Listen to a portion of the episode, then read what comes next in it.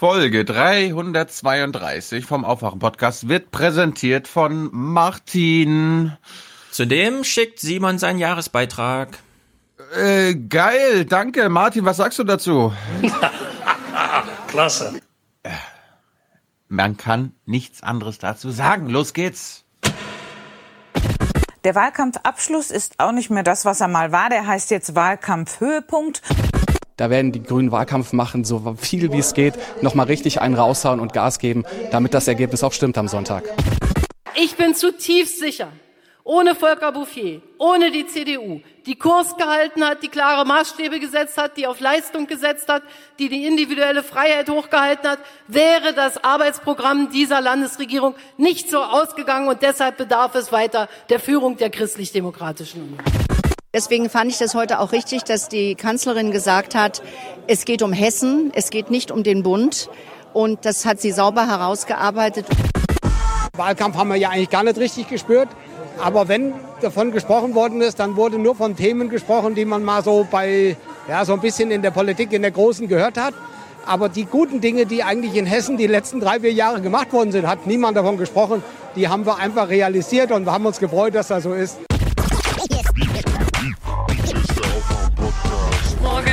Guten Morgen. Hallo. Hier ist der Aufwach-Podcast. Das heißt, bei BMW 6.000 Euro, bei VW 4.000 bis 8.000 Euro, im Durchschnitt 5.000 Euro, bei Daimler 5.000 Euro. Ja, und das ist die Verantwortung der Autohersteller. Wake up and clear your brain. Time to listen to what people are saying.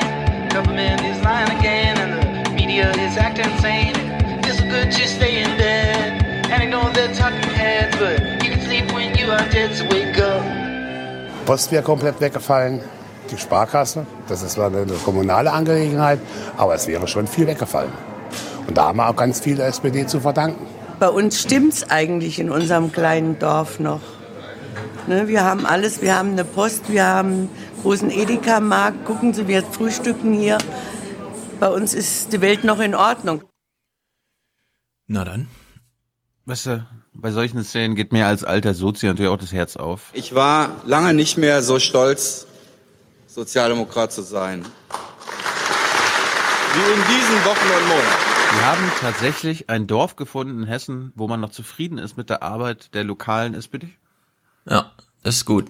Ja. Äh, Immerhin gibt's noch Menschen, die davon berichten können. Hundertjährige. aber so ist das. Hier leben auch viele junge Leute, aber bei diesen, im, im Bäcker, im Bäcker Eifler sieht man immer nur die Alten. Oh ja. Oh ja. Die cornern da so ein bisschen rum. Ja. Moinsen, Leute. Hier ist euer Nachrichtenüberblick. Ich habe, da es doch vermehrt auffällt, dass viele Leute nicht wissen, wie wir geschrieben werden. Tilo mit TH, Stefan Ah! mit PH, mit, L- mit Doppel F und so einem Kram. Zumindest im Video. Ja. Genau, zumindest im Video steht den, stehen unsere Namen jetzt unter den Bildern. So, zumindest wenn wir nur zu zweit eingeblendet werden.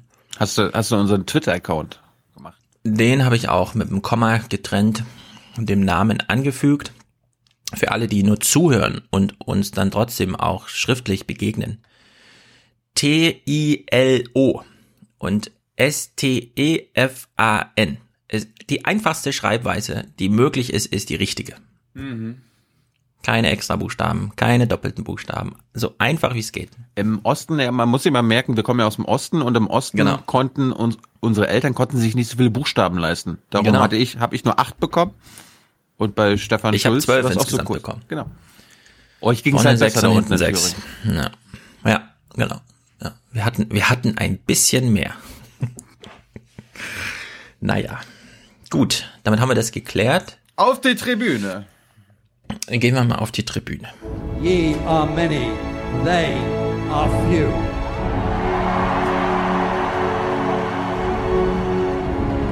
Willkommen im 1% Club. Das ist respektlos. Das ist respektlos und unverschämt. Unverschämt, respektlos und polemisch. Also da, diese, dieser Münchner Podcast gefällt mir echt. ey. Ist Uli Hoeneß eigentlich ein Demokrat? Ich muss mich das nochmal vergegenwärtigen. Er ist, ist, ist der Größte. Er ist der Größte. Ich überlasse natürlich jedem Einzelnen, das anders zu sehen, weil ich ein großer Demokrat bin. Ein großer Demokrat. Okay, haben wir das geklärt? Das ist mein Lieblingsclip aus der Ja. Szene. Gut, auf der Tribüne sitzen Martin. Der hat uns 332 Euro geschickt, ist also hier natürlich automatisiert reingerutscht in die Ehrenplätze. Uli kennt das, Leder, man kann die Füße lang machen. Man wird alle fünf Minuten gefragt, ob einem was fehlt. Das war widerlich. Er schreibt, er hat uns eine Mail geschickt und in der steht, ach ja, er hat uns eine Mail geschickt. Es könnte sein, dass die das ist. Jedenfalls einer hat uns eine Mail geschickt. Tilo, dein PGP-Key ist abgelaufen, was dazu führt, dass ein Firefox, äh, ähm, äh, Thunderbird gar nicht mehr die E-Mail abschicken lässt. Bisher gab's ja da immer so ein, hm, ja, willst du trotzdem schicken, keine Ahnung. Jetzt heißt einfach, geht nicht, weil Key abgelaufen. Das stimmt, ich werde es mir notieren und abstellen. Gut. Also Jedenfalls. diesen Missstand abstellen. Stell ihn mal ab, diesen Missstand. Martin hat uns also eine E-Mail geschrieben, die beginnt mit, ihr müsst das nicht vortragen. ihr müsst hier nichts vorlesen, ihr müsst das auch nicht nennen, dass ich euch 332. Doch, Martin, für dich haben wir hier Ledersitze reserviert. Für den Fall, dass ich dann doch bereit bin, was vorzulesen und so, ne? Also, ich habe mich entschieden vorzutragen, dass Martins Opa eine Martin Luther King wie soll man sagen, Antlitz gemalt hat. Von dem ich finde, es ist ziemlich gut gelungen, weil es ist Bleistift, also ganz reduziert, trotzdem ausdrucksstark und es ist nicht der wütende Martin Luther King, sondern es ist der nach oben schauende, mitten in der Rede, in der er seine Befehle runterhämmert, wie man jetzt mit welchem I Problem have a umgeht. dream. Genau. Der Traum Oh, ist sehr gut eingefangen in dem Bild. Martin hat jedenfalls das auf sehr vielen Postkarten ge äh, gedrucken lassen und schreibt, ich hielt das für eine gute Idee und jetzt muss ich die Dinger natürlich loswerden. Also schaut mal auf kirubi, K-I-R-U-B-I.de vorbei. Da kann man die sich bestellen oder so. Zumindest mal anschauen. Ich finde, der Opa hat es ganz gut gemacht. Gut. Apropos, Mhm. apropos Postkarte. Ich habe eine Postkarte bekommen. Aus. Rostock. Und der schreibt stellvertretend an mich. Hallo Thilo, viele Urlaubsgrüße von der Ostsee. Das ist gut für Mecklenburg-Vorpommern. So eine Haltung. Viele Grüße auch an Tyler, Mr. Show und Mr. Arrogant. Was? Da steht Mr. Arrogant. Ja, also Ja, ich, ich, weiß, ich, weiß nicht, wer, ich, ich weiß nicht, wer damit gemeint ist. Wahrscheinlich Markus Na, mich oder hoffentlich. So. Oder Georg, Georg Was? Nein. Überrede endlich Hans, einen eigenen Podcast aufzumachen. Vielen Dank für deine, für deine und eure Arbeit. Es grüßt der Norbert und wünscht sich bitte Airstrikes, Airstrikes. My resolution airstrikes. Bomb them. Bomb them. Keep bombing them. Bomb them again and again. Na klar. Ja, aber hat er seine Strandhaltung, die gut für Deutschland ist, jetzt mit draufgemalt oder sollen wir uns vorstellen? Ich, ich, ich stelle sie mir im Strand. de Maizière-Sinne vor. Das ist gut für unser Land. So eine Haltung. Ja, finden wir natürlich auch, sage ich mal so ganz arrogant. Simon, 242 Euro, deswegen, ich habe ihn hier hochgelevelt. Jahresbeitrag, danke und Grüße schreibt er und mehr A-Kritik. Na, mal gucken. Äh, ist natürlich auch als eine Präsentatorenschaft aufgenommen damit. Produzenten, 100 Euro Philipp, für meine unersetzbare Informations- und Ideenquelle habe ich jetzt einen Dauerauftrag eingerichtet. Wir können uns nur jede Woche wieder, äh, jeden Monat neu darüber freuen und auch ein bisschen wundern, dass es ein 100 Euro Dauerauftrag ist. Und Bitte wie schön. immer bewerben wir auch diesmal neub.eu, N-O-Y-B.eu zum Thema, was machen wir jetzt mit diesem neuen Internet und so. Max Schrems kümmert sich da für uns alle drum. Für Deutschland!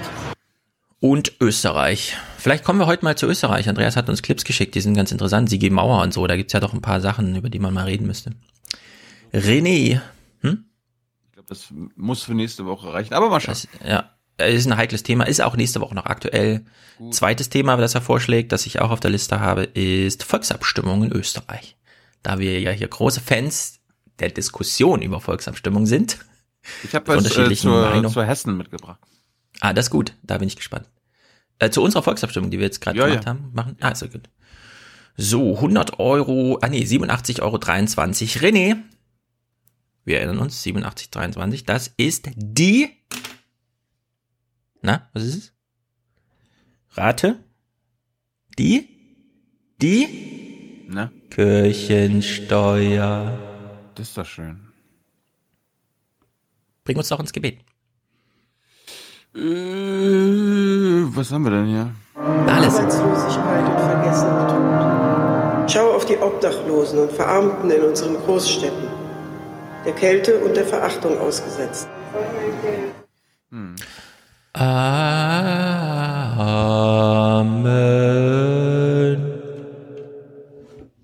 Mehr Sakralität schaffe ich auch nicht. Gut, 60 Euro Martin, schon das, ach schön, dass es euch gibt. Da wurden mal wieder Ölpunkte verschluckt von der Banking Software 2018, sehr gut. Ja, 50 Euro Heiner, danke für kathartische und sehr unterhaltsame Politik und Medienverachtung. Ach so, okay. Ich lese mal vor, wie es hier steht, ja? Also wie mir die Banken das schicken. Danke für kathartische, Klammer auf, und sehr unterhaltsam, Klammer zu, Politik, Minus und Medienverachtung. Äh, Tja. Ja, äh, Ist denn das so schwer zu begreifen? Zum Glück habe ich in künstliche Intelligenz in meinem Kopf, die mir das dann schnell zusammenbaut. Ja, Verena und Kati 50 Euro äh, Dauerauftrag jeden Monat. Sehr gut, ihr beiden. Wo auch immer ihr euch rumtreibt in dieser Welt. Wir schicken Grüße. Thomas, 50 Euro, still like Bier. Bier ja, so, schnell, das ich. so schnell hatte ich die Bierjingle jetzt nicht parat, aber Mhm. wie wär's mit Peter Altmaier? Ist das okay? Ja. Das ist ja unser, ich wollte gerade sagen, das ist unser, Ist unser. Kavanaugh. nein, nein. Geh doch mal bitte in die Küche und hol noch mal ein Bier. Ab in die Küche und hol das Bier. Äh, Genau, jetzt übernimmt Tilo Performance, denn Sabine, wie jeden Monat 50 an euch, schickt sie weiter so, also an uns, schickt sie den weiter so Gruß und an Hasi die Küsse. Ja, ich, da habe ich ja jetzt einen. Ah. Wir müssen uns doch nicht öffentlich ein Küsschen geben. Doch, Sabine an ihren Hasi, kiss you again. Sehr gut, 45 Euro Julian, 330, heute neben drei Nazis-Rentnern, äh, drei Nazi-Rentnern in der S-Bahn gesessen, habe nun das Bedürfnis, euch Multikulti-Spinnern was Gutes zu tun, Julian, für Deutschland. Die Merkel, die hat das Deutsche, Ra- Deutschland und Europa zunichte gerammelt, hat die das mit ihrer Politik. Gegen Merkel! Weil die eine Volksverräterin ist! Für Deutschland. Ja, Tim, 42, zu meinem Geburtstag am 26.10. heute. Die Produzentenschaft. Happy Birthday. Mhm. Ja.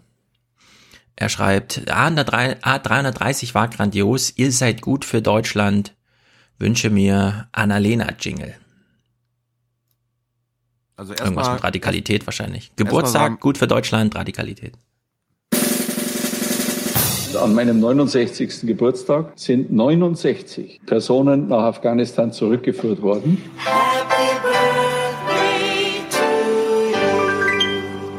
Hier brauchen wir Radikalität. Für Deutschland! Für Deutschland.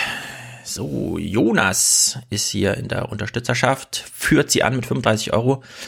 Patrick, es ist sehr gut und Nix ist für free. Nix ist for free, damit ihr euch das Muss ein bisschen lauter machen noch. Ja, ich habe es auf 80 Prozent. Ich weiß gar nicht warum. Moment, ich schicke euch das gleich nochmal in guter Qualität durch den Äther. Achtung, Ohren Nix auf. ist für free. Nix ist for free. Dann haben wir hier 3333 Sebastian. Ah, damit wieder Produzent. Wir haben ja irgendwie so eine Regel. Ah, nee, nächste Woche oder was? Also, ihr wisst Bescheid. 3333 Sebastian ist dem Aufruf gefolgt.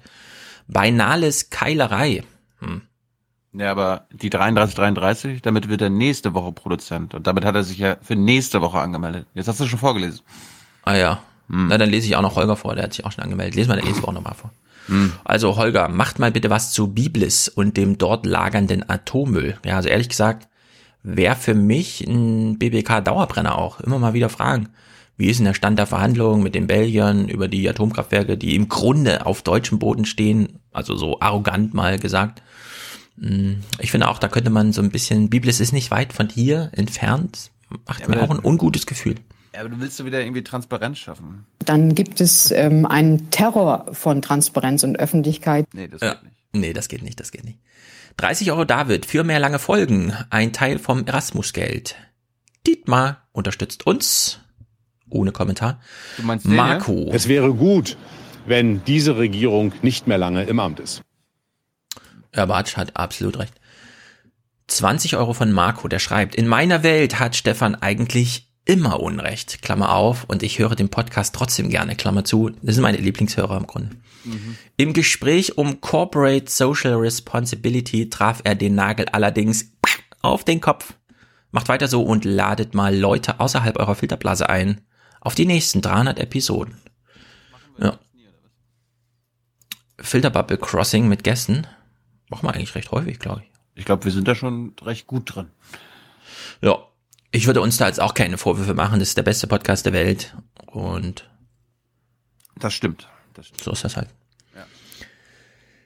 Sabri, lange Pause. Tja, keine Ahnung, was das bedeutet. Peter, aufwachen und aufstehen. THC statt AfD. Ja, da sind wir natürlich ganz dafür. Vielleicht kommen wir zu Kanada. Die haben ja jetzt Cannabis überall. Kann man jetzt im Supermarkt kaufen. Sascha unterstützt uns. Oliver und Melanie. Investition in die Zukunft. 5% vom Kindergeld. Sind 19,40 Euro. Sehr gut. Peter und Sophie. Stadt Blumen. Danke für eure Arbeit. Liebesgrüße. Ebenso von Sandra und Aaron. Und Nano, der wünscht sich Horseland. Yeah, yeah, yeah, yeah, yeah. Soll er bekommen? Hausland, Hausland!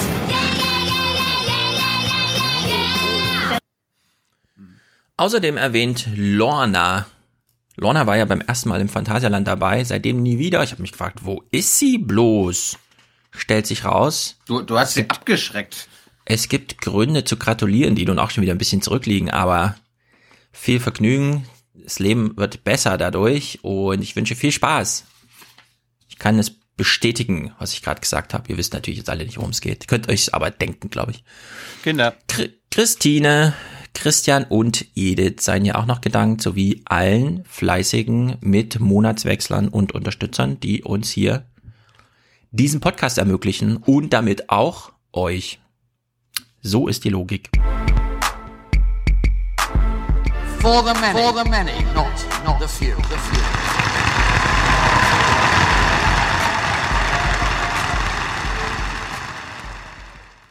Es waren so 45 Euro über den Schnitt. Bereut? Na, überhaupt nicht. Wir haben Riesenrad gefahren und haben schön Puffjes gegessen. Was sind denn jetzt Puffies? Ja, äh, Hans hat recht. Echt? Ich hatte irgendwo gelesen, dass er nicht recht hat. Nee, nee, das sind äh, diese Reibekuchen aus den Niederlanden. Okay. Ja. Gut, dann haben wir dieses Mysterium. Ach hier, zur letzten Folge. Ich vermute, dass die Dame, wie Hans schon richtig sagte, Pofjetjes meinte. Die sind aber, sind aber keine Reibekuchen, sondern eine Art Mini-Pfannkuchen. Mit Butter und Puderzucker übrigens. Mini-Pfannkuchen. Naja, Reibekuchen, Mini-Pfannkuchen. Ich unterscheide auch nicht zwischen Joghurt und Pudding, deswegen ist mir sowas egal. Aber stimmt, da ist natürlich nochmal ein kleiner Unterschied. Ich will nochmal, da wir das letzte Mal uns ja stritten darüber, was hat Karim Joska eigentlich zur Landtagswahl gesagt. Mir fiel selber nicht auf, dass wir danach über eine falsche Annahme, nämlich dass Karim Joska auch gesagt hätte. Ich will den Satz nochmal vorlesen, den sie sagte, weil ich den wirklich drastisch finde. Also, eine Landtagswahl ist eine Landtagswahl, ist eben keine Landtagswahl, wenn es so läuft wie gestern. Das Beben von Bayern ist heute überall in Berlin zu spüren. Ich habe mir den Satz nochmal ver- vergegenwärtigt, da Thilo keine Lust hatte, für die NZZ einen Text zu schreiben, über wie Jugendliche Nachrichten gucken, deswegen habe ich das übernommen. Keine Zeit. Hab keine Zeit. Dann habe ich den Karamioska-Satz nochmal übernommen in diesen Text und habe ihn als Politikverdrossen bezeichnet. Also falls ihr in der Schweiz lebt, ihr könnt euch am Sonntag die NZZ Sonntagswochenendausgabe holen. Bekomme ich den Text eigentlich schon vorher? Äh, So als, als kleiner? Service. Ja. Kannst du haben, wenn du willst. Ja. Ich, ich sitze hier, manch, ich sitz hier manchmal, wenn ich äh, RecBK und Regierungstagebuch mache, manchmal sinnlos 15 Minuten rum, da habe ich Zeit. Dafür. Also soll ich ihn dir nachher schicken, damit du Ja, ihn auf dem Fahrrad lesen kannst. Auf dem Fahrrad. Gut. Nee, während der Reckpicker, während Herr Seibert eine Frage von mir beantwortet. Ja, aber da hast du nur wirklich viel Zeit zu lesen. Ja. Zu dem kommen wir auch gleich nochmal, aber wir machen erstmal, wir sind ja ein Service-Podcast, ne? Ja, Service-Opposition sind wir, Service-medienkritisch. Äh, und Stefan hatte ja schon vor zwei Wochen mal äh, seinen Wahlzettel und die ähm, Verfassungsänderungen, also mhm. die Volksabstimmung über die Verfassungsänderungen in mhm. Hessen angesprochen, hat das ein bisschen äh, vorgelesen, was man da so alles entscheiden kann. Für alle, die das nie mitbekommen haben oder für alle, die, für die Stefan zu arrogant ist, um sich da eine Meinung zu bilden. Was meinst du, Leute skippen vor, wenn ich rede? Ja, du, es gibt Leute, die mich nicht mögen, die dich nicht mögen, die uns beide nicht mögen und trotzdem den Podcast was? mögen. Ja, das ja. ist gut. Okay. Zeig uns mal, was ich hier ab, was ich hier angerichtet habe mit meinen 15 Ja-Stimmen. ja. Also wozu sagt Stefan Schulz eigentlich alles Ja? Aber warum brauchen wir überhaupt eine Verfassungsänderung? Am 1. Dezember 1946 trat die hessische Verfassung in Kraft und seitdem hat sie etwas Stopp angesetzt. Kurzum, unsere Verfassung soll ein Update bekommen. Und das heißt für uns gleich 15 Entscheidungen zu unterschiedlichen Themen treffen. Zum Beispiel mhm. Stärkung der Kinderrechte. Das hätte unter anderem zur Folge, dass der gesagt, Staat ne? verpflichtet wäre, sich stärker um das Wohl der Kinder zu kümmern. Nein. Auch könnten wir im politischen Geschäft zukünftig schneller mitmischen. Wollen wir zum Beispiel einen Gesetzentwurf in den Landtag einbringen, also ein Volksbegehren, müssen im Moment mindestens 20 Prozent der Stimmberechtigten zustimmen. Nach dem Nein. neuen Vorschlag würden schon 5% reichen. Ja, und dann gibt es da noch Relikte aus ganz alter Zeit, wie die Todesstrafe. Tja, right. die steht tatsächlich noch in der Verfassung drin und soll jetzt endlich raus. Ja, aber da hast du auch, Nein, da hast du auch mit Nein gestimmt, oder? Ja, wie ich eben sagte, habe ich 15 Mal mit Ja gestimmt, da es nämlich ein Feld, ein 16. Feld gab, wo man gesammelt ein Häkchen für alle 15 Ja's machen kann. Und das habe ich natürlich, ich habe es ja dokumentiert Gut. auf Twitter gemacht. Ich fand das mal interessant, äh, was jetzt an Thema Volksbegehren, Volksabstimmung, direkte Demokratie geändert werden soll, also Widerstand war und was jetzt gemacht werden soll. Und da gibt es dann eine Hürde, die jetzt eingezogen wurde, wo ich jetzt vorweg sage, Stefan Schulz, ich finde die auch gut. Mhm. Zurzeit müssen 20 Prozent aller Stimmberechtigten mit ihrer Unterschrift ein Volksbegehren unterstützen. Die geplante Verfassungsänderung sieht vor, dass künftig 5 Prozent dafür reichen sollen. Bisher gab es bei einer anschließenden Volksabstimmung keine Hürde. In Zukunft soll die Zustimmung von mindestens 25 Prozent der Wahlberechtigten notwendig sein.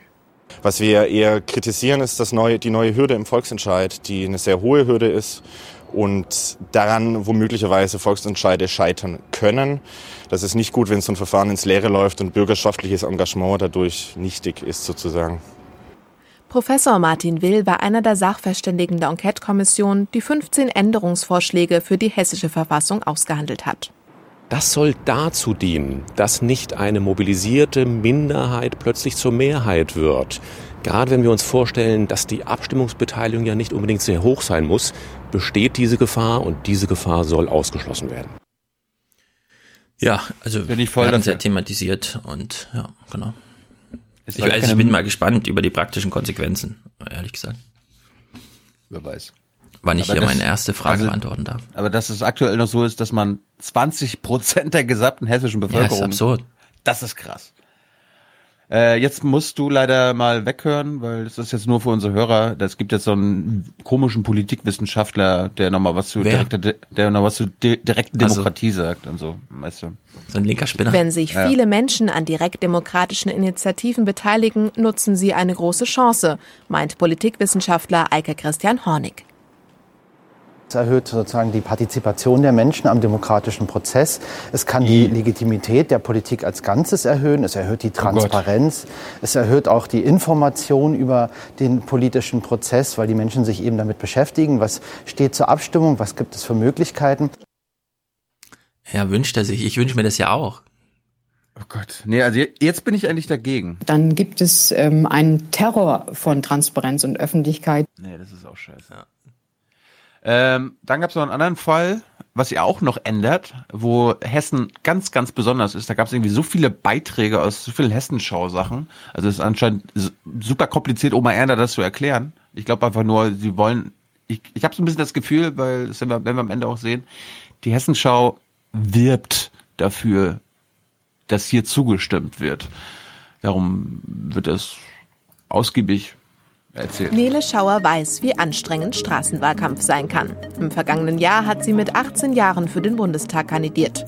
Auch im ja, hallo, das war anstrengend, weil du für die CDU kandidiert hast. Landtagswahlkampf wirbt sie in Offenbach für ihre Partei. Für ein Mandat antreten kann sie aber nicht. Überall in Deutschland gilt, wer 18 Jahre ist, darf für den Landtag kandidieren. Nur in Hessen ist das anders. Hier ist das Mindestalter 21. 1995 gab es in Hessen schon einmal den Versuch, das Mindestalter für ein Landtagsmandat herabzusetzen. Die Hessen stimmten damals aber mehrheitlich mit Nein. Ich glaube, dass vor allem die junge Generation äh, durch ihre Mediennutzung, die sehr vielschichtig ist und vielleicht breiter und weiter informiert ist und auch sensibler ist, mhm. was gesellschaftliche Themen angeht, ob das Arbeitslosigkeit ist, was Umweltthemen sind, Klimaentwicklung und so weiter. Ich glaube, dass vor diesem Hintergrund, vor diesem Informationshintergrund die junge Generation äh, gut vorbereitet ist in ihrem politischen Denken. Liebe Lehrer unter uns, diese Frage kann man ja schon tausendmal gestellt. Sind die Schüler heute besser über die Welt, in der sie leben, informiert, weil sie Twitter und Facebook nutzen? Ja oder nein? ja. Die Antwort ist dann übrigens Twitter. Meine Schüler nutzen kein Twitter, die nutzen Instagram. Okay, dann nochmal die Frage. Sind die Sch Schüler heute besser über die Welt informiert, in der sie leben, weil sie Instagram nutzen, ja oder nein? Naja. Sind sie, schlechter, diese sind, sie, sind sie schlechter informiert als Stefan Schulz? Weiß ich nicht. Ja, genau. Hast du, da hast du aber mit Nein gestimmt. Du verwehrst den 18, 19, 20-jährigen Landtagsabgeordneter zu werden. Ja, wie gesagt, 15 Mal Ja gestimmt habe ich. Du bist so ein Revoluzer, ne? Ja. Ich bin, ich bin ja mal gespannt, wo, wo Nein gesagt wird. Also äh, rein statistisch müsste es ja bei irgendeinem Punkt irgendeiner nee, der 15. Irgendwo. Ich glaube, es machen alle oben einfach das Kreuzchen, ne? wenn überhaupt. Wir hören uns in Folge 333. Also ich bin gespannt. Mhm. Hast du ja mitbekommen, die ab, ab 18 Sachen haben sie vor 25 Jahren noch abgelehnt, vor 23. Ja. Und ich bin mir da auch nicht so sicher, weil Straßenumfrage ist auch nicht so eindeutig in Hessen. Man braucht vielleicht doch mal was Jüngeres, jüngere Ideen.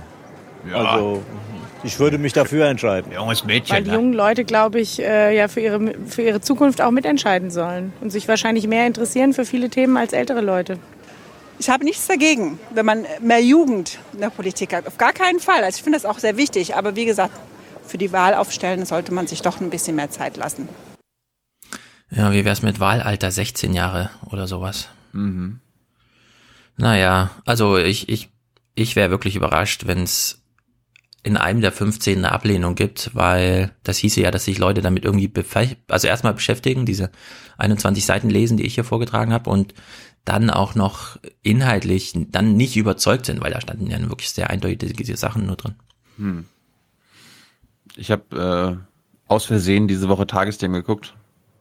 Und da ist mir noch, also es macht jetzt keinen Sinn, damit bis nächste Woche zu warten, weil mhm. nächste Woche haben wir fucking 333, realisiere ich jetzt gerade erst, Stefan. Müssen wir die mhm. Hessenwahl auswerten. Oh. Also wir müssen nicht. Wir können Doch. es auch einfach. Es ist die letzte Wahl dieses Jahr, hallo. Ah, gut. Oh Gott. Aber ich fand noch einen guten Beitrag in den Tagesthemen. Die haben sich mal vor Ort auf lokaler Ebene umgeguckt, was da so die SPD leisten kann.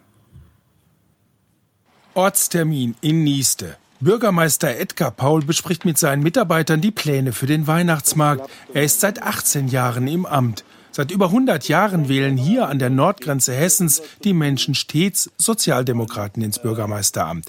Der Grund hierfür, so Edgar Paul, habe sich in all den Jahren nicht geändert.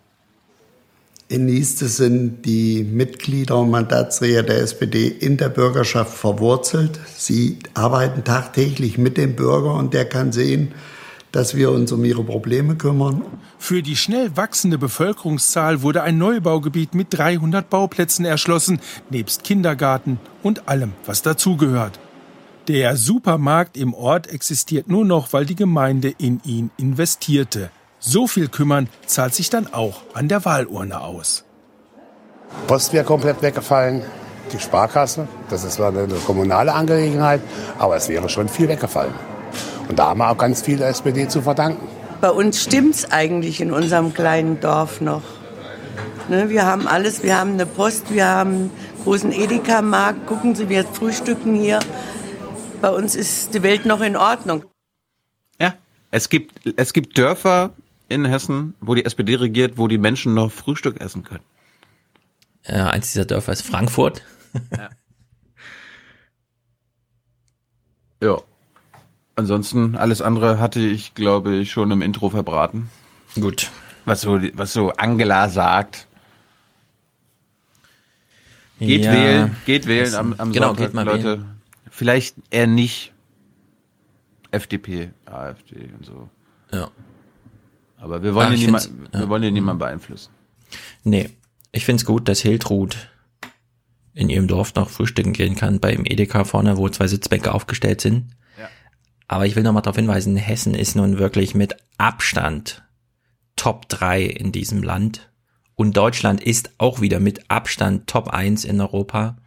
Also wenn das der Gipfel der wirtschaftlichen Zufriedenheit ist, naja. Eine Sache muss ich nachtragen. Es gibt einen ersten Konkurrenten für den Vorsitz der CDU, für Angela Merkel. Und du, du musst uns danach mal beschreiben, was das für, ein- was, was, was das für ein Typ ist. Also unsere Hörer und Hörerinnen wollen das wissen, Stefan. Er will ein Zeichen setzen. Er tut das, was sich in der CDU lange niemand traute. Matthias Herdegen ist Rechtswissenschaftler und würde gerne beim Parteitag für den Parteivorsitz kandidieren, gegen Angela Merkel antreten. Ich glaube, dass die Angst um das eigene Amt, die Angst um Veränderungen in der Regierung eine ganz mächtige Triebfeder ist und dazu führt, dass im Grunde in der Koalition der Sauerstoff ausgegangen ist. Dass er gegen sie gewinnen könnte, kaum vorstellbar. Aber klar ist, die Lage hat sich für die Bundeskanzlerin nach der Bayernwahl weiter verschlechtert. Ja, ich wollte ja mal lustig sein und habe so ein Bild getwittert. Er hat ja auch so runtergezogene Mundwinkel. Und dann habe ich auf Twitter so gefragt, ich wusste gar nicht, dass Merkels Bruder auch in der Politik ist. Und dann schrieb jemand drunter, also die neue Rolle von Olli Dittrich gefällt mir richtig gut. Und ehrlich gesagt, so, so ist das für mich auch, ja. Also jetzt seit Olli Dittrich da so im, im Kosmos auftaucht, äh, finde ich, ist das auch, ist das eine sehr gute Beschreibung für ihn. Aber können wir uns vorstellen, dass er Merkel besiegt? Also hat, er- hat er die Ausstrahlung eines CDU-Vorsitzenden? Nö. Zwei Prozent. Seine eigenen, seinen eigenen Delegierten vielleicht. Sofern er überhaupt welche hat. Wo kommt denn der her? Ist er, der ist ja gar nicht angebunden irgendwie, oder? Das ist ein, das ist ein Rechtswissenschaftler halt. Na, mal sehen. Parteitag wird jedenfalls lustig. Ja, wir haben uns schon angemeldet bei den bei dem SPD-Ding im November irgendwann. Ich weiß nicht mehr, was war das? Was für ein SPD-Ding? Workshops. Es gibt so zwei Tage Bundesworkshops, so neue Ideen für die SPD. Wer veranstaltet das? Ja, die Bundes, der Vorstand. Also es gab ja, die Taz hat es glaube ich geschrieben, Ralf Stegner, Kevin Kühnert haben ja auch zum Erneuerungskongress geladen in Berlin. Aha. Es sind 25 Leute gekommen. Und die haben aber so eine riesen Halle gemietet und alles. Nein. Echt? Also ich bin sehr gespannt, ob, ob das stattfindet, wenn ihr dann da seid. Ich will jetzt nicht zu gehässig sein, aber Nein. in Berlin mit Ankündigung Ralf Stegner und Kevin Kühnert 25 Leute zu mobilisieren, gibt Hinweise. Ein toller Nachmittag, der allen Beteiligten richtig Spaß gemacht hat. Gut, wir, kommen, wir werden mal, mal wieder ein bisschen regional. Wir beschäftigen uns ja immer mit den deutschen Waffenexporten, die ja eigentlich und generell ja ganz wichtig sind, ne? Man kann auch mit deutschen Waffenexporten zum Frieden beitragen. Man kann übrigens sich auch schuldig machen, indem man keine Waffen liefert. Durch Rüstung verhindere ich Krieg. Leider ist unsere Welt so, dass Waffen auch manchmal Frieden schaffen können. So, jetzt sind wir ja immer so, so, ein- so ein medienverachtender, populistischer Podcast, der aber sagt, ja, hier Waffenexporte an die Saudis, das, das müssen wir sein lassen, an irgendwelche Diktaturen, das müssen wir sein lassen. Aber lieber Stefan Schulz, wenn du diese Pos- Position hast, dann gefährdest du damit Arbeitsplätze. Und nicht nur in Bayern bei Heckler und Koch, sondern zum Beispiel auch in Mecklenburg-Vorpommern. Weil da haben wir Werften. Und in der Pene-Werft in Wolgast, da werden diese Schiffe gebaut. Die Wo für in der diese, Peniswerft? in der, in der Peniswerft in Wolgast, genau. Die Pene. heißt es. Die Peene. Ich bin auch in der Peene geboren worden. Und äh, dort werden äh, Schiffe gebaut für die Saudis und das ist jetzt natürlich in Gefahr. Und das ist schlimm für Mecklenburg-Vorpommern. Wie lange werden hier noch Schiffe gebaut und vor allem welche? Vor dieser Frage steht Wolgast wieder einmal. Seit zwei Jahren arbeiten sie hier an Küstenschutzbooten für Saudi-Arabien. Das war schon immer umstritten. Nun aber eine klare Ansage der Kanzlerin nach dem Tod eines regimekritischen Journalisten. Puh, da haben wir Glück gehabt, dass der Jemenkrieg bisher ja gar nicht äh, aufgefallen ist. Das muss aufgeklärt werden. Und solange das nicht aufgeklärt wird, gibt es auch keine Rüstungsexporte nach Saudi-Arabien. Hat sie da, hat sie das jetzt zu den äh, Luftangriffen auf Zivilisten, die auch gestern schon wieder stattfanden, gesagt, oder hat sie das zu Khashoggi gesagt? Ja. Sage ich Ihnen ganz ausdrücklich zu. Auch bereits genehmigte Lieferungen sollen überprüft werden, heißt es heute aus Berlin. Was das für die Auslieferung der Patrouillenboote der Peene-Werft bedeutet, ist weiter unklar. Ein Großteil der etwa 300 Mitarbeiter baut an den Schiffen. Wolgasts Bürgermeister schätzt, dass im Ernstfall insgesamt 1500 Arbeitsplätze verloren gingen. 1500? Das heißt, wir reden im Worst Case über die Schließung des Standortes. Äh, und was das dann heißt, äh, ja, haben wir 2012 erlebt. Das heißt, wir reden über einen Wohnungsleerstand, der mit mal um 5 Prozent anspielt. Wir haben äh, einen Arbeitsmarkt, der wahrscheinlich dazu führen wird, dass die Fachkräfte, die am Standort hier sind, äh, mit mal nicht mehr in Wolgast äh, sesshaft sind. Das heißt also, auch da ist immer eine Familie hinter jedem einzelnen Arbeitsplatz. Willst Ach so, da sind immer Familien hinter. Ja. ja hm. Willst du, dass diese Fachkräfte aus MacPom abwandern und woanders Nee, ich will gar nichts. Ich habe dazu noch gar nichts gesagt. Du unterstellst mir immer was. Mit diesem Zynismus der jungen Generation. Ja. Also ich bin der Meinung, es gibt manche Arbeitsplätze in Deutschland, die nicht erhalten werden müssen. Ah, du bist Kohle, dieser Meinung. Du bist Kohle, das. In der Kohleindustrie, in der ja. Rüstungsindustrie. Ja, also ich finde auch, man sollte es mal kalt durchrechnen. Kohle, in, also wie viele Arbeitsplätze gibt es in der Kohle zu erhalten? Im Vergleich zu allem anderen. Es ist gar nicht so viel, wie man immer glaubt, dafür, dass die Politik ansonsten immer volkswirtschaftlich kalt durchkalkuliert.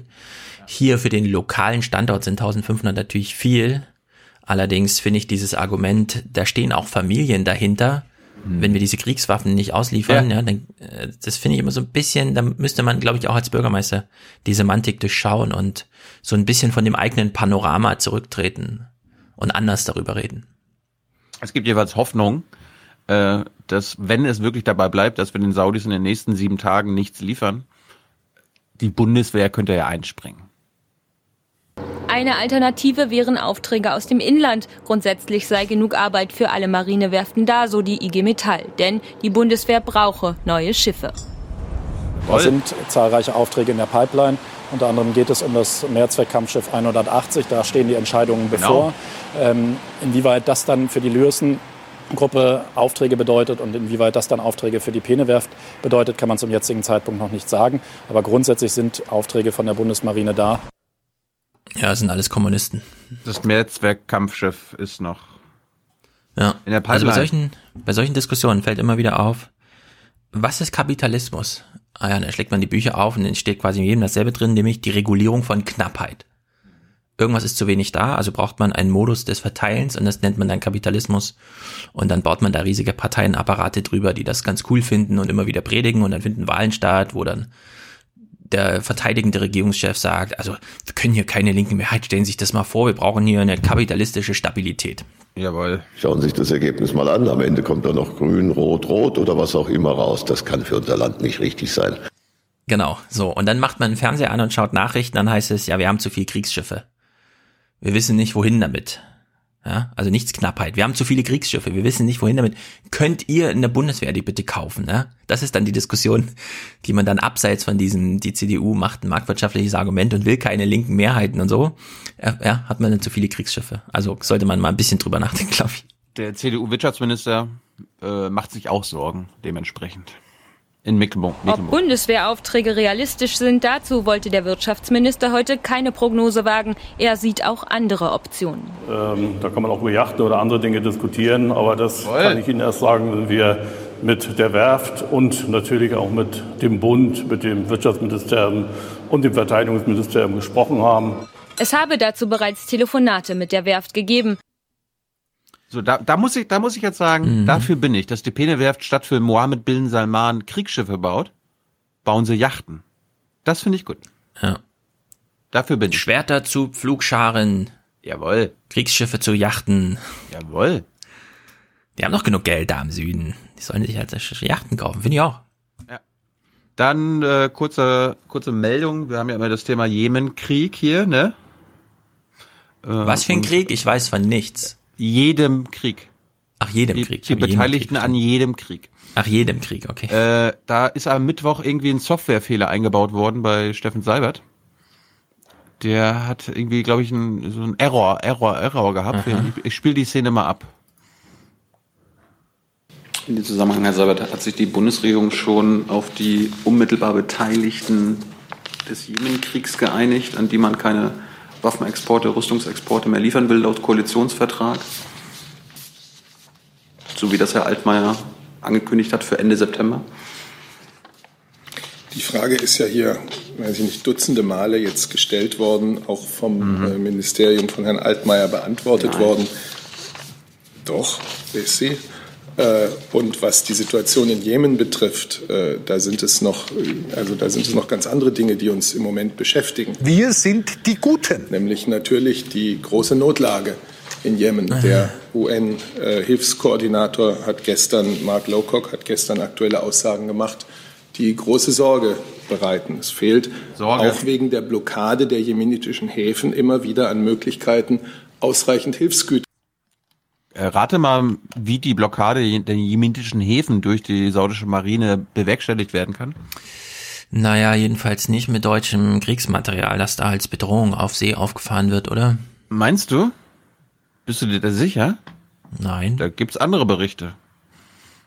Aber wir hören mal, was diese deutsche Mithilfe, ne, die mittelbare Beteiligung Deutschlands da für Folgen hat. Güter auszuladen, anzulanden und an die notleidenden Menschen zu bringen. Und deswegen möchte ich das gerne zum Anlass nehmen, um an die kriegsführenden Parteien mit Nachdruck zu appellieren, dass sie jetzt endlich die notwendigen Schritte ergreifen, um dieser katastrophalen Entwicklung, es sind möglicherweise mehr als 10 Millionen Menschen von Hunger bedroht, Einhalt zu 10 gebieten. Millionen? Die internationale Gemeinschaft muss die Möglichkeit erhalten, den notleidenden Menschen in Jemen zumindest mit dem Nötigsten zu helfen. Dieser humanitäre Zugang ist essentiell.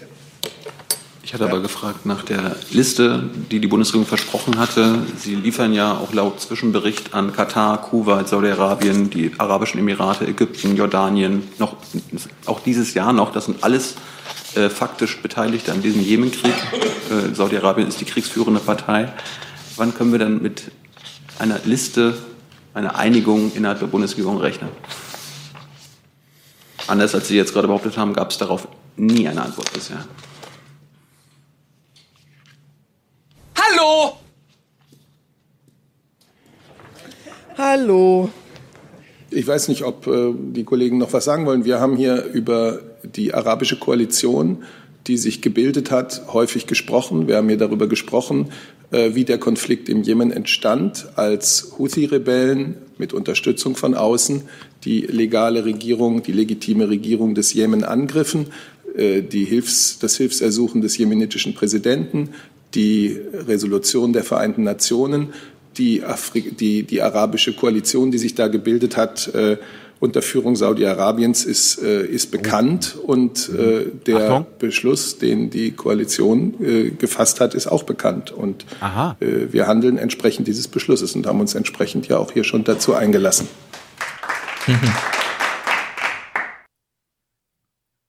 Also Saudi-Arabien, glaube ich. Saudi-Arabien ist da kriegsführende Koalition, das ist bekannt.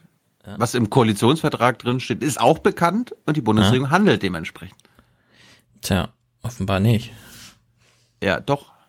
Die Frage wurde doch schon dutzendfach beantwortet. Stimmt. Erinnert mich so ein bisschen an diese Google-Argumentation zum Thema, ja, seid ihr nicht irgendwie verantwortlich, müssen wir euch nicht mal und so. Und dann kam von Google immer, naja, wenn Sie sich die Suchseite ansehen, dann haben Sie da Suchergebnisse und da Werbeeinblendung. Das hat aber nichts miteinander zu tun. Das eine ist eben, ja, das Department X und das andere ist Department Y und das eine wird da abgerechnet und da. Das ist beim User sieht das zwar so aus wie eins, aber an das erinnert mich das, wenn ich höre, wie er sagt, Ja, das mit dem Krieg, also wir können uns erstmal nicht um den Krieg kümmern, weil wir kümmern uns jetzt erstmal um die eine Straße, die sich durch den Krieg schlängelt, durch die der Hilfstransport fährt. Mhm.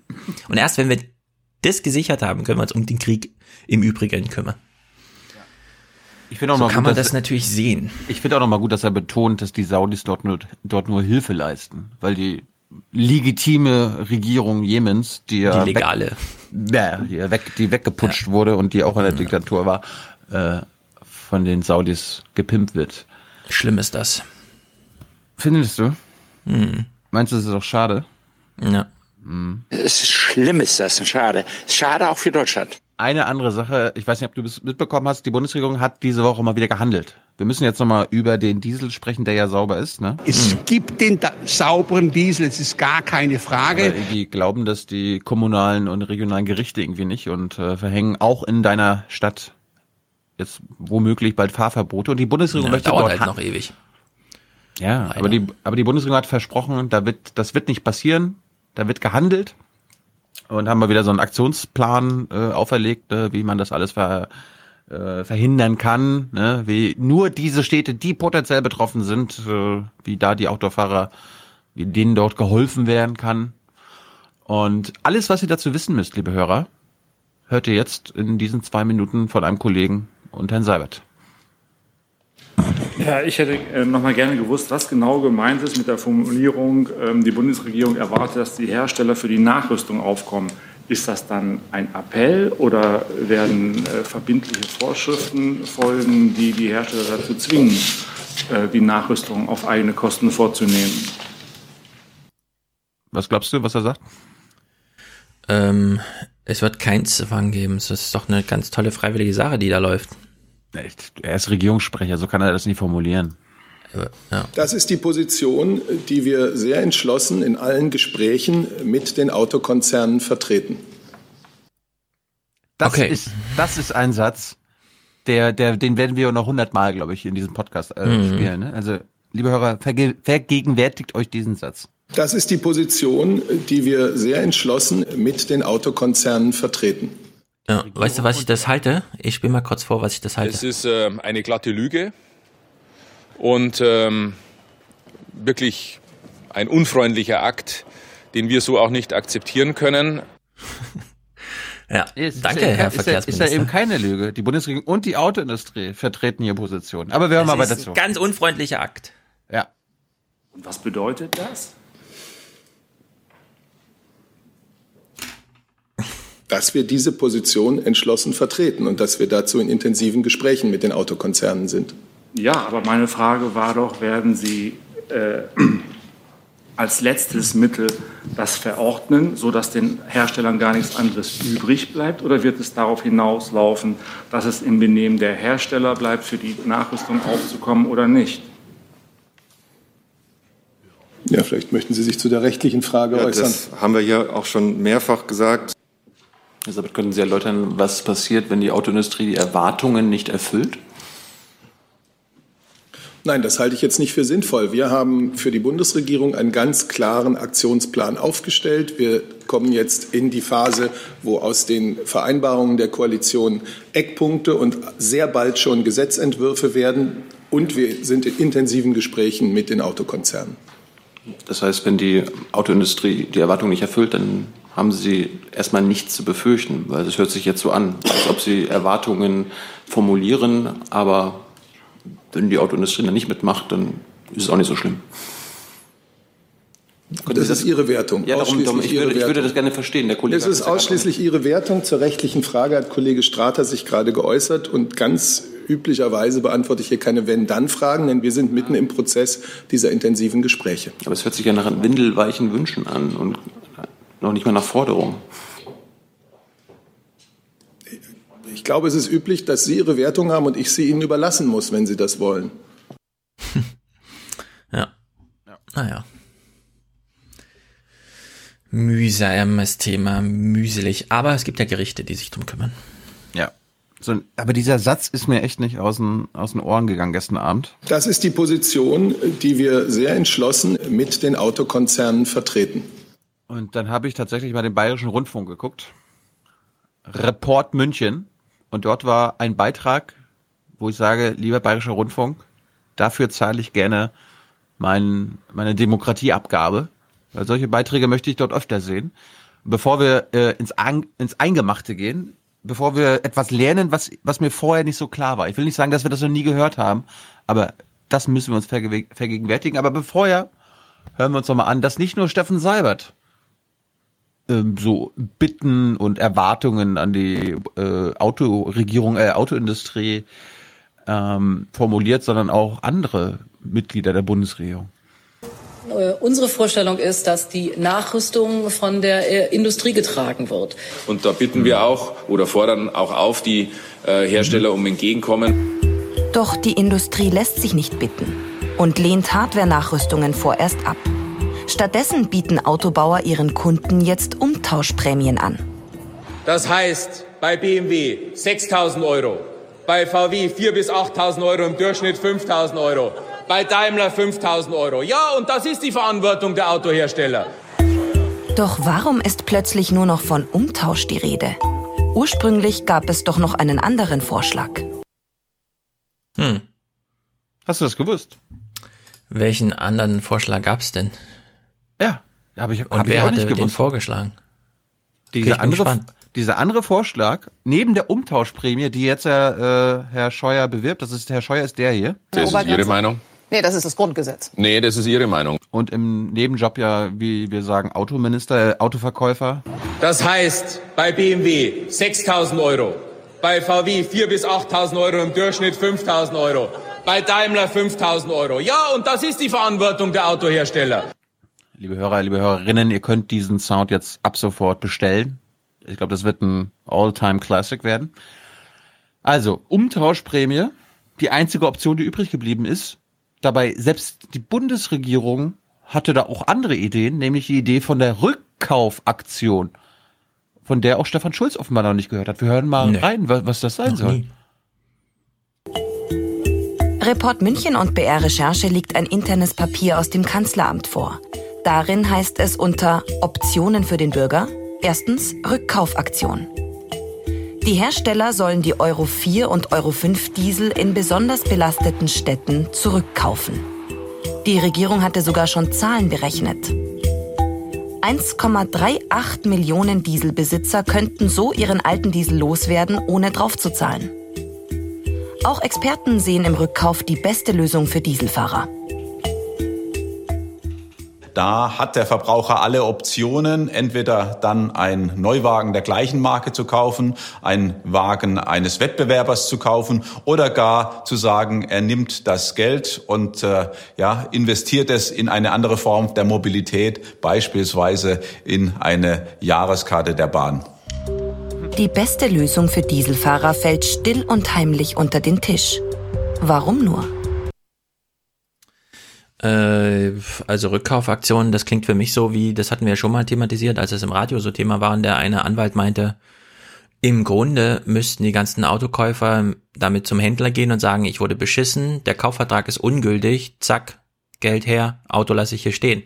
Das ist ja eins zu eins dieser Vorschlag, also Vorschlag im Sinne von eigentlich der Worst Case für alle Beteiligten, weil das Auto steht dann beim Händler, nicht beim Hersteller. Die Verknüpfung vom Händler zum Hersteller ist gar nicht so eng, wie man immer glaubt. Ja gut, Ja, aber hätte der, dann lauter der, Herst- Probleme. der Hersteller müsste natürlich auch den Händler entschädigen, weil der, der Händler kann ja nichts dafür, dass der Hersteller beschissen hat. Naja, aber der Kaufvertrag ist eben nicht mit dem Hersteller vom Autokäufer, sondern mit dem Händler erstmal gemacht. Ja gut, und aber dann gäbe es da auch wieder. Der, Händler macht ja auch einen Vertrag mit dem Hersteller und der, wird, der Händler wurde ja auch beschissen. Genau, und das müsste dann, also müsste sozusagen auf allen Ebenen rückabgewickelt werden, was natürlich durch einen Rückkauf sich erübrigt, weil dann ist es halt ein neuer Vertrag, der die ganzen alten aufhebt.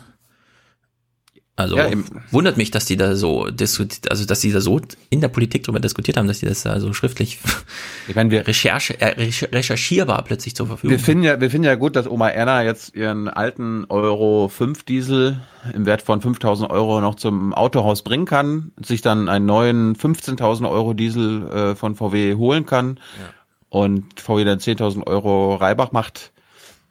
Ja. Sonst, sonst Ja. müsste, sonst müsste ja VW jetzt 5000 Euro bezahlen. Ja. So Ja, haben sie jetzt, genau. so, ma- so machen sie jetzt Gewinn. Das habe ich Mhm. nicht gewusst. dass es so krass ist. So, äh, wir, wir, hören mal, wir hören mal zu, die haben nämlich Andreas Scheuer erwischt. Der erklärt uns mal, warum das jetzt irgendwie doch keine Option mehr ist. Am Rande der Verkehrsministerkonferenz vor wenigen Tagen passen wir den Verantwortlichen Andreas Scheuer ab.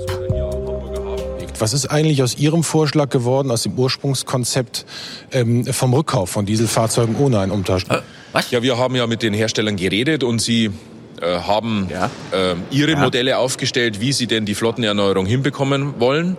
Ähm, und von daher ähm, nehme ich jetzt das einmal zur Kenntnis, wie die Informationskampagnen laufen müssen. Es muss auch wirklich angeschoben werden. Die Autohersteller sind in der Pflicht, äh, dass sie jetzt Vertrauen zurückgewinnen und da erwarte ich mir auch vieles. Der Minister gibt also offen zu, freie Hand für die Autoindustrie.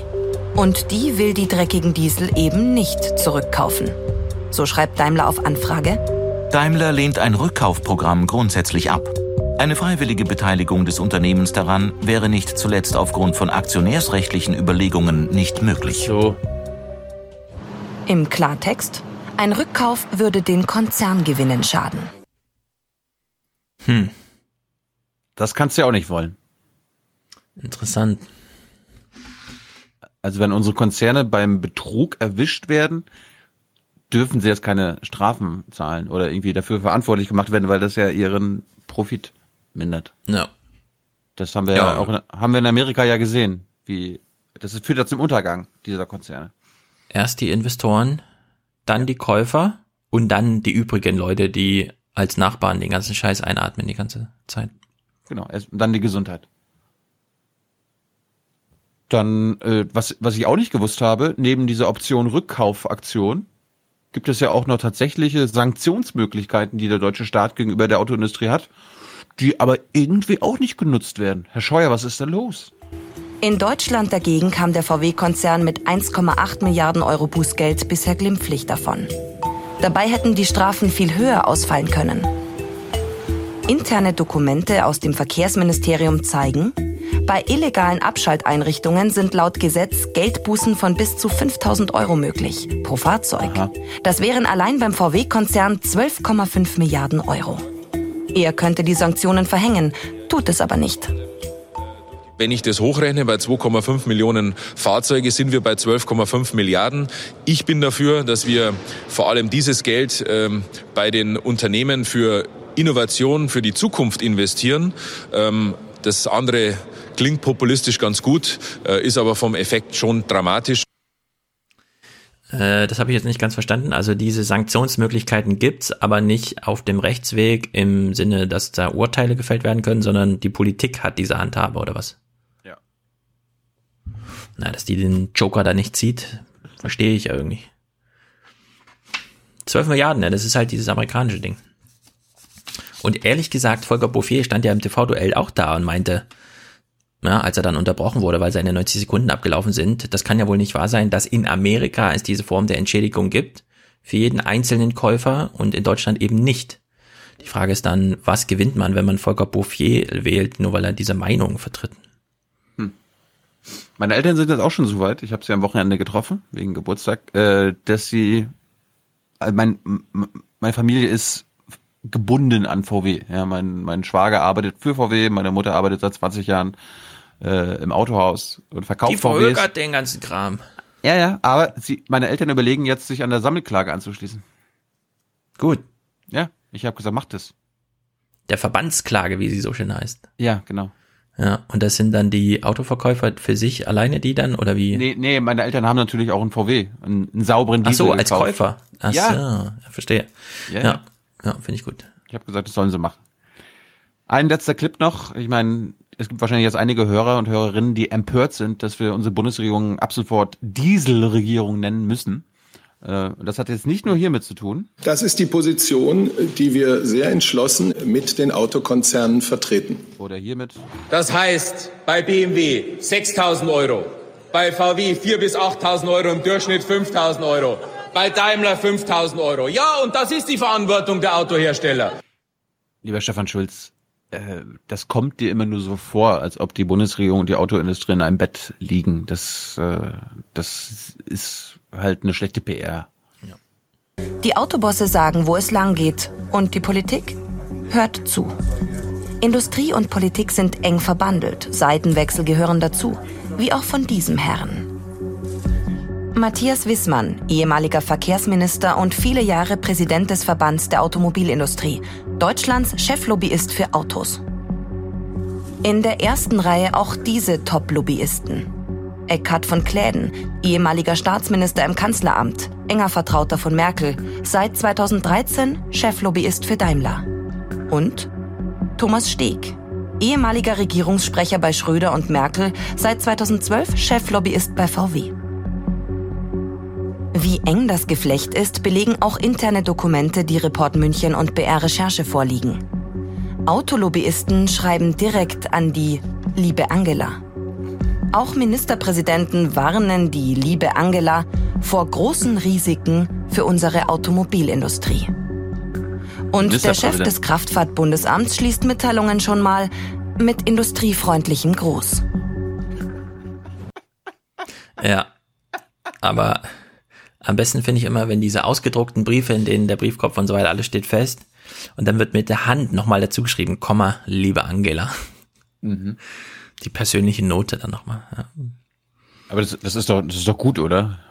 Dass sie da auf einer Per-Du-Ebene sind, dann versteht man sich, glaube ich, besser. Mhm, finde ich auch. Kommt auch was bei rum. Ja. Fragt sich für wen. Diese, diese regimekritische Sendung aus München hat sich dann auch nochmal mit so einem ehemaligen Verfassungspräsidenten, nee, Verfassungsgerichtspräsidenten getroffen, der das jetzt alles gar nicht so schlimm findet mit der Autoindustrie und wie die Bundesregierung damit umgeht. Der ehemals oberste Verfassungsrichter Hans-Jürgen Papier sieht den Rechtsstaat in Gefahr, wenn vorgesehene Sanktionen nicht verhängt werden.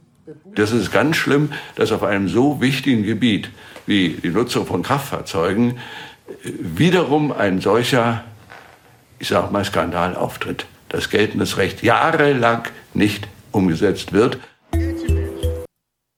Hm. Ja, aber das ist halt dann, der ist ja nicht ohne Grund nicht mehr Verfassungsgerichtspräsident. Ja. Wenn er hier sowas absondert. Puh, die in der Regierung glauben den Alten auch nicht mehr. Stimmt. Die sind wie du. Mhm. Die machen ihr eigenes Ding. Die wissen, wie man Zukunft macht. Zum Beispiel Angela Merkel. Und die Kanzlerin? Statt dafür zu sorgen, dass Dieselfahrer ihre dreckigen Autos zurückgeben können und endlich Bußgelder verhängt werden, dreht sie plötzlich an einer anderen Stellschraube. Wir wollen hierzu das Bundesemissionsschutzgesetz, also die entsprechenden Gesetze ändern. Die Luft würde damit per Gesetz in rund 50 Städten für sauber erklärt. Naja, da wird es mir aber auch juristisch zu kompliziert. Ich verstehe das alles nicht mehr. Du musst nur wissen, es gab selbst im Kanzleramt die Option Rückkaufaktion. Mhm. Wurde nicht gemacht. Da wurde sich gegen entschieden. Ja. Mit Rücksprache Autoindustrie. Ja.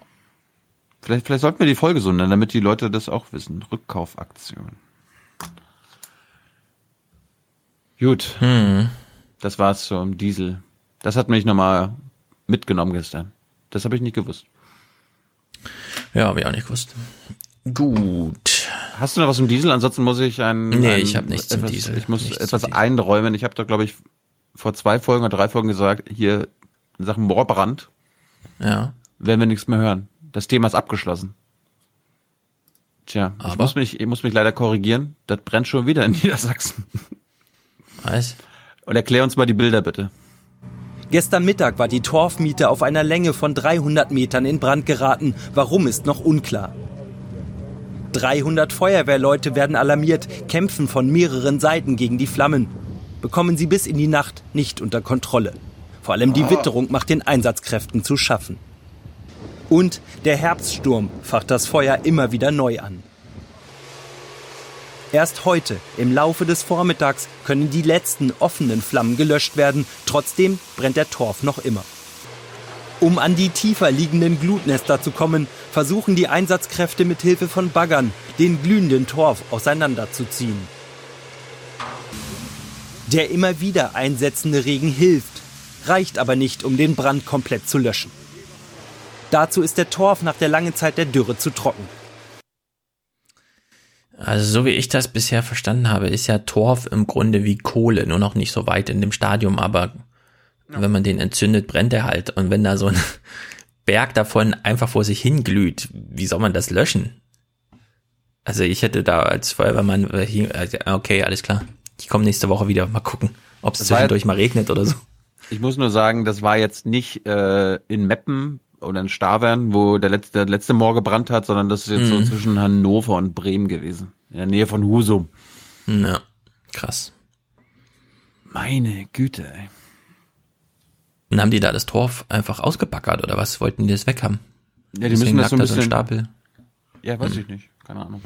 Mhm. Naja, ja, ja. Gut.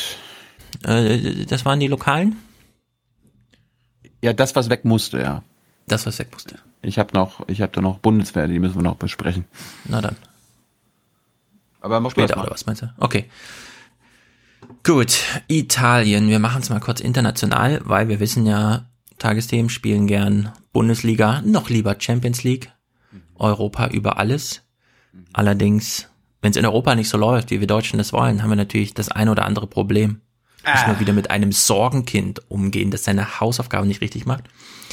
Italien ist jetzt das erste Land, das seinen Haushalt äh, nicht durchbekommen hat bei der EU-Kommission.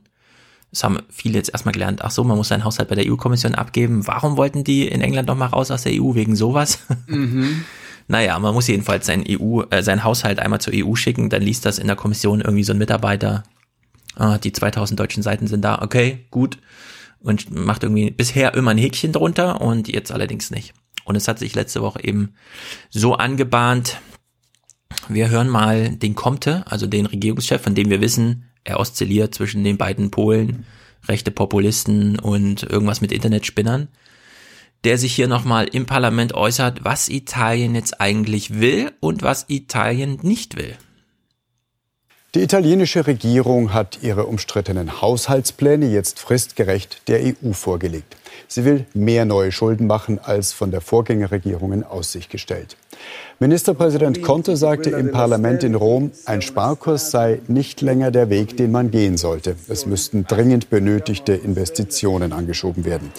Die EU-Kommission prüft die Haushaltsentwürfe aller Euro-Staaten und kann eine Überarbeitung fordern. Ja, so, er sagt also lieber investieren als sparen, weil sparen kennen wir schon, hat sich als falschen Weg herausgewiesen. Ja, aber investieren muss ja auch falsch sein. Investieren ist natürlich auch grundfalsch. Wir hören jetzt mal. Hast du, hast, hast du Varoufakis schon gehört? Nee, hab ich noch nicht. Mach ich noch. Uganda? Wir hören jetzt. Hm? Ja, ich hatte mich gestern, vielleicht interessiert das den einen, hast du mein Talkradio schon gehört, Ausgabe 9? Habe ich noch nicht, ist runtergeladen. Hört, äh, interessiert dich Geronto-Porn? Weißt du, was das ist? Nein. Also für alle, die sich interessieren. Japan ist sehr alt. Da leben sehr viele Hundertjährige. Das heißt, mit 70 ist man vielleicht nicht ganz so alt. Ja, man ist noch so in der Mitte der Gesellschaft. Geht also eine Arbeit nach. Was könnte das so sein? 70-Jährige, was für Arbeiten machen die so? Richtig, sie arbeiten in der Pflege. Und zwar als Pfleger, nicht als Gepflegte, sondern als Pfleger. Dann reicht das Geld aber nicht. Also was macht man im Nebenberuf? Pornodarsteller. Gerontoporn, auch Silverporn genannt. Was hast du geguckt Also für uns? Für alle, die sich für sowas interessieren. 70-Jährige, die im Nebenberuf noch Porn machen, weil die, das war eine Dreisat-Reportage von NZZ, weil irgendwie die 160 Franken umgerechnet japanische Rente nicht reichen. Das behandle ich ja so im Sinne von, äh, droht das Deutschland auch? Also es lohnt sich da immer mal zu gucken, was, was ist eigentlich Gerontoporn? Müssen wir uns damit auch bald beschäftigen. Du meinst, du meinst, Oma Erna muss ab irgendwann mal Pornos drehen. um ich will nichts prognostizieren, um es- aber um es über die Altersarmut und so weiter. Ei, ei, ei, es gibt ja schon die Texte darüber, wie sich deutsche Studentinnen so Sugar Daddies holen, die dann eben auch die eine oder andere Miete mal übernehmen und so. Naja, es ist jedenfalls entsprechend. So, zurück zu Italien. Wir machen es ganz kurz, denn wir haben gehört, Kurznachricht darüber, Italien möchte lieber investieren als sparen, wird natürlich nicht erklärt, was es bedeutet, aus welcher historischen oder auch ökonomischen Not so eine Entscheidung getroffen wird, sondern wir kriegen einfach einen deutschen Kommentar dazu reingedrückt. Thilo ich kann jetzt vorher überlegen, traut sich der Typ wirklich zu fordern, dass die Italiener ihre Zitat Hausaufgaben machen oder ist ihm das eigentlich auch zu blöd? Ja, das wird ihm zu blöd sein. Und er wird, wahrscheinlich, er wird wahrscheinlich auch daran erinnern, dass auch Deutschland die Maastricht-Kriterien nicht einhält. In, Daran wird er ganz bestimmt erinnern. Wir äh, hören uns das mal 30 Inflation und so, ne? Also er wird das ausgewogen machen. Ja, die vielen blauen Briefe, die Deutschland damals bekam. Wir, wir, wir hören mal. 30 Sekunden, dauert nicht allzu lang. Es ist schlicht und einfach nicht akzeptabel, dass Menschen aus Spanien, aus Portugal, denen wir harte Einschnitte zumuten, die Italiener mit durchfüttern müssten. Nur weil eine rechtspopulistische Regierung nette Wahlgeschenke verteilen will. Nein, so, kann Europa nicht funktionieren. Und so sehr ich Italien, das Land und die Leute mag, aber Mensch, macht endlich mal eure Hausaufgaben. Shame. Shame. Shame. Ja. So nach zehn Jahren Krise. Wow. Griechenland, alles was dazu gehört. Hätte man geglaubt, dass der deutsche Journalismus zumindest ein Mühe lernt? Oder kriegen wir jetzt genau die gleiche Soße nochmal serviert? Und vor allem er, ja, spricht hier im Namen der Spanier und der Portugiesen, holt sie sozusagen auf seine Seite, um gegen Italien jetzt einen Punkt zu machen mit, macht da mal eure Hausaufgaben, alles andere wäre nicht akzeptabel. Also, liebe Tagesthemen, null Verständnis dafür, null. Wir hören mal noch einen dritten Clip, ein bisschen abhandeln müssen wir doch, weil es gibt einen, einen schönen Kontrapunkt, natürlich Mark, äh, Marcel Fratscher, aber wir hören noch mal kurz den Börsenbericht. Äh, geht nicht lang, zehn Sekunden. Es wird noch mal kurz die Dramatik in einem Fazit verpackt. Italien ist zu bedeutend, um es im Falle eines Falles zu retten. Ja, das hören wir jetzt immer wieder, ne? Er sagt hier zu bedeutend, äh, zu groß, würde ich sagen. Ne? Bedeutend ist es ja gerade nicht, sonst könnte es sich ja irgendwie durchsetzen. Also wir können Italien nicht retten. Die Journalisten stellen irgendwie fest, na, der Griechenlandweg ist hier verbaut. Der wäre nicht möglich. Gleichzeitig gehen sie genau den Griechenlandweg in ihrer Domäne, ja? Und machen hier Vorhaltung und so. Trotzdem, als deutschen Kontrapunkt dazu, es ist wirklich witzig. Marcel Fratscher, letzte Woche in der Welt. Zitat. Einige, auch deutsche Kritiker Italiens warnen vor einer Spirale von immer weiter steigenden Staatsschulden, die außer Kontrolle geraten könnten. Diese Sorge ist jedoch vergleichsweise gering. Denn durch die seit über zehn Jahren niedrigen Zinsen hat der italienische Staat die Laufzeit seiner Schulden deutlich verlängern und diese für lange Zeit günstig finanzieren können. Dass die Zinsen auf italienische Staatsanleihen in den vergangenen Monaten angestiegen sind, ist zwar das Resultat eines Vertrauensverlustes in die italienische Regierung, aber er bedroht auf absehbare Zeit nicht die Zahlungsfähigkeit des Staates. Mhm, höre ich ja immer ganz anders, ne? Ähnliches gilt für den Bankensektor, der in den vergangenen Jahren deutlich gesundet ist, auch wenn dieser Prozess noch lange nicht abgeschlossen ist. Und jetzt kommt das Fratscher-Fazit. Das wirkliche Problem Italiens heute ist seine wirtschaftliche Depression die hohe Arbeitslosigkeit und der massive Einbruch der Wirtschaftsleistung der vergangenen zwei Jahrzehnte. Die Wirtschaftsleistung ist seit 2008 um 5% geschrumpft und hat sich seit 2000 praktisch nicht erhöht. Die Tragik dabei ist die hohe Arbeitslosigkeit junger Menschen, bei der eine ganze Generation ihrer Zukunft beraubt wird. Nicht die Staatsschulden berauben den Italienern die Zukunft, sondern es ist dieser Zustand der Wirtschaft jetzt gerade, Ja, aber da, da sollen jetzt Investitionen helfen. Nein. Nein. Das kann ja nicht in unserem deutschen Interesse sein. Genau, also wenn er das so formuliert, in unserem deutschen Interesse, alles klar, aber nicht hier die Spanier und so die wie, so wie der Portugiesen. Tagesthementyp gerade. genau, die Spanier und die Portugiesen plötzlich dazu holen, ja, weil die Portugiesen, diese Aufklärung kann ja auch nochmal folgen, ja. Die sind ja gerade nicht diesen Sparweg gegangen, sondern die haben sich da selbst da. entschieden, genau, haben den anderen Weg gewählt. Die, die haben hier nicht auf den Motor gehört. Ey. Wir sind nach wie vor das Land, äh, das äh, den europäischen Wirtschaftsmotor zieht. Ja, also man muss kein Freund der italienischen Regierung sein, um zu sagen, liebes Europa, man muss jetzt nicht den Weg für jedes Land erzwingen, sondern man kann jetzt auch mal ein bisschen auf Wirtschaft wird von den Menschen ausgedacht handeln, statt von den Märkten oder was auch immer. folgt ja auch von vielen öffentlich-rechtlichen, also neben Markus Preis, äh, EU-Journalisten aus Brüssel. Da gibt's auch so Stefan Leifert vom ZDF, der auch total kritisch ist in Sachen Italien. Ja, Und die, der, die Phalanx steht. Der dir denn nicht, wenn du immer sagst, hey, was, was verbreitest du denn hier? Und er kein, mit keinen Argumenten kommt, sondern einfach quasi die Position der EU-Kommission für seine eigene verkauft. Und hier, lies doch nach. Ja. Ja, genau, das kommt dann immer noch dazu, dass man so einen selektiven Zugriff auf, aber hier steht es doch, die wichtigsten Ökonomen haben doch die, Sinn, die Meinung der Märkte formuliert. Wie können Ja. sie denn jetzt mit den Menschen hier irgendwie ankommen? Naja, anderes großes Theater, Brexit. So langsam wird's hier ernst für Ja, alle? Beteiligten. Fragt man sich, alle Beteiligten des Brexits. Die unmittelbar so beteiligt? Beteiligten? Achso. Ja, die unmittelbar mit. Wer ist denn, wer wäre denn jetzt mal unmittelbar beteiligt?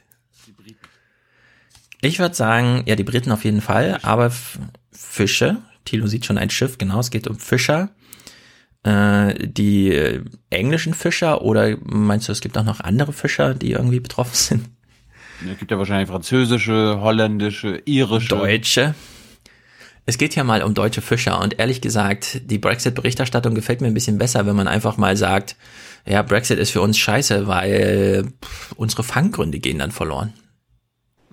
Einige Seemeilen vor der britischen Küste. Bei Wind und Wetter ziehen hier deutsche Hochseefischer tonnenweise Hering und Makrelen aus dem Meer.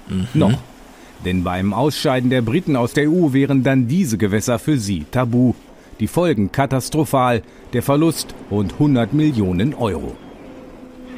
Wenn der harte Brexit kommt, fehlt uns 50 Prozent der Nordsee. Das heißt, die 200 Seemeilen Stand heute würden total in Hand der UK-Fischerie bleiben. Gerade äh, in UK-Gewässern fischen wir fast ausschließlich nur Makrelen und Hering. Das heißt, äh, die gibt es in EU-Gewässern, sprich westlich, also in, an der dänischen Küste gibt es sie gar nicht. Also da verlieren wir zwischen 90 und 95 Prozent der Fangmöglichkeiten. Ja gut, aber das finde ich jetzt nicht schlimm, weil der Hering sollte eh nicht gefangen werden aktuell. Ähnliches gilt für Kabeljau, Seelachs und Schellfisch. Bisher liegen 35 Prozent der deutschen Fanggründe für diese Fischarten vor Großbritanniens Küste. Vielleicht hätten die das damals einfach auf ihren Bus drucken sollen, ja? Also englische Fischgründe für UK Fishery. Und nicht für irgendwelche deutschen Räuber, die ansonsten sich noch von der Bundeswehr irgendwelche afrikanischen Wassergegenden freihalten lassen, ja. also ich finde hier irgendwie, da liegen so ein paar Sachen drin, ja, hunderte, es geht um hunderte Millionen Euro, weil deutsche Fischer jetzt nicht mehr in den englischen Fanggründen da wildern können. Also ich überspitze jetzt ein bisschen, ja, wildern und so, aber warum nicht? Äh, Man muss sich ja mal vorstellen, gut, wir erfahren das jetzt so in den Nachrichten in Deutschland. Wie sehen eigentlich so britische Nachrichten zu diesen Themen aus? Bedauern die da auch, dass die Deutschen nach einem harten Brexit nicht mehr in englischem Gewässer oder könnte man sich da eine andere Stimmungslage vorstellen? Naja, ist jedenfalls blöd für den deutschen Fischer, denn er hat sich gerade saubere neue Dieselmotoren bestellt. Wir bauen äh, gerade zwei neue Fischereifahrzeuge. Die, das erste Schiff kommt Ende Oktober, das zweite im Januar. Das ist natürlich für uns noch ein besonderer Druck, weil es eine relativ hohe Investition für die Kutterfischzentrale nach sich zieht. Von daher ist es wichtig zu wissen, wo dürfen wir fischen und wie dürfen wir fischen. Und von daher erwarten wir einfach von der Politik Klarheit. Ja, Was er erwartet Klarheit. Und was? Ja, ja das ist ja immer noch der gute Hering und so. Naja, Gott. Also, die Fischer. Ist das jetzt beispielhaft für ganze Wirtschaftszweige? Wir wissen ja, unsere Landwirtschaft ist ja extensiv auf Export aufgestellt, ausge ausgerichtet. Oder ist das jetzt wirklich ein Einzelfallschicksal, was wir hier präsentiert bekommen haben?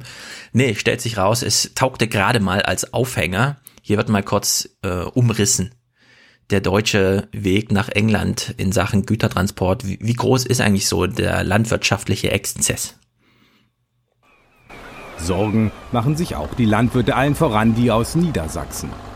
Das, was wir für ganz Deutschland projizieren, nämlich Effekte vor allen Dingen im Nahrungsmittelbereich ähm, in diesen beiden Branchen Fleisch und Milchprodukte, davon wird Niedersachsen wahrscheinlich überproportional betroffen sein. Denn fast 60 Prozent der deutschen Schweinefleischexporte nach Großbritannien kommen aus Niedersachsen. 65 Prozent sind es beim Geflügel und 16 Prozent bei der Milch. Mit Einbußen von einer Milliarde Euro wird gerechnet, denn nach dem Brexit verteuern sich wegen der Zölle die Waren. Ja, eine Milliarde in Niedersachsen küstennah schwer betroffen. Ich könnte mir vorstellen, wenn so ein Land wie England nach einem harten Brexit auf Eigenversorgung umstellt, ist das vielleicht nicht das Allerschlechteste für alle Beteiligten. Also Brexit, da entstehen auch sehr viele neue Märkte, also neue Arbeitsmärkte vor allem. auf englischem Grund und Boden und auch vor der Küste. Naja, jedenfalls, wenn die Entflechtung dann kommt, eine Milliarde ist ja nur landwirtschaftliches Zeug, in dem Falle nur Niedersachsen. Insgesamt geht's um ganz schön viel Geld, was die Deutschen dann nicht mehr aus England bekommen. Waren im Wert von rund 84 Milliarden Euro exportierte Deutschland im vergangenen Jahr nach Großbritannien. Nach dem Brexit, da sind sich die Experten einig, dürfte das weniger werden. Wie viel? Fragezeichen. 84 Milliarden. Die Engländer werden es trotzdem brauchen, entweder auf eigene Industrie umstellen, das wäre mal eine echte Revolution, oder sich woanders bedienen, oder meine Vermutung, egal wie hart der Brexit wird, diese Ströme, also diese Güterströme werden trotzdem weiterlaufen. Es wird halt nur ein bisschen komplizierter, aber da stellt man halt eine Bürokraft mehr ein und zahlt halt nochmal sieben Prozent für irgendwas. Das kann man alles einpreisen unter der Maßgabe, es muss vielleicht alles gar nicht so schlimm kommen, wie man immer glaubt. Jedenfalls wurde in der EU ja darüber verhandelt. Darf ich? Na hm? gut, weil gerade das Stichwort auch Schweinezucht war und Schweineexport. Ähm, kurzer, kurzer Zwischenruf. Mhm. Äh, wir haben noch mitbekommen, dass die Bauern sich immer noch ärgern, dass vor sieben Jahren die Ferkelkastration genau dass das geändert wurde, die ärgern sich immer noch. Es war jetzt gerade Schweinetag in Güstrow, in, in MacPom, und da haben die Bauern auch wieder gemeckert. Und die Argumente sind die besten. Alleingelassen fühlen sich die Schweinezüchter von der Bundesregierung. Zu viele offene Fragen gäbe es. Ein Beispiel, ob das Gesetz, das ein betäubungsloses Kastrieren von Ferkeln verbietet, ab 2019 nun in Kraft tritt oder ob die Frist um zwei Jahre verschoben wird.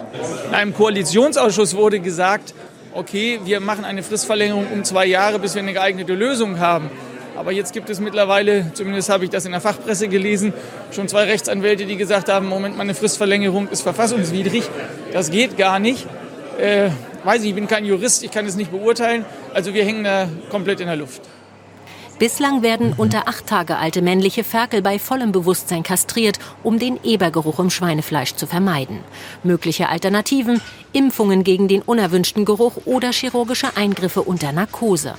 Das, so sagen die meisten Züchter im Land, ist im europäischen Wettbewerb jedoch zu teuer. Wer ja. soll uns denn die Ferkel abnehmen, wenn er die 5 bis 6 Euro in Dänemark oder in Holland billiger kaufen kann? Das tut doch keiner. Deswegen, also wir sind jetzt an dem Punkt, wo wir sagen müssen, wir müssen die Dinge aber auch auf den Punkt bringen. Sonst bringen wir uns damit um. Äh, mit Narkose oder ohne? Wie läuft der Selbstmord, den er da ankündigt für sich selbst? Finde ich ein bisschen gut. Nach sieben Jahren, ja. ja. Wir hängen völlig in der Luft. Ja. Wir hängen hier völlig in der Luft. Wer soll uns ich denn das da abnehmen? Ja, die, die ja. Ferkel werden teurer. Ja, ich hätte ganz vielleicht muss der Kunde mal die fünf Euro oder mehr bezahlen. Ja, ja, ja, genau. Ich hätte nämlich ein ganz spontanes Argument. Ich finde, Trump, es ist nicht alles scheiße, was er macht. Ein Einfuhrzoll auf Fleisch, das ohne Narkose geruchsarm gemacht wurde, ja. wäre doch mal was, oder? Und da muss man halt nachweisen, dass man, wie man sein Schwein da kastriert hat, damit es besser riecht auf dem Teller. Nee. Das kann ja nicht in unserem deutschen Interesse sein. Also, liebe Landwirte, neben dieser ganzen Marktlogik, ab und zu kann man auch mal ein politisches Argument zulassen. Nein, Guter Stichwort, Marktlogik. Liebe Schweinezüchter, jetzt kommt nämlich eine, eine Schweinezüchter-Lobbyistin und mhm. achte mal auf ihre Wortwahl, ne? Stichwort Marktlogik. Zudem herrsche Unsicherheit bei der Sauenhaltung. Nach dem Magdeburger Urteil von 2016, dass das Halt. Ey, guck mal, wie viel Platz sie da haben. Was ist denn das? Zehn Zentimeter nach rechts und links, das muss doch ja. reichen. Von Sauen in zu engen Kastenständen untersagt, fordern die Schweinezüchter klare Regelungen. Die Rahmenbedingungen sind inzwischen so ungewiss für alle. Äh, es investiert niemand, weil er nicht weiß, wenn er bauen will, Gut. wie er bauen will und ob er auch Rechtssicherheit hat. Wir mhm. wollen zuverlässige Rahmenbedingungen, dass auch in Zukunft noch in Deutschland Schweine produziert werden sollen. Wir sprechen von Regionalität. Wir möchten diesen Rohstoff produzieren, aber man muss uns sagen, wie. Ey, Rohstoff. Rohstoff Schwein. Rohstoff. Weißt du, es, es, also, wird, es, wird, es, es wird immer gesagt, Deutschland hat keine Rohstoffe, wir sind ein rohstoffarmes Land. Wir haben doch Schweine. Ja, wir haben Schweine. Was die, für ein geiler Rohstoff. Die, die, produziert werden von unseren Schweinezüchtern. Ja, ich finde auch die Haltung so geil. Also ich meine, Deutschland ist ein großes Land. Ja. Und wir exportieren noch 50 Prozent von dem Zeug. Ja. Und sie macht, gaukelt uns wirklich vor, dass sie quasi die Zukunft dieser ganzen Branche retten will, ja? Also ja. im Sinn von, sonst macht das gar keiner mehr. Es machen jetzt schon nur noch drei, aber bald macht das gar keiner mehr. Also wirklich.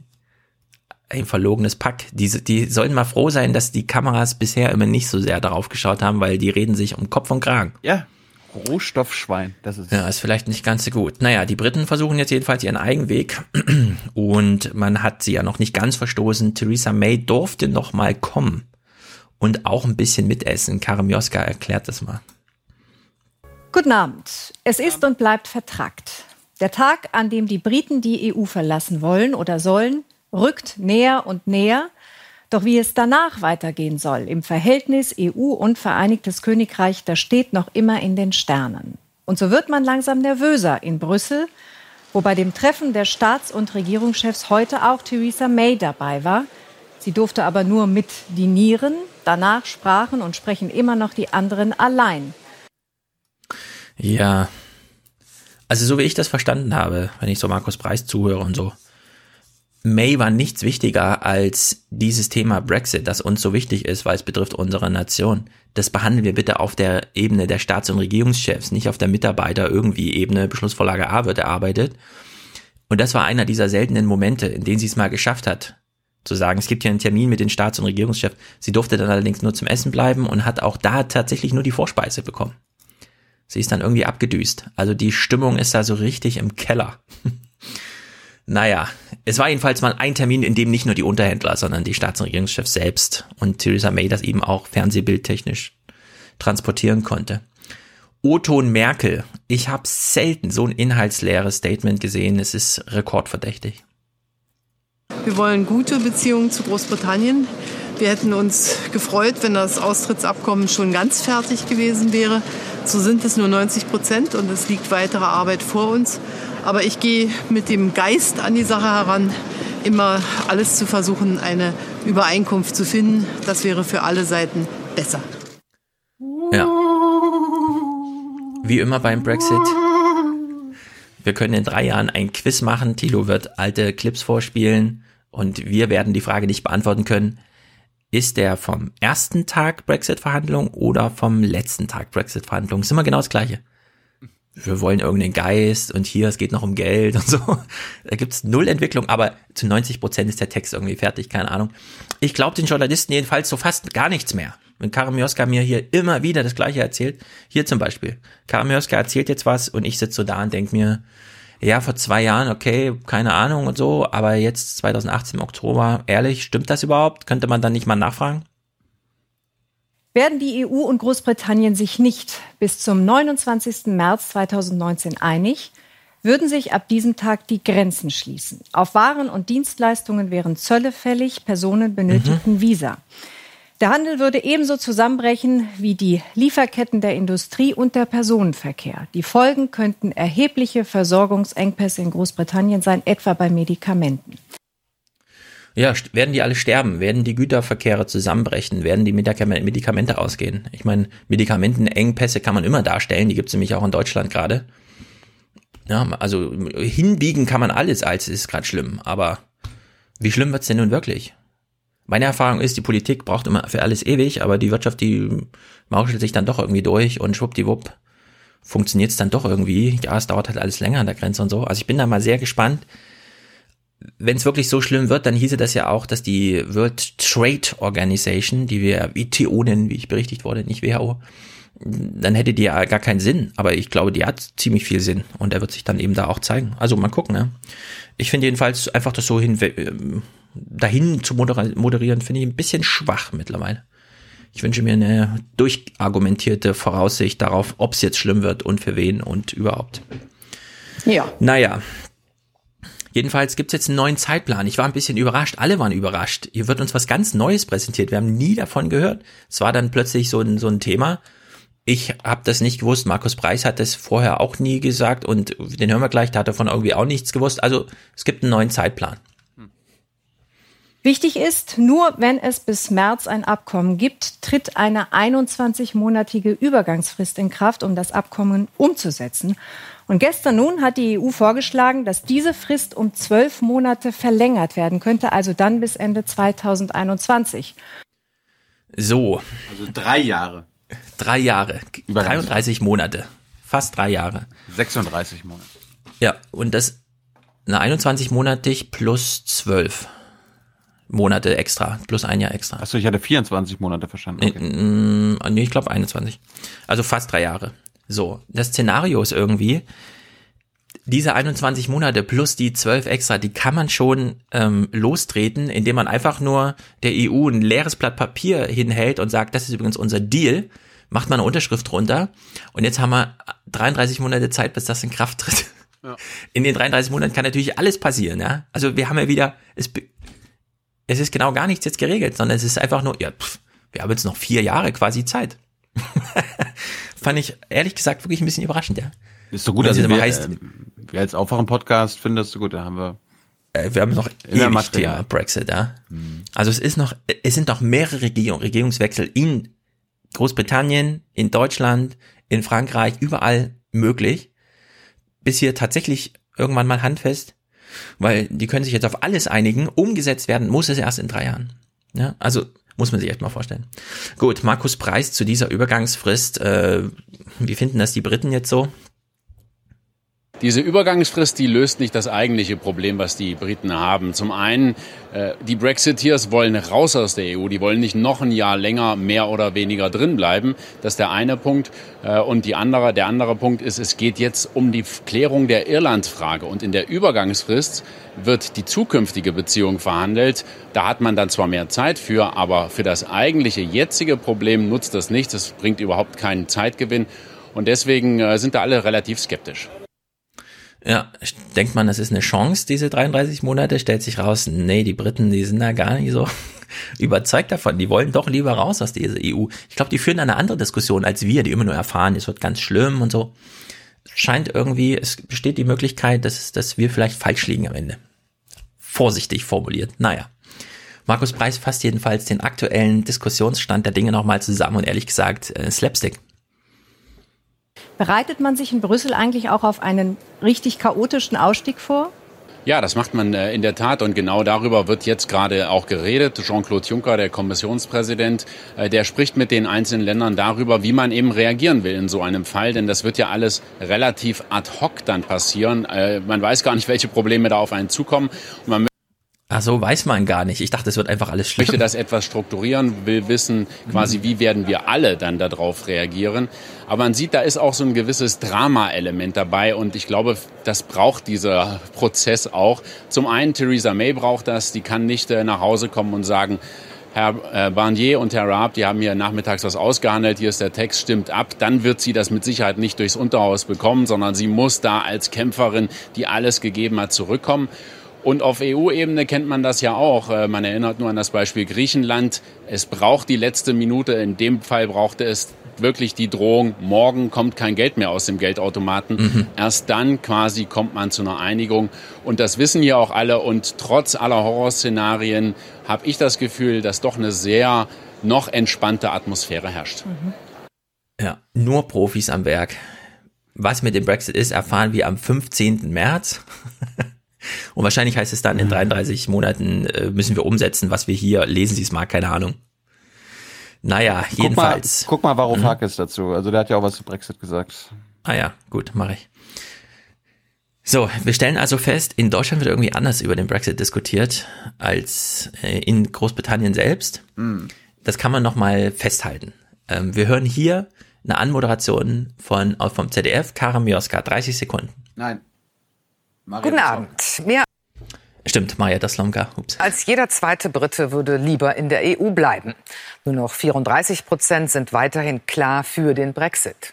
Mhm. Das besagt eine vom Europaparlament in Auftrag gegebene Umfrage. Diese veränderte Stimmungslage dürfte wohl daher kommen, dass vielen Briten jetzt erst bewusst wird, wie kompliziert und wie riskant dieser Austritt ist. Das war vielen vor zwei Jahren offenbar nicht klar. Ja, vermutet sie einfach mal so. Hm. Ja, die, die, die Briten haben das damals einfach so gemacht und dann haben sie plötzlich festgestellt, ach so, jetzt muss ich langsam mal aufwachen, es wird ja richtig krass und so. Hm. Stellt sich raus, nee, es gibt ja in Großbritannien auch deutschsprachige Journalisten, zum Beispiel von der FAZ, Jochen Buchsteiner. Der hat ein Buch über den Brexit geschrieben. Und als hätte er es vorausgesehen, hat er genau auf Marietta Slomka reagiert im Gespräch mit dem Deutschlandfunk, formuliert es mal vorsichtig so. Mein Eindruck ist, dass in Deutschland und auch in vielen anderen Ländern Europas der Eindruck vorherrscht, diejenigen, die Brexit gewählt haben, sind mehr oder weniger verführt worden von karrieregeilen Populisten, die nur mit Lügen operiert haben. Und mhm. jetzt gibt's den großen Kater. Am liebsten wollen alle Trump. wieder zurück zur EU, aber es geht nicht und deswegen steckt das Land im Chaos. Also das ist so eine Sichtweise, der ich oft begegnet bin und das deckt sich in der Tat nicht mit dem, wie ich das Land wahrnehme. Das ist tief gespalten, daran gibt's keine Frage. Aber diejenigen, die für den Brexit gestimmt haben, diese 52 Prozent, sind doch erstaunlich stabil geblieben. Es gibt jetzt zum ersten Mal Umfragen, die die Brexiteers unter 50 Prozent sehen. Das ist kein großer Wechsel. Es spricht vieles dafür, dass diejenigen, die dafür gewählt haben, das auch wirklich so wollten. Ja, also im äußeren Mainstream kriegt man zum Thema Italien, zum Thema Great Britain, Global Britain, so ganz andere Sachen auch auf Deutsch serviert, als in diesem inneren Mainstream, wo Karim Joska und Marita Slomka uns erzählen, da wurde ein Volk verführt und jetzt wird's ganz schlimm. Und es scheint irgendwie beides nicht zu stimmen.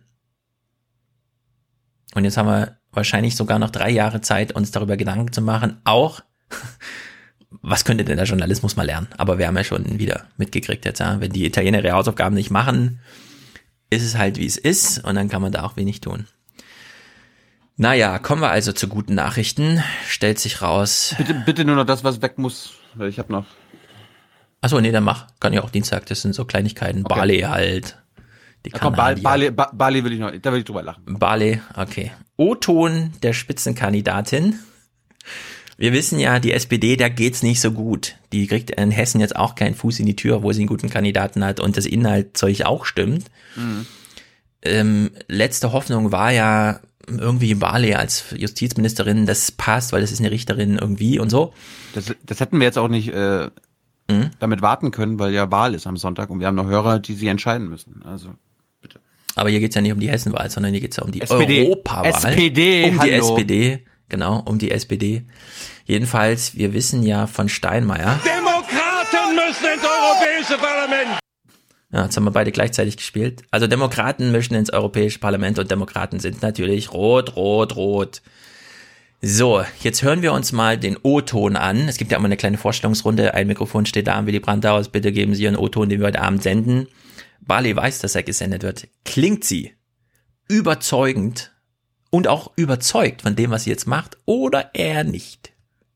Ja. Diese nächste Wahl ist eine Schicksalswahl. Es ist wahrscheinlich mhm. die wichtigste Wahl in diesem Jahrzehnt für unseren Kontinent. Der zweite Grund, warum ich diese Kandidatur sehr gerne übernehme, ist, weil ich Verantwortung für meine Partei übernehme. Weil sie sich, wie Sie alle wissen, in durchaus schwierigem Fahrwasser befindet. Und ich möchte meinen Anteil dazu beitragen, dass es nach oben geht mit der Sozialdemokratie. Ich liebe diese Partei. Den Tränen nah. Das, das hört sich so ein bisschen an, als ob hinter ihr jemand mit einer Knarre steht, ihr die an den Rücken ge, gedrückt hat und gesagt hat. Nee, ich glaube, sie ist wirklich traurig über den Gesamtzustand. Also schon intrinsisch, aber halt wirklich betrübt. Das ist einfach richtig schlechte Stimmung. Nee, es, es hört sich eher so an, als ob sie eine Wette verloren hat und das jetzt machen muss. Ja, das auch. Das auch so ein bisschen.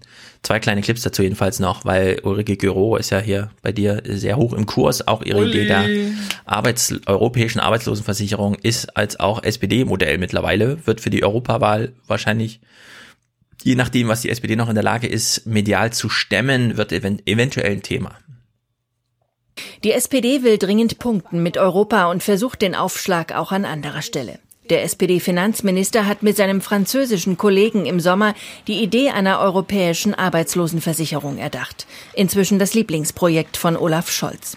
Nach einem internen Papier könnte der EU-Arbeitslosenfonds so funktionieren. Alle EU-Staaten zahlen einen jährlichen Beitrag, abhängig vom Bruttoinlandsprodukt. Steigt die Arbeitslosenquote um zwei Prozentpunkte, leiht der Fonds dem Staat Geld. Nach spätestens fünf Jahren muss es zurückgezahlt sein. So, es geht also wieder nur um einen Kredit, um eine Leihgabe. Sie muss zurückgezahlt werden. Ja? Im Grunde ist das gar keine Arbeitslosenversicherung, sondern es ist halt nochmal so ein zusätzlicher Topf, der unter der Maßgabe Bedürftigkeit und so weiter ausgegeben wird. Im Grunde genau das, was Deutschland verpflichtet ist zu tun, da ja dieses Land, wie wir in vielerlei Argumentation gehört haben, mit dem Exportüberschuss und den Handelsüberschüssen auch Arbeitslosigkeit exportiert, vor allem durch niedrige nicht nach europäischen äh, Vorgaben ausgerichtete Lohnentwicklung, anders als Frankreich, die das beispielsweise vorbildhaft am der Inflationsentwicklung entlang gemacht haben. Jetzt will Oma Erna nicht. Ja, also wir haben so einen ganz zarten Move der Deutschen zu sagen, okay, Zugeständnis, wir kümmern uns ein bisschen auch um die von uns exportierte Arbeitslosigkeit bei euch. Wir Stellt kümmern raus, uns. Wir kümmern uns, stellt sich raus. Es gibt natürlich Gegenstimmen. Wir hören die CDU und die Gut. FDP. Gut. Ein neuer Hilfsfonds? Haushaltspolitiker aus Union und Opposition warnen bereits, mit diesem Konzept wird Scholz keine Mehrheit finden. weil wir nicht einsehen, dass ein weiterer Topf äh, in Europa aufgemacht wird, der von Deutschland milliardenschwer befüllt werden muss. Die Hauptgefahr ist, dass in Ländern Europas, wo der Arbeitsmarkt nicht funktioniert und nicht so gut funktioniert wie bei uns, man sagt, ach, das ist ja nicht so schlimm, wir können uns ja ausruhen, wir haben ja jetzt eine europäische Arbeitslosenversicherung, da können ja die anderen zahlen und wir brauchen keine Reformen zu machen. Genauso. Fazit. Das kann ja nicht in unserem deutschen Interesse sein. Ja, die Faulen wieder durchzuschleifen. Mensch, die sollen einfach arbeiten gehen. Kleiner Hinweis, Eckhard Rehbeck, den ihr zuerst da ge- gerade gehört habt, Mhm. ja, der Norddeutsche, der war bei Jung und Naiv eines der lustigsten ever, war also von einem Jahr. Guckt euch das an, das ist mein, also der Bundestagsabgeordneter meiner Eltern. Ja. In dem Landkreis. Die, die haben den nie gewählt, aber er ist halt der Vertreter. Gut. Wir müssen da mal über die Bundeswehr reden. Mhm. Erstens. Äh, Was hat sie schon wieder angestellt? Ja, einiges. Sie hat, sie hat ein bisschen gepost. Und äh, wir kommen zu erstens, bevor wir nach Niedersachsen schalten, gucken wir mal kurz nach Rostock-Lage. Da gab es nämlich eine Eurofighter-Übung. Und äh, Stefan muss jetzt wieder Mhm. ein, ein kleines Quiz machen. Jetzt beginnt wieder die Aufwachen-Quiz-Show. Heute mit Spieler Stefan Schulz. Danke. Danke, Markus, nochmal dafür. Du musst jetzt äh, für unsere Hörer erraten, wer da jetzt einen O-Ton abgibt und woher du und unsere Hörer ihn kennen. 750 Soldatinnen und Soldaten waren an der Übung mit sechs weiteren Eurofightern und sechs Tornados beteiligt. Dabei ging es vor allem um die Zusammenarbeit innerhalb des Landes. Besonders im Fokus die Logistik aller beteiligten Geschwader aus Mecklenburg-Vorpommern, Schleswig-Holstein und dem Rheinland. Wichtig war es für uns in diesem Neuland, in dieser Welt, die wir so lange nicht mehr ausgefüllt haben, diese Erkenntnisse zu gewinnen. Ähm, Und das, das haben wir erreicht. Im Wesentlichen sind die Erkenntnisse im Bereich ähm, der Logistik. Wie versorge ich meine Truppen? Flugbenzin bis hin zu Essen der Truppen und, und, und, und, und. Äh, ähm, Aber auch unsere Führungsfähigkeit. Wie führe ich diese Anteile? Keine Ahnung. Wer ist das?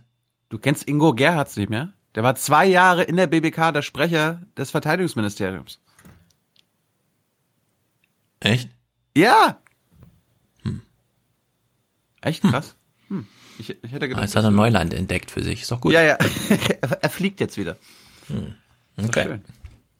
Gut, aber jetzt kommen wir zu dem wirklichen Kram, der uns beschäftigen muss. Äh, Bundeswehr. Die hat nämlich in Niedersachsen geübt. Thomas Wiegold war ja auch da. Könnt ihr dann alles, also das Wehrtechnische könnt ihr nachlesen auf Augen geradeaus oder in seinem Podcast hören Ohren geradeaus. Ähm, und wir gucken erstmal beim NDR, die haben eine Kurzmeldung gemacht, was dann da so an Waffen vorgeführt wurden. Ne? Also das, was die Nordkoreaner und die Russen auf der Straße machen, ne? irgendwie äh, in, am Roten Platz und so weiter, das macht die Bundeswehr halt auch, aber nur so ein bisschen so vor ausgewähltem Publikum. Schaulaufen heute auf dem Truppenübungsplatz in Munster. Selbst die Fluggeräte, die nicht immer zuverlässig funktionieren, strahlen in der morgendlichen Sonne. Die Präsentation der Landstreitkräfte ist der Abschluss einer gut zweiwöchigen Informationsveranstaltung. In zahlreichen Manövern wurde dabei dem Führungskräftenachwuchs der Bundeswehr gezeigt, wie die Truppe im Einsatz arbeitet. Adressat der heutigen Veranstaltung Ehrengäste und Vertreter des Verteidigungsministeriums. Ehrlich gesagt, ich habe mal überlegt, ob wir da mal einen Ausflug hinmachen. Ja. Einen Aufwachenausflug. Ja. Weil du sitzt auf so einer Tribüne und die fahren den ganzen Tag hin und her durchs Wasser und so. Das ist, glaube ich, ganz lustig. Gab nochmal einen O-Ton vom Heeresinspekteur. Was, was glaubst du, was der will? Mehr Frieden. Der Inspekteur des Heeres nutzte die Gelegenheit, die Politik in die Pflicht zu nehmen. Es geht mal wieder ums Material, auch um die Geräte, die hier präsentiert werden. Sie müssen damit ausbilden können, sie müssen damit üben können. Und nur dann, wenn wir es auch zu 100 Prozent zur Verfügung haben, können wir all den Auflagen, die wir ja gegenüber der NATO eingegangen sind, auch erfüllen. Ja. Frieden sichern, ne? Sowas. Ja, ich frage mich vor allem, die fahren die ganze Zeit mit dem Panzer rum. Wie, wie ist nochmal das Szenario, wo man einen Panzer braucht? Ich gucke ja nun sehr viele Netflix-Serien, die so sehr auf der Höhe der Zeit, wie die Kriege geführt werden und so weiter. Ich habe da schon lange keinen Panzer mehr gesehen. Ich auch nicht. Ich auch nicht. Ist irgendwie komisch, aber wer weiß, vielleicht wissen die mehr als wir. Vielleicht haben wir, vielleicht haben wir einen Hörer oder eine Hörerin, die weiß, wo auf der Welt gerade noch ein konventioneller Krieg geführt wird. Ja, ja. In, dem, in, in dem ein Panzer eine Rolle spielt. Ja. Aber jetzt kommen wir mal zu den Aufgaben der Bundeswehr, die uns und dir wahrscheinlich noch nicht so bekannt sind. Die Bundeswehr ist ja auch bereit im Ausland, nicht in Deutschland. Ja, das, was du jetzt siehst, das wird in Deutschland nie passieren. Nie. Wirklich nicht. Nie dass die Bundeswehr gegen Menschenmengen eingesetzt wird. Ja, kann ja irgendwie im Ausland sein, dass in Mali oder in Afghanistan irgendwie aufgebrachte mhm. Menschenmengen sind. Die Bundeswehr hat dir mal gezeigt, ich habe das alles mal ein bisschen gestrafft, das dauert immer, also es sind diese Bundeswehrübungen von einem YouTube-Kanal, was ich gefunden habe, der hat das mal mitgefilmt. Ich habe das mal zusammengefasst, aber ich finde das eigentlich ganz wichtig, dass Stefan Schulz das mal sieht, wie die Bundeswehr ich guck das sehr gerne. für Ordnung Und zwar gucke ich sowas immer in voller Länge. Ich habe das ein bisschen vorgespult. Ja, mhm. Schaulustige. So ein Auto. Was, die kloppen auf dem Audi rum. Sind die verrückt? Kommen die Soldaten. Angriff! Weg, weg, weg, weg, weg, weg, weg.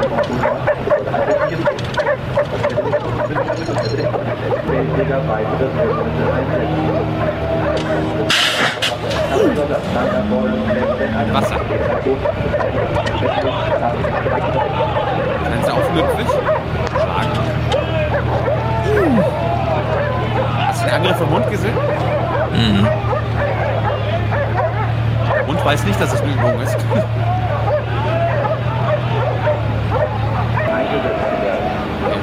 Demonstranten sind unter Kontrolle. Schuss. Laufen sie weg.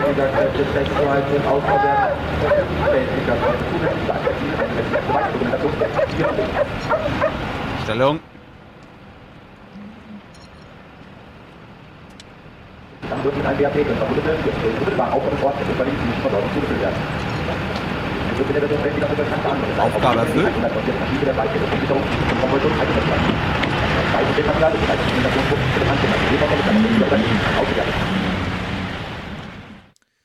Ja, also falls ihr euch, äh, das jetzt nur audiomäßig hört, äh, euch fragt, was ihr da verpasst habt gerade, man kann, das ist der Beweis, den wir gerade gesehen haben, mit 20 Jeeps gepanzert mit schweren, also nicht Ketten, aber schon schwere Reifen und so, schusssicher wahrscheinlich alles, und nochmal 30 Menschen auf dem Boden tatsächlich ein Audi schützen. Ja. Das ist einfach spektakulär.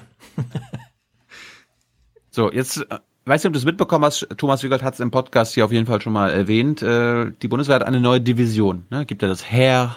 Warte mal, Marine. Cyber, Cyber höre ich da. Cyber, Cyber, Cyber, Cyber, Cyberangriff, Cyber, Cyber, Cyber, Cyber, Cybersicherheit.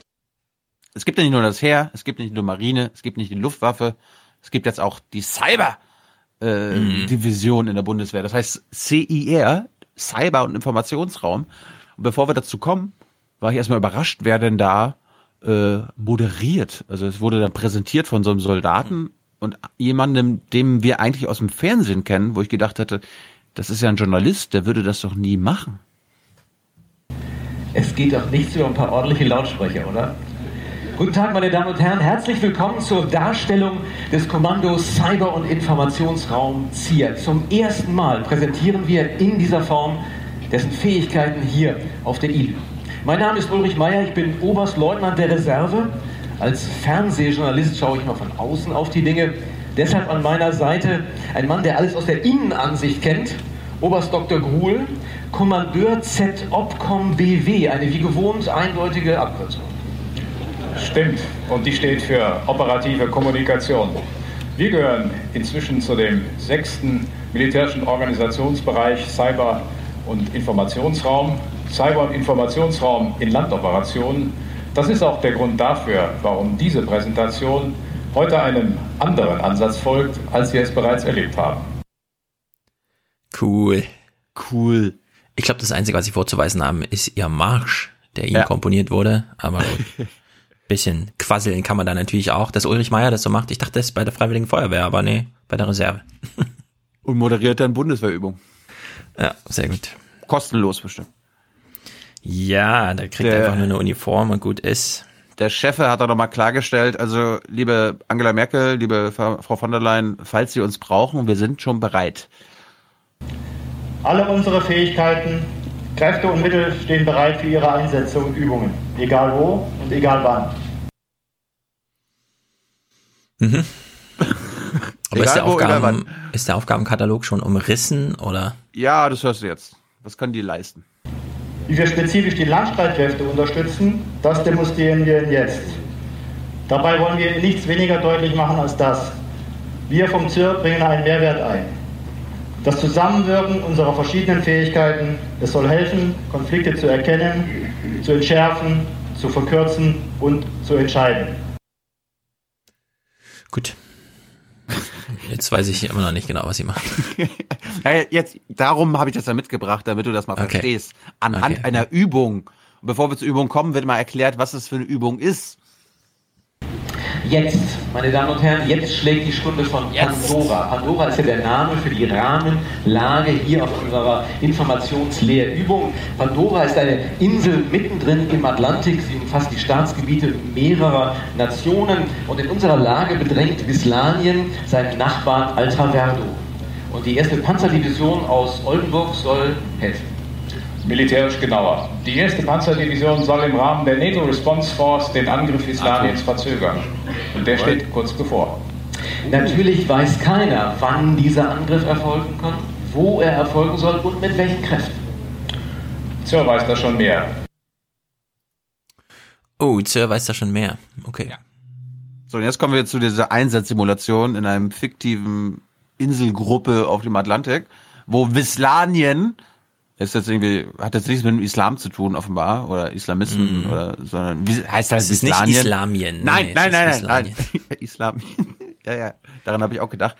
Wir gucken uns jetzt diese Einsatzsimulation an, die ich sensationell finde und, Okay, äh, wo, du kannst auch nebenbei live äh, kommentieren, wenn du willst, aber Mhm. ihr müsst euch, ihr müsst das leider nicht gucken, liebe Hörer, ihr könnt euch das einfach nur geben. Seit 2012 herrschen auf der Atlantikinsel Pandora Spannungen zwischen Wislanien und Altraverdo. Grund: Wislanien will den Osten des Nachbarlandes annektieren. Dort lebt eine wislanische Minderheit. Sie ist der Hebel in diesem Konflikt. Am 26. Februar fordert der UN-Sicherheitsrat die Entsendung internationaler Sicherheitskräfte nach Altraverdo. Die NATO beschließt, die Führung dieses Einsatzes zu übernehmen. Der Bundestag stimmt einer deutschen Beteiligung zu. Seit April sind die schnellen Eingreifkräfte der NATO Response Force NRF in Altraverdo eingesetzt. Sie sollen die Voraussetzungen für die Verlegung weiterer NATO-Kräfte schaffen. Dazu gehört auch die erste Panzerdivision aus Oldenburg. Sowohl der ersten Panzerdivision als auch dem übergeordneten Land Component Command der NRF sind Kräfte aus dem Kommandobereich ZIR zugeordnet. Diese Experten tragen dort auch zur Operationsplanung bei und zeigen auf, welche Einsatzmöglichkeiten der Cyber- und Informationsraum bietet. Die unter nationalem Vorbehalt verbliebenen Kräfte führt das Kommando ZIR unmittelbar. Die erste Panzerdivision befindet sich seit Anfang Oktober im Verfügungsraum Bad Salzdetfurt. Dort stellt sie Einsatzbereitschaft für die Verzögerung her. Es wird mit einem Angriff Bislamiens mit der zweiten mechanisierten Division gerechnet. Gott. Angriff steht bevor. Wiegeln sie im Grenzgebiet die islamische Minderheit in Altraverdo auf und agitieren zugunsten Bislamiens. Wie die Russen, ne? Ja, aber die- das ist jetzt schon spezifisch Cyber Cyber, was sie hier eigentlich erzählen. Ja, ja, ja, ne? pass auf, pass auf. Seitdem eine militärische Auseinandersetzung nicht mehr auszuschließen ist, hat das Bundesverteidigungsministerium angeordnet, die IT-Systeme der islamischen Streitkräfte aufzuklären. Diesen Cyber, Auftrag Cyber, führt Cyber. das Zentrum Cyberoperationen ZCO in Rheinbach aus. Die erste Panzerdivision braucht eine schnelle Erstbefähigung für die Telefon- und Internetnutzung. Dafür nutzt das Kommando Informationstechnik in erster Linie Satellitenkommunikation. Ziel ist es, der Soldat vor Ort kann an seinem Rechner auf Bundeswehr-IT-Services zugreifen, wie in Deutschland. Dort wird im Network Operations Center des Betriebszentrums IT-System der Bundeswehr die gesamte IT bereitgestellt. Hier erfolgt die Planung, Steuerung und Überwachung der IT auch für das Einsatzkontingent in Altraverdo. Planung, Steuerung, Überwachung kenne ich noch von irgendwo anders, ja. Du ja, auch? ich auch. Hm. Hm. Äh, ich, wo, wo, woher kenne ich das denn noch? Weder dulden wir das, noch unterstützen wir das, dass Leute durch Drohnen getötet werden. Ach so. Inzwischen haben die Vorauskräfte der ersten Panzerdivision vor Ort einen vorgeschobenen Gefechtsstand eingerichtet. Den überwacht das Zentrum für Cybersicherheit der Bundeswehr und schützt ihn vor möglichen Angriffen. Solche virtuellen Angriffe bergen übrigens auch für den Gegner ein hohes Risiko, denn sie liefern wichtige Erkenntnisse für die Aufklärung. Und tatsächlich gibt es seit geraumer Zeit Aktivitäten von Hackern, die vermutlich von Bislanien aus arbeiten. Sie beabsichtigen offenbar, die Bundeswehr-IT und andere deutsche Netzwerke zu manipulieren und zu stören. Angriffe auf Netze der Bundeswehr hat das Zentrum Cybersicherheit früh erkannt und erfolgreich abgewehrt. Das Zentrum Cyberoperation ZCO in Rheinbach hat unterdessen ein Handy zur Auswertung bekommen. Es stammt von einer Demonstration der bislanischen Minderheit in Altraverdo. Die Analyse des Gerätes ergibt, es enthält wichtige Informationen über die gegnerischen Kräfte. Diese wow. Kenntnisse ergänzen das aktuelle Lagebild entscheidend. Welche Möglichkeiten bietet das Gelände dem Feind oder den eigenen Kräften? Die Zelle des Geo-Informationsdienstes vor Ort. Ich finde doch die Musik gut. Ja, hat mittlerweile die Befahrbarkeit des Geländes analysiert. Sie teilt den Gefechtsraum in Go, No-Go und No-Go-Areas ein. Alle Go-Areas, No-Go-Areas und No-Go-Areas. Hm. Informationen ergeben das Einsatzdatenpaket, speziell angefertigt für die erste Panzerdivision. Auf dieser Basis kann der Kommandeur nun seine Bewegungsachsen festlegen. Auch in der fünften Dimension unterstützen Kräfte vom Kommando ZIR. Die Cyberkräfte kürzen sich CNO ab. Ihr Stabsoffizier vor Ort muss gravierende Schwächen des Gegners herausfinden. Per Reachback unterstützen ihn die Rheinbacher. Der Gefechtsstand der NATO Response Force schickt die Fragen des CNO-Stabsoffiziers an das Kommando Strategische Aufklärung. Deren so ähm, nicht, dass ich das jetzt irgendwie nicht verstehe, aber die zeigen tatsächlich nur einen Film, ne? Der ganze ja. Aufriss ist einfach nur im Film zu zeigen. Requests for Information erfasst die können ja jetzt schwer auf in Munster oder auf dem Gelände hier einen Cyberangriff simulieren. Ja, aber mir kommt das so ein bisschen vor, als hätten diesen Film auch irgendwelche Werbeagenten machen können. Nein, so eine, nein. Ohne jemals eine Rücksprache mit der Bundeswehr nein. halten zu müssen. Die Operationszentrale des KSA. Tief im Schutzbau des Kommandos Strategische Aufklärung. In der Informationszentrale schlägt das Herz des militärischen Nachrichtenwesens. Hier laufen alle Informationen zusammen und von hier aus gehen zunächst die gesammelten Fragen an Dienststellen innerhalb und außerhalb der Bundeswehr, die sich mit dem Problemfeld Pandora befassen. Zudem setzt das KSA seine eigenen Sensoren ein, um Zusatzinformationen zu geben oder selbst Fragen zu beantworten. Sie landen bei den Regionalexperten mit ihrer speziellen Fachkenntnis. Die schreiben die Dossiers für die militärische Nachrichtenlage. Die Nachrichtensammler und Steuerer, zusammen bilden sie das Nachrichtenmanagement, verteilen ihren Kenntnisstand an alle beteiligten Dienststellen. So kommt auch der J2 im Einsatzkontingent in Altraverdo an die neuesten Informationen über Schwächen in islamischen IT-Systemen. Zunächst laufen Anfragen an vorhandene Datenbanken, um festzustellen, welche der benötigten Informationen über Bislanien bereits vorliegen. Kann der Informationsbedarf nicht gedeckt werden, so prüft das Nachrichtenmanagement, welche weiteren nationalen Dienststellen zur Beantwortung der Fragen beitragen können. Die Fragen zu den islamischen Netzen gehen an das Zentrum für Cyberoperationen, das sich damit schon lange und permanent befasst. Den Experten in Rheinbach gelingt dabei ein Volltreffer. Aus dem IT-System der islamischen Streitkräfte kopieren sie Teile eines Operationsplans. Dieses Das ist aber nicht Hacking, ne? das, ist, das ist ganz normal. Geheime Material geben sie zur Auswertung an das militärische Nachrichtenwesen im Kommando Strategische Aufklärung. Und noch ein Erfolg beim Eindringen in die Netze der bislamischen Streitkräfte, genannt intrusive Aufklärung. Die Rheinbacher haben wesentliche IT-System Das heißt nicht Hacking, das heißt intrusive Aufklärung. Merkt ihr das? identifiziert und Knoten, Server, Router einzelnen gegnerischen Kräften zugeordnet. Und nicht nur das, es wurden auch die jeweiligen Schwachstellen erkannt. Dies ah. hat Relevanz für die gesamte NATO-Operation. Die Antworten meldet das ZCO dem Kommando Strategische Aufklärung. Das lässt diese Information in einen Bericht einfließen und schickt den beantworteten RFI zurück an das Einsatzkontingent in Altraverdo. Am Zentrum Operative Kommunikation in Mayen fällt den Analysten inzwischen eine Entwicklung besonders auf. Die Tonlage in den Medien von Bislanien verschärft sich deutlich. Die Opcom-Analysten stellen außerdem fest, nicht Einzelne machen Stimmung gegen den Westen, alle Medien verbreiten gleichgeschaltet die Regierungsmeinung und empören sich über die Stationierung von NATO-Truppen in Altraverdo.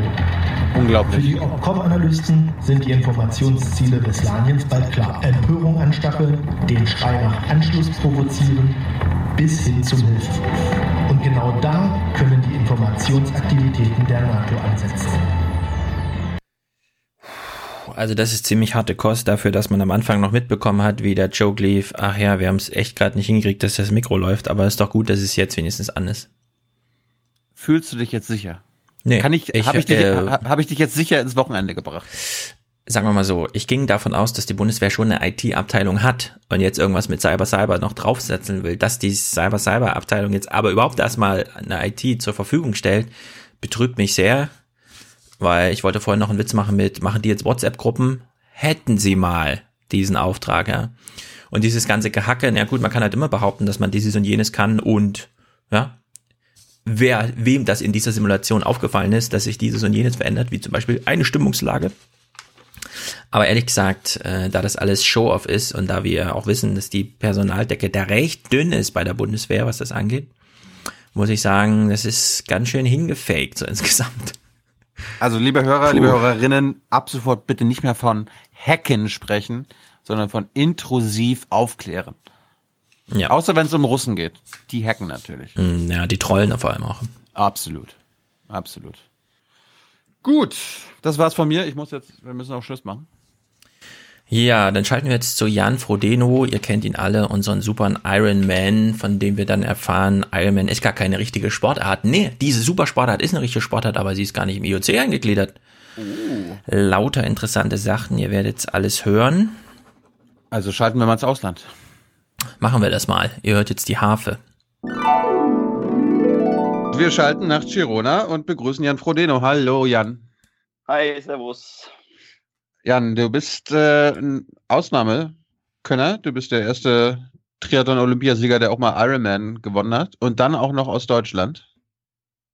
Äh, die Frage ist natürlich, warum rennst, schwimmst und fährst du länger Fahrrad, als wir podcasten? Wie, Mhm. Was fällt dir ein?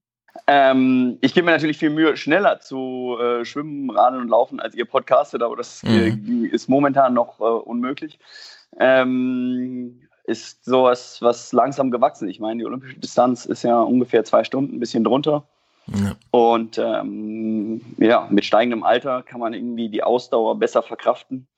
Und ja, jetzt äh, bin ich beim Ironman gelandet und länger geht, glaube ich, dann nicht mehr. Irgendwann muss ich mir einen anderen Job aussuchen. Ja. Das, das habe ich auch gelernt von dir, äh, dass mit dem Alter die Ausdauer kommt. Äh, das habe ich gar nicht vorher gewusst. Ist das, gilt das für jeden Sport oder jetzt nur für Triathlon? Nee, das ist allgemein im Ausdauersport. Wenn du im Ausdauersport schaust, äh, ist eigentlich das Durchschnittsalter immer deutlich höher. Ich meine, ähm, gerade in Deutschland ist der Radsport natürlich relativ verschrien, insofern ein schlechtes Beispiel, aber wenn du da mal schaust, sind auch alle ähm, etwas älter. Ähm, und wenn du dann schaust, zum Beispiel im Schwimmen, so ganz schnellkräftige Sachen, die so zwischen 30 Sekunden oder 20 Sekunden teilweise bis fünf Minuten sind, ähm, das sind alles relativ junge äh, Athleten. Einfach weil, ähm, weil die Schnellkräftigkeit, ja, Mhm. wenn man jünger ist, eher da ist. Und äh, ich meine, Ausdauer hat ja auch mal ein bisschen was mit Geduld zu tun und ich selber war ganz krass ungeduldig äh, in meinen jüngeren Jahren. Insofern hätte ich das vielleicht gar nicht äh, ausgehalten, so lange zu warten. Ja, und warum bist du jetzt noch in Europa? Ich habe in deinem Buch gelesen, du ziehst dich dann immer, also du machst so einen Flug wie die Vögel in den Süden, wenn hier Winter kommt und Oktober ja. ist eigentlich deine Grenze, wo du dann nach Australien gehst, weil es da auch deine erwartbaren 35, 40 Grad sind. Ja, das stimmt, aber äh, ja, wir haben jetzt hier irgendwie in Girona echt eine, eine schöne Heimat gefunden, machen diesmal zum ersten Mal weiße Weihnachten. Also, naja, hoffentlich zumindest. Wir haben es ja nicht weit zu den Pyrenäen. Und ähm, ja, probieren das jetzt mal aus und düsen dann erst im Januar oder Februar sozusagen mhm. in die zweite Heimat. Aber, aber dieses Jahr ist der Ironman für dich gestorben, ja? Du bist verletzt. Ja, genau. Der war ja jetzt irgendwie vor zwei Wochen. Ja. Ähm, und äh, lief eigentlich alles ganz gut und dann äh, Stressfraktur hat mir einen Strich durch die Rechnung gemacht. Und ganz komisch auch, irgendwie ohne irgendwelche Anzeichen. Ähm, war im Prinzip Weltmeisterschaft über die Halbdistanz, das gibt es dann auch, also Ironman nur die Hälfte. Und dann dort in Flieger eingestiegen, überhaupt alles gut, keine Schmerzen, kein nichts und im Flieger ausgestiegen und äh, oder aus dem Flieger ausgestiegen ähm, und extreme Schmerzen im Becken gehabt und naja.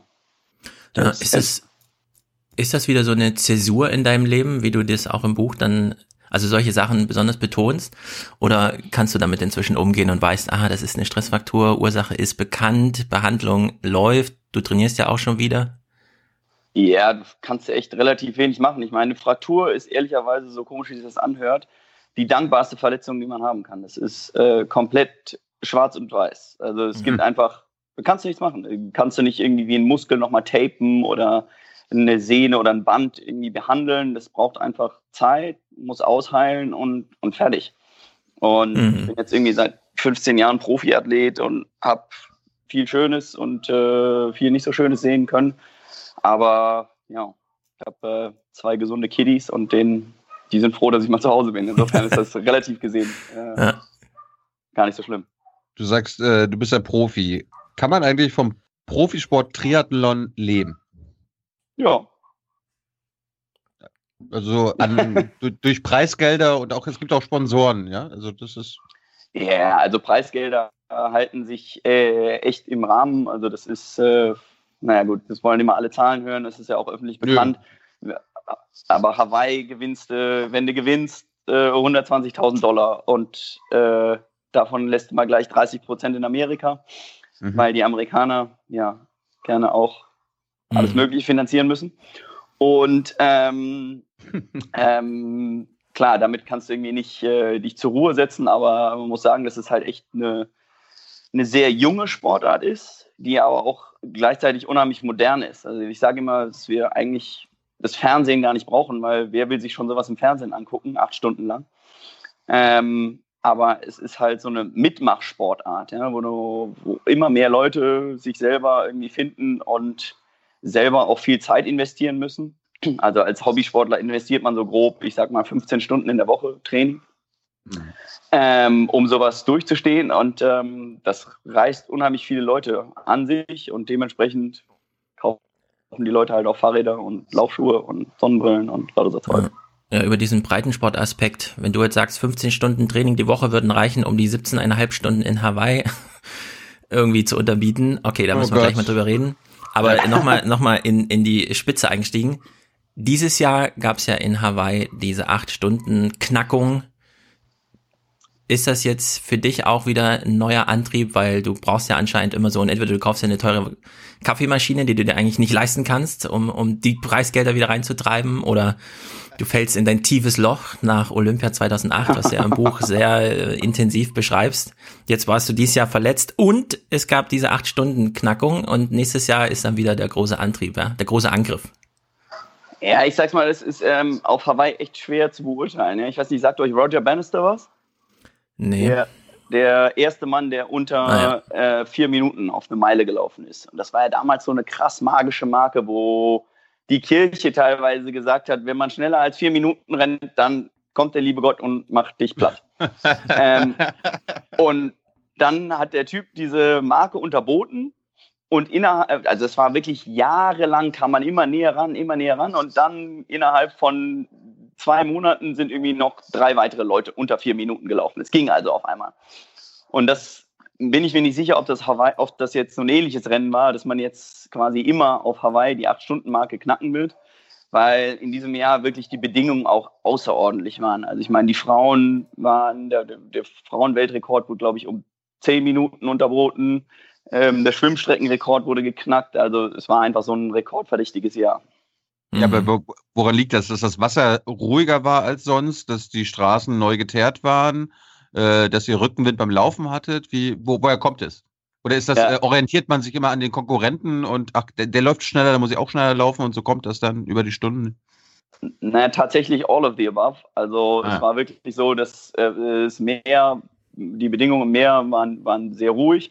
Ähm, dann war es aber auch ganz wichtig bewölkt und teilweise sogar mit Nieselregen ähm, was auf Hawaii eigentlich, also in 40 Jahren Geschichte gab es noch niemals ein bewölktes Regen, äh, Regenrennen. Und mhm. äh, ja, man stellt sich auch Hawaii immer diese Hitzeschlacht vor. Und ähm, die Sonne kam dann wirklich erst sehr, sehr spät raus. Und das ist natürlich das Wichtigste, was du bei so einem Ausdauerrennen brauchst. Die Hitze kann man sich vorstellen wie, äh, wie in der Höhe zu laufen. Das ist ein extremer Stress für den Körper, der muss sich runterkühlen. Und das kostet viel Energie, die man dann eben nicht in die Beine stecken kann. Und dementsprechend ist es halt ein Riesenunterschied, ob äh, es warm oder kalt ist. Ja, und wenn die Bedingungen richtig gut sind, wie in Grot, ist man schon mal eine halbe Stunde schneller. Also der Körper ist dann einfach sehr viel hm. leistungsbereiter genau. als. Genau. So, sag mal, äh, zum, zum Sportaspekt. Ich habe jetzt auch gelernt, äh, neben Australiern und Amerikanern sind die Deutschen ja sehr präsent im Triathlon. Kannst du, kannst du uns das erklären, wie, warum Deutsche in Sachen Triathlon so erstens so erfolgreich sind und zweitens, warum so viele an den Start gehen? Warum, wo, wo, wo sind die Franzosen, die Japaner, die Afrikaner, die so. Naja, ähm, ist, ist schwer zu sagen. Also ich meine, natürlich ist es so, dass es in Deutschland irgendwie extrem ist und das hängt aber auch immer äh, mit dem, mit dem, glaube ich, mit dem Erfolg der Spitze zusammen. Ja, das sagt man immer, im, im, Sport ist ja ewig die Diskussion, Breite, Spitze, was ist wichtiger, was muss man fördern. Und das eine funktioniert nun mal nicht ohne das andere. Ähm, wir waren, die letzten fünf Jahre waren es jetzt irgendwie ein deutscher Sieger auf, auf Hawaii im Herrenbereich. Ähm, und das zieht schon Leute mit. Der, der erste deutsche Erfolg war 1997 auf Hawaii. Und da ist eben so eine Tradition, so ein bisschen so ein, so ein Boom halt entstanden, wo irgendwie kontinuierlich auf der Langdistanz Erfolg dabei war. Im Profibereich ist es, glaube ich, so ein Phänomen, so friss oder stirb. Also entweder bist du vorne mit dabei oder du kriegst halt keine Sponsoren ab. Ähm, und das zieht dann die Breite mit. Vor uns waren es sechs Jahre hintereinander Australier, ähm, die äh, den wirklich krassen Boom auch in Australien erlebt haben. Ähm, ja, gut, allerdings sind es insgesamt halt nur 20 Millionen Australier, die hm. halt nicht so. Auch, ja, muss ja irgendwie, ist ja auch immer so eine, so eine Bevölkerungsfrage. Ja. Aber es gibt eigentlich Leute aus allen Nationen. Also man muss sagen, das ist so ein farbenfrohes Fest. Und, äh, jedes Rennen eigentlich gibt es Teilnehmer aus zig Nationen. Nur ja, ist das ja auch nicht ganz günstig. Ja? Man muss auch ehrlicherweise zugeben, dass so ein Startgeld ungefähr bei 500 Euro liegt. Ja? Die nehmen es also schon von den Lebenden. Und mhm. ähm, das äh, äh, kann sich grob gesagt leider auch nicht jeder leisten, ja, bei so einem Event äh, mitzumachen. Ich meine, es gibt genügend Wald- und Wiesentriathlons. Ähm, aber so die Rennen, wo man halt hingeht auf den Parkplatz und 5 Euro in die, in die Mütze schmeißt und äh, so vereinsmäßig was macht, gibt es immer weniger. Und wenn, gibt es sie trotzdem nur in Deutschland. Ja? Also es ist echt so, dass bei uns halt durch die Vereinskultur äh, über die kann man streiten, wie man will. Das gibt es in anderen Ländern so nicht. Ähm, aber äh, das Ehrenamt ist halt in Deutschland schon auch relativ viel wert und, und bringt relativ viele Leute einfach zum Sport. Hast du eigentlich einen Trainer? Ja. Ah. Ähm, den ich aber nur, nur online, also Siehst du? wir kennen uns persönlich, der war früher Bundestrainer Triathlon. Ähm, aber das ist inzwischen äh, so technologisiert worden, dass im Prinzip ja, ich immer eine Uhr oder ein Wattmesser am Rad habe. Der kriegt die Daten, sobald ich zu Hause bin und schreibt mir dazu, das war toll und das war nicht toll.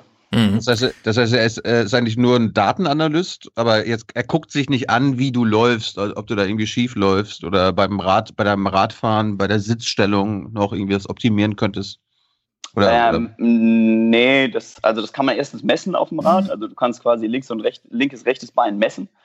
Ähm, du kannst solche Par Parameter auch beim Laufen messen, weil ja überall so Geschwindigkeit, Geschwindigkeitssensoren drin sind, wie in jedem iPhone auch. Gibt es das halt auch in der Uhr und im Pulscode. Ähm, aber ja, das Körpergefühl ist dann schon irgendwie einem selbst überlassen. Ja. Ich will mal bei der Breitensporttauglichkeit, die ja sehr viel damit zu tun hat, dass äh, Triathlon ähm, in Deutschland so einen gewissen, also dann eben auch Talente nach oben spielt und so. Ich sitze ja hier in Frankfurt am Main. Ich kann direkt auf die Strecke sehen, sowohl vom Marathon als auch von der Laufstrecke dann beim Triathlon. Okay. Die ganze Straße, alles Fans. Ich soll dich von dem Küchenpersonal des Interconti grüßen. Die, die, wenn die Triathleten da sind, sind sie immer besonders froh. Also vor allem Ungerer und du werden da namentlich genannt. So, also sehr viele Leute sind einfach ähm, angetan, begeistert. Du schreibst ja auch ein Buch, du erfährst du sehr viel Respekt und es ist sehr wichtig, dass man dann im näheren Umfeld auch wieder so eine Ehrlichkeit herstellt, damit das eben nicht dann ja, Flügel nimmt und man wird dann irgendwie so verliert sozusagen die Distanz dazu, worum es eigentlich geht. Jetzt hast du schon gesagt, eine Uhr hast du, so ein Wattmesser in deinem Pedal. Das sind ja alles Sachen, die man heute für 250 Euro sich so selber nachrüsten kann. So, und sehr viele Leute machen ja auch so eine Art von Freizeittraining hier in der Podcast-Landschaft auch. Ja, Nikolas Wörl, methodisch inkorrekt, macht die ganze Zeit Triathlon-Training nebenher. Und wenn man jetzt in deinem Buch so liest, ich will mal ein paar Sachen aufzählen. Manchmal mehrere Mittagsschläfchen. Immer nur so 20 Minuten, aber bis zu zweimal am Tag sogar. Keine Waage zu Hause. Ab und zu auch mal Schokolade fürs Glücksgefühl. Zwei Liter Olivenöl in der Woche. Was? Weil irgendwann dann die Erkenntnis sich durchsetzt, ach so, Fett spielt wahrscheinlich auch eine Rolle. Nüsse ist du, äh, das kommt dann noch dazu wahrscheinlich. Ich habe wenig Erfahrung mit Olivenöl, aber ich weiß, Bas ja, der den Ernährungskompass, ja. der ist das auch löffelweise. Also der stellt sich hin und isst einfach einen Löffel Olivenöl, ja, weil ihm das gut tut. Also alles solche Sachen. Kalorien zählst du nicht mehr, eine Waage hast du gar nicht. Was können wir Normalis, die nicht mal auf zehn Prozent, wenn überhaupt, auf deine wöchentliche Trainingsleistung kommen, denn von dir eigentlich lernen? Ich glaube, ähm, was ja, wo viele sich sehr schnell reinsteigern, ist, dass sie das Ganze äh, vielleicht einen Ticken zu ernst nehmen. Also äh, auch ich bin mir irgendwie bewusst, dass ich mein, dass ich das schönste Hobby der Welt äh, zum Beruf gemacht habe. Ähm, und äh, Sport ist ähm, in gewisser Weise schon was Weltbewegendes, weil es, glaube ich, Menschen an sich äh, verbindet und, und auch irgendwie äh, glücklicher macht. Aber es ist nicht so, ähm, dass sich der Kosmos nur um den Sport dreht. Und das ist halt für viele echt so, dass man äh, meint, dass die nächste Laufeinheit halt das Zentrum des Universums ist. Und wenn ich da äh, fünf Sekunden auf einen Kilometer zu langsam laufe, dann äh, ist das komplette Training scheiße. Ähm, und man verliert bei aller Technologie auch so ein bisschen den Bezug zum, zum Körper. Äh, dass man alles nur noch messen will und alles äh, genauer analysieren und sonst irgendwas. Und im Endeffekt ist das subjektive Gefühl äh, total wichtig. Und im Endeffekt ist es auch die Birne, die darüber entscheidet, ähm, was du für eine Leistung letztendlich abrufen kannst. Das ist ja, sag mal, ganz klassisches Beispiel. Geht mal irgendwie seine Runde durch einen Tiergarten oder am Main oder wie auch immer joggen. Und an einem Tag läuft super, total entspannt. Und am nächsten Tag ist es halt echt äh, extrem zäh und mürbe. Und das liegt meiner Meinung nach daran, ob du im Kopf frisch bist oder nicht. Es ist äh, erstaunlich, was der Kopf alles regeln kann, was der Kopf alles bestimmt. Und dazu gehören halt auch definitiv die Muskeln. Mhm. Und deswegen äh, ist, glaube ich, so das, was man als Altersklassenathlet oder als Hobbysportler allgemein, egal ob im Triathlon oder sonst wo, ähm, merken kann, dass so eine gewisse Entspanntheit ähm, konträrerweise zu mehr Leistung führt. Mhm. Ja, aber eine dieser Erfahrungen, also die du jetzt da auch schilderst, so dieses, der Kopfakku muss auch aufgeladen sein. Nicht immer nur den Körper, sondern der Geist rennt sozusagen mit oder bis hin zu, du steuerst ja sogar irgendwie deinen Körper über deinen Geist. Also das sind ja auch ganz instruktive Erzählungen, aber die beginnen eben da, dass du sagst, ne, es sind aber sehr tiefe Täler, durch die man so geht, bis man feststellt, dass der Geist eben auch eine gewisse Rolle geht. Er spielt diese tiefen Täler durchschreitet man als Hobbysportler ja eigentlich nicht. Aber trotzdem liest man das bei dir so und denkt, na, aber der Geist spielt ja trotzdem eine Rolle. Aber wie soll man sich das als Hobbysportler, Normalmensch, vielleicht ist es sogar nicht immer nur der Sport, der eintreibt, ja, auch alles Mögliche. Der Geist Nein. spielt trotzdem eine Rolle und trotzdem in deinem Buch ist so, ja, diese Hölle von Hawaii gehört schon irgendwie dazu. Aber ich meine, das Motivationstape, was du da beschreibst, wäre ja so ein Weg, dass man, dass man sich so Ruhe nimmt einfach, ja. Meditation ist auch wieder so auf so einem, also findet auch in der westlichen Welt wieder häufiger statt, als man es aus Asien so kennt. Aber kannst du uns so einfache Tricks, die jetzt darüber hinausgehen, zu sagen, leg mal dein Handy weg und äh, konzentriere dich auf dich, sondern wie man so diesen inneren Dialog, den du dann auch mit bewältigen, ja, fand ich auch so interessant. Der innere Dialog muss bewältigt werden. Wie schafft man das im Alltag, wenn man nicht so extrem tiefe Täler wie bei deinem Extremsport durchläuft? Ja, das ähm, ist natürlich das Schöne und das Schwierige im Sport, dass du die höchsten äh, emotional äh, oder die schönsten Emotionen hast, aber äh, das ist dann natürlich auch gekoppelt mit dem, ja, mit den Tälern. Ähm, bei mir ist es auf jeden Fall immer so, dass ich so relativ einschneidende, relativ krasse Erlebnisse brauche, um so eine Erkenntnis dann zu gewinnen. Ähm, und das Problem ist, dass der Kopf so individuell ist. Ich meine, das, äh, was, was mir gefällt oder was für mich funktioniert, äh, empfindest du vielleicht als amerikanischen Marketing-Bullshit. Ja? Kam jetzt irgendwie gerade diese, ich weiß nicht, ob ihr die neue Nike-Werbung gesehen habt. Ähm, ja, mit dem ja, Sportler, der da, ja. Ja, da gibt es ja relativ viele, die jetzt da, da rausgekommen sind, ähm, die alle so unter dem Konzept äh, äh, laufen, ähm, don't ask if you're crazy, ask if you're crazy enough. Also frag nicht, ob du äh, bescheuert bist, sondern ob du bescheuert genug bist.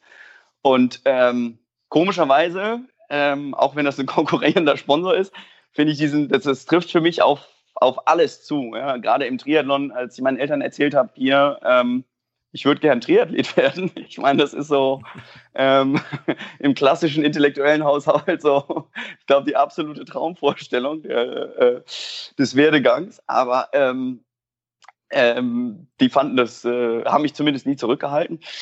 Und das ist, glaube ich, das, was man auch mit seinen eigenen Gedanken machen muss. Man muss sie einfach nicht zügeln und gucken, was für einen funktioniert und was nicht funktioniert. Wie gesagt, so Meditation ähm, hat für mich super funktioniert. Für mich funktioniert auch so Atmen, ja, dass ich mir quasi einen Timer setze, damit ich mir um die Uhr äh, keine Gedanken mache, auf zwei Minuten und versuche mal in diesen zwei Minuten einzig und allein auf meine Atmung zu achten und jeden anderen Gedanken auszublenden.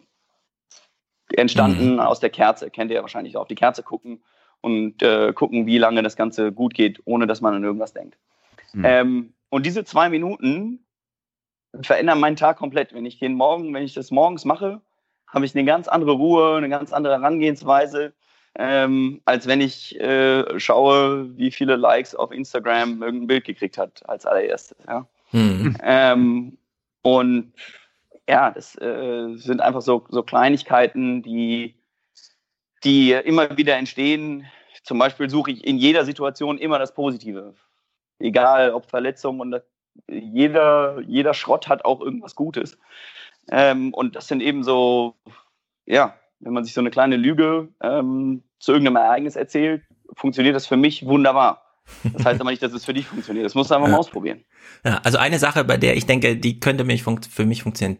Du beschreibst ja diesen inneren Dialog. So, ich kann jetzt mal meinen eigenen Triathlon beschreiben. Also ich war in meiner Jugend viel schwimmen.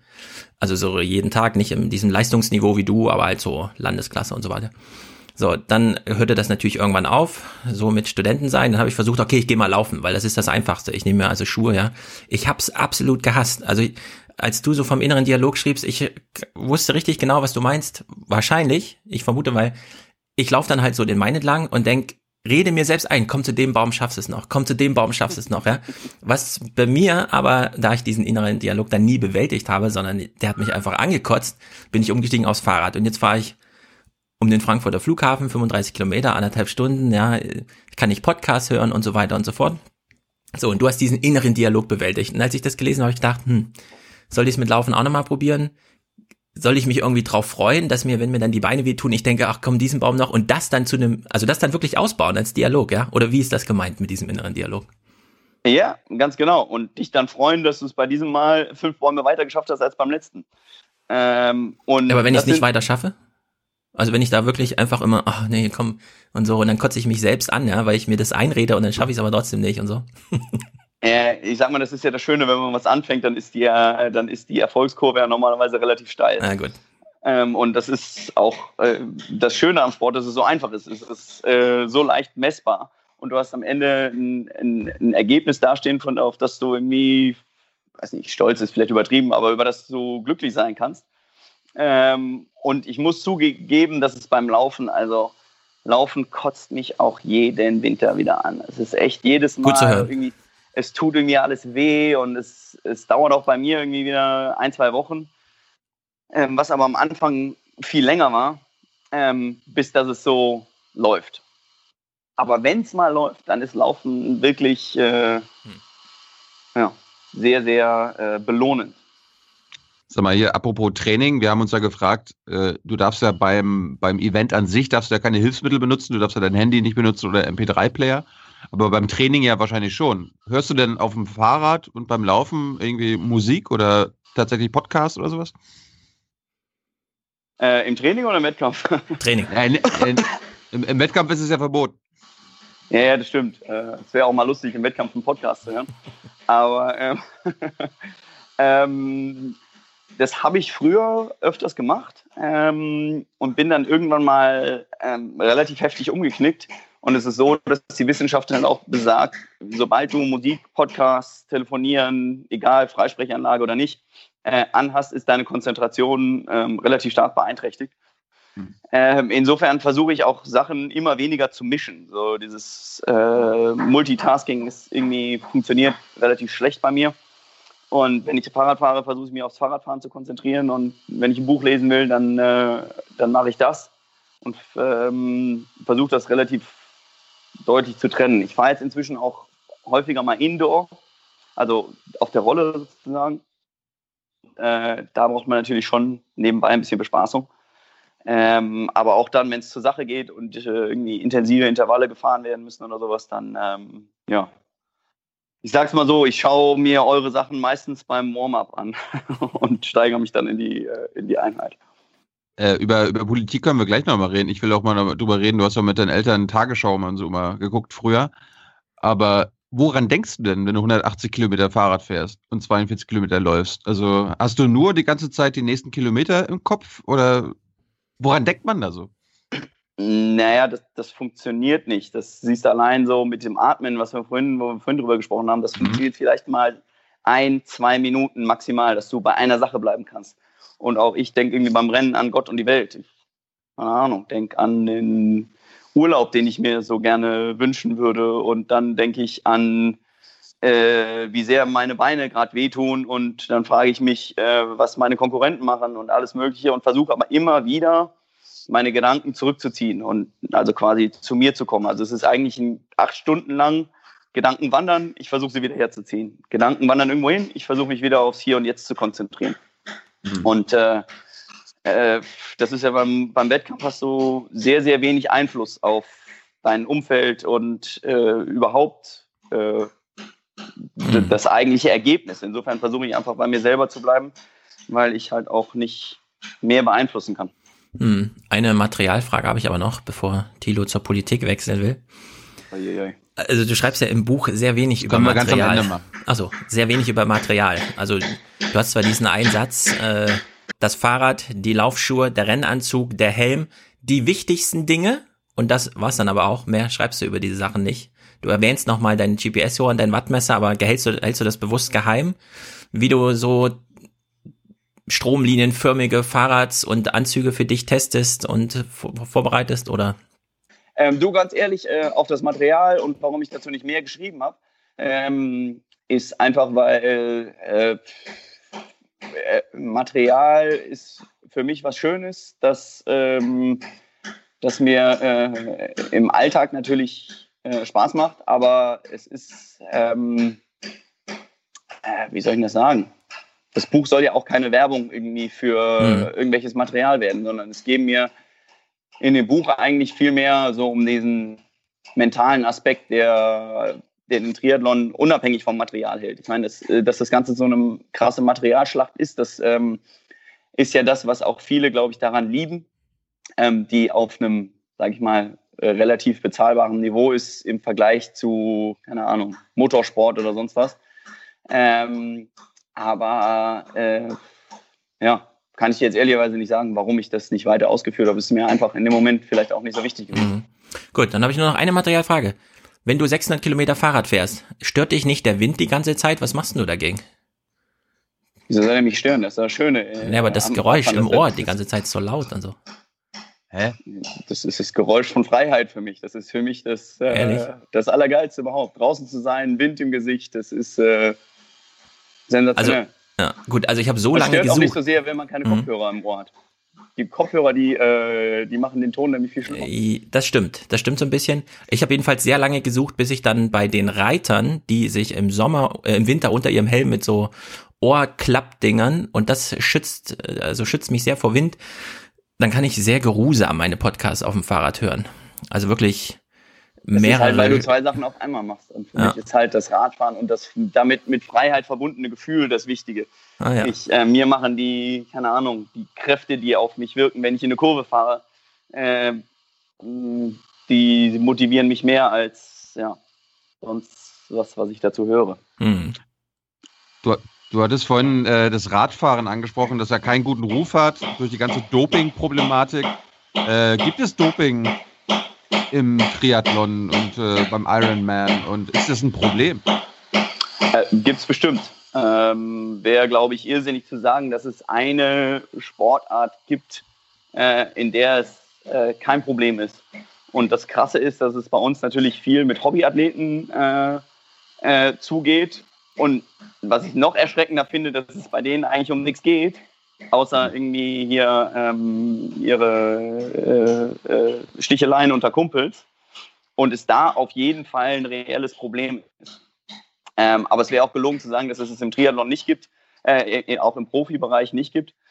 Aber ähm, ja, das kannst du einfach nicht ausschließen. Ja? Es wird immer schwarze Schafe geben und das Einzige, äh, was man dafür da machen kann, ist äh, sich für einen sauberen Sport engagieren. Und da gibt es ähm, äh, für mich eigentlich zwei Themen, die ich so bewältigt habe. Es gab mal einen Tisch oder es gibt einen Tischtennisspieler in Deutschland, Dimitri Ovtcharov, glaube ich. Ähm, der, der hat mal einen positiven Test für ähm, ähm, für äh, wie heißt denn das hier?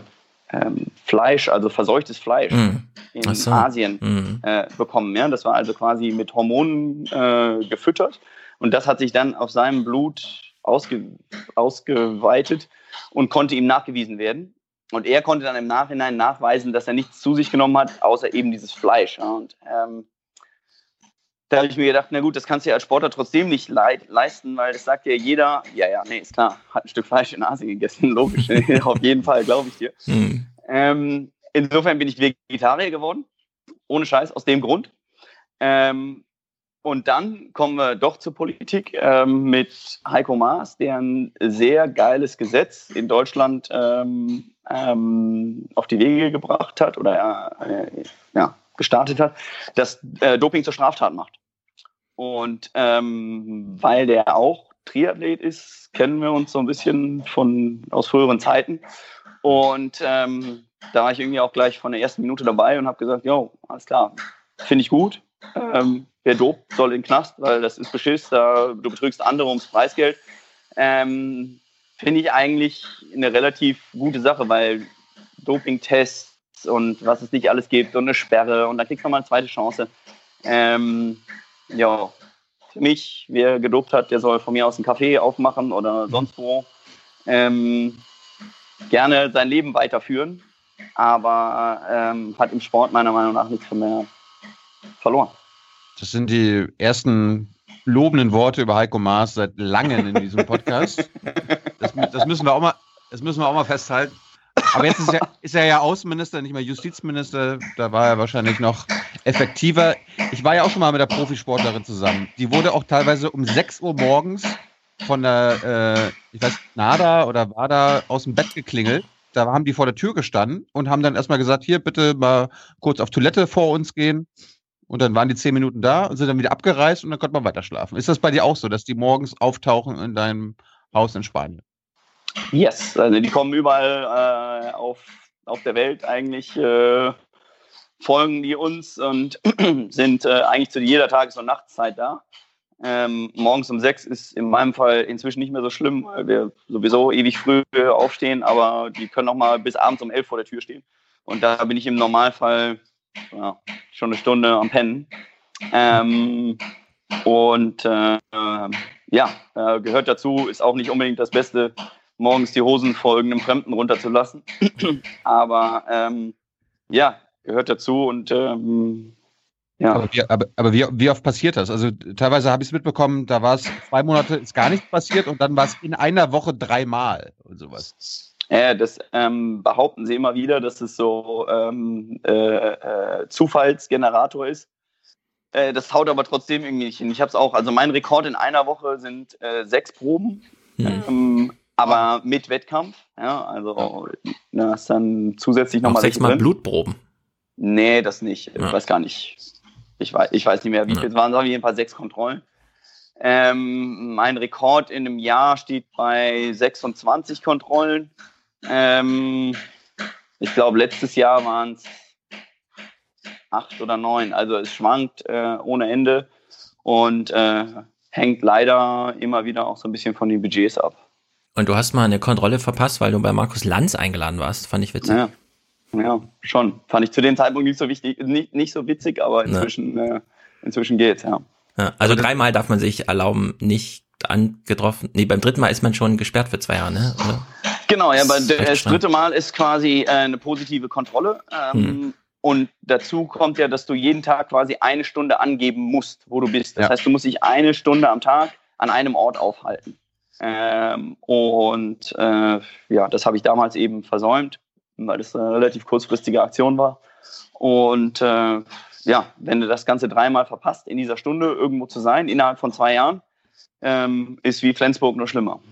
Ja. So, jetzt habe ich, jetzt hab ich von, von dir gelernt, dass du damals mit deinen Eltern, äh, die haben auch immer Tagesschau geguckt, aber immer, immer wenn der Sport kam, habt ihr abgeschaltet. Das finde ich gut erstmal, ja? Allgemein. Guckst du heutzutage immer noch die Tagesschau oder die Tagesthemen? Oder ähm, haben wir dir das vielleicht ausgeredet? Nee, ich gucke, es liegt einfach daran, dass ich äh, einen rein dekorativen Fernseher habe. Also ich äh, gucke nie Fernsehen. Hm. Aber das Gerät als Gerät hast du noch. Naja, das Gerät als Gerät habe ich noch. Aber wie informierst du dich? Du bist ja wahrscheinlich immer noch ein politischer Mensch, du bist ein deutscher Staatsbürger und, und ein guter deutscher Staatsbürger geht auch wählen. Das heißt, du musst dich gut informiert entscheiden. Wie machst du das? Ähm, ich, ganz ehrlich, Hauptinformationsquelle ist, glaube ich, Twitter. Ähm, und suche mir da ähm, verschiedene Quellen raus, die ich irgendwie über die Jahre so für mich rausgefiltert habe. Und ähm, wenn mich mal was interessiert, dann ähm, gehe ich eigentlich eher in die Tageszeitung so, also in Deutschland fast ausschließlich. Ich meine, mich interessiert es auch so ein bisschen in Australien, weil da ist nämlich richtig Rock'n'Roll in der Politik. Ähm, weil die einfach, äh, es geht echt so wie im Wilden Westen. Ne? Jedes Mal, wenn ich wieder ankomme, ist ein neuer Premier da, ein neuer Premierminister. Ähm, und ähm, ist natürlich auch so, dass ich irgendwie das Privileg hatte, in Südafrika groß zu werden. Und ähm, da das Thema Rassismus vielleicht ein bisschen anders wahrnehme, als, äh, als es egal wo sonst noch auf der Welt wird. Insofern ähm, sind dann so Themen, keine Ahnung, wie ähm, äh, Flüchtlingsmigration und, und, und solche Geschichten, immer welche, die mich eigentlich international interessieren. Und da schaue ich dann ein bisschen. Ich meine, das Thema Apartheid ist jetzt in dem Kontext Ostkonflikt auch immer wieder hier ein Thema im, im Podcast gewesen. Das heißt, du bist noch während der Apartheid äh, in Südafrika, hast, hast du gelebt, ja? Nee, direkt danach. Nee. Also wir sind 92 dahin. Okay. Ähm, und ähm, da war es ja kurz nach Ende, da war allerdings noch, ähm, äh, waren die Weißen sozusagen noch an der Macht oder die, ähm, wie hieß sie denn, die äh, NP, National Party, genau, bevor mhm. der ANC dann übernommen hat. Ähm, aber ich habe schon noch die Schilder an den Bänken und an den Parks gesehen, so hier äh, nur Weiße und hier nur Schwarze bitte. Und ähm, ähm, meine Tante, die eigentlich gar nicht meine Tante ist, aber die beste Freundin meiner Mutter, ähm, die war während der Apartheid auch mit einem Fahrwegen zusammen. Insofern haben wir da irgendwie immer relativ viel mitbekommen, was, ähm, ja, was schon mhm. irgendwie total unvorstellbar, aber krass war. Ja, als du damals angekommen bist, hat dich der Sohn von Dieter Thomas Heck in die deutsche Community eingeführt. Hast du von dem nee, was nee, über meine den... Eltern, ich habe mit dem relativ wenig zu tun gehabt. Achso, ich dachte, du hättest von ihm irgendwas gelernt über die deutsche Medienwelt oder so. Nee, gar nicht. Also der ist Hotelier und hat damit auch äh, äh, relativ wenig zu tun. Ähm, insofern ist das einfach nur das bisschen, was ich so mitbekomme, halt Eigeninteresse. Aber, aber, ler aber lernt man in Südafrika, wenn man in den 90ern dort aufwächst, äh, was über eine Gesellschaft und äh, was man zum Beispiel irgendwie für Europa und die Europäer auf Deutschland übertragen kann? Ähm, du, du äh, unheimlich viel. Also ähm, es ist ja eigentlich im Kleinen spielen sich Sachen ja überall irgendwie relativ parallel ab, finde ich. Ähm, ich hatte das große Glück, an der deutschen Schule zu sein, wo Integration damals schon relativ groß geschrieben wurde. Das heißt, wir hatten immer schon ähm, einen gewissen Prozentsatz an Schülern, die quasi aus äh, benachteiligten Gegenden waren. Ähm, und insofern waren wir, glaube ich, äh, die Ersten, die komplett frei irgendwie auf dem Spielplatz rumgetont haben und ähm, da irgendwie auch keinen Unterschied gemacht haben. Ähm, ich sage mal, das, das krasseste Erlebnis so nach wie vor oder was, was mir am präsentesten ist, ist dann doch ein sportliches gewesen. Und zwar damals war das die Rugby-WM, vergleichbar so vom Interesse wie bei uns die Fußball-WM halt. Ähm, die in Südafrika ausgetragen wurde, 95, und die Südafrika dann auch, die Südafrikaner dann auch Weltmeister geworden sind. Und es war wirklich so krass, weil auf einmal sich Schwarz-Weiß in den Armen lag und gemeinsam gefeiert haben. Und äh, da habe ich zum ersten Mal gesehen, was so ein Sport-Großereignis überhaupt bewegen kann, wie das Leute ähm, verbindet und wie, ähm, ja, wie auf einmal Vorurteile innerhalb von Sekunden eigentlich komplett verfliegen und konnte das natürlich damals eher an den Emotionen sehen. Ja, ich war damals, was war ich, 14. Ähm, da habe ich das eigentlich so vielleicht auch im Nachhinein gecheckt, aber trotzdem diese Emotionalität dieses Momentes äh, ist nach wie vor so das, das einschneidende Erlebnis bei mir. Stefan. Diese Politik-Sachen, ich weiß ja nicht, wie weit wir dich da äh, strapazieren können. Du hast, äh, also sagen wir mal so, du, Thilo hat so einen Clip von so einem Fußballtrainer, der seinen Schützling sagt, äh, glotz nicht in die sozialen Netzwerke. Und genau diesen Satz hast du auch in deinem Buch. Ich kann du den hast ja so ein, so ein, ja, spiel ihn mal ab. Schaltet eure Handys ab, klotzt sich in die sozialen Medien ein, weil das ist wie Heroin und zersetzt eure Gehirne. Das bringt nichts und andere verdienen da noch Geld dabei. Ja, also man hört schon am Sing sagen, das, das ist ein Trainer in einem Mannschaftssport, der seine Schützlinge im Griff hat. So, und jetzt hast du ja genau diesen Satz im Grunde auch in deinem Buch. Du hast diesen Panikanflug 2015, also eine Landung, wo einfach so viel Turbulenzen sind, dass der Strom ausfällt und man sich schon voneinander verabschiedet. Und dann hast du die Erkenntnis daraus, okay Leute, ich muss nicht irgendwelche komischen News lesen, sondern ich verbringe meine Zeit lieber mit meinem sozialen Umfeld statt mit meinen sozialen Netzwerken. Jetzt hast du aber ja, das hast du, glaube ich, falsch verstanden. Also ich, ähm, das Problem ist, dass man äh, meiner Meinung nach relativ viel tote Zeit äh, im, in sozialen Medien irgendwie verbringt. Ja, das ist ähm, zum Informieren äh, finde ich das, das wunderbar.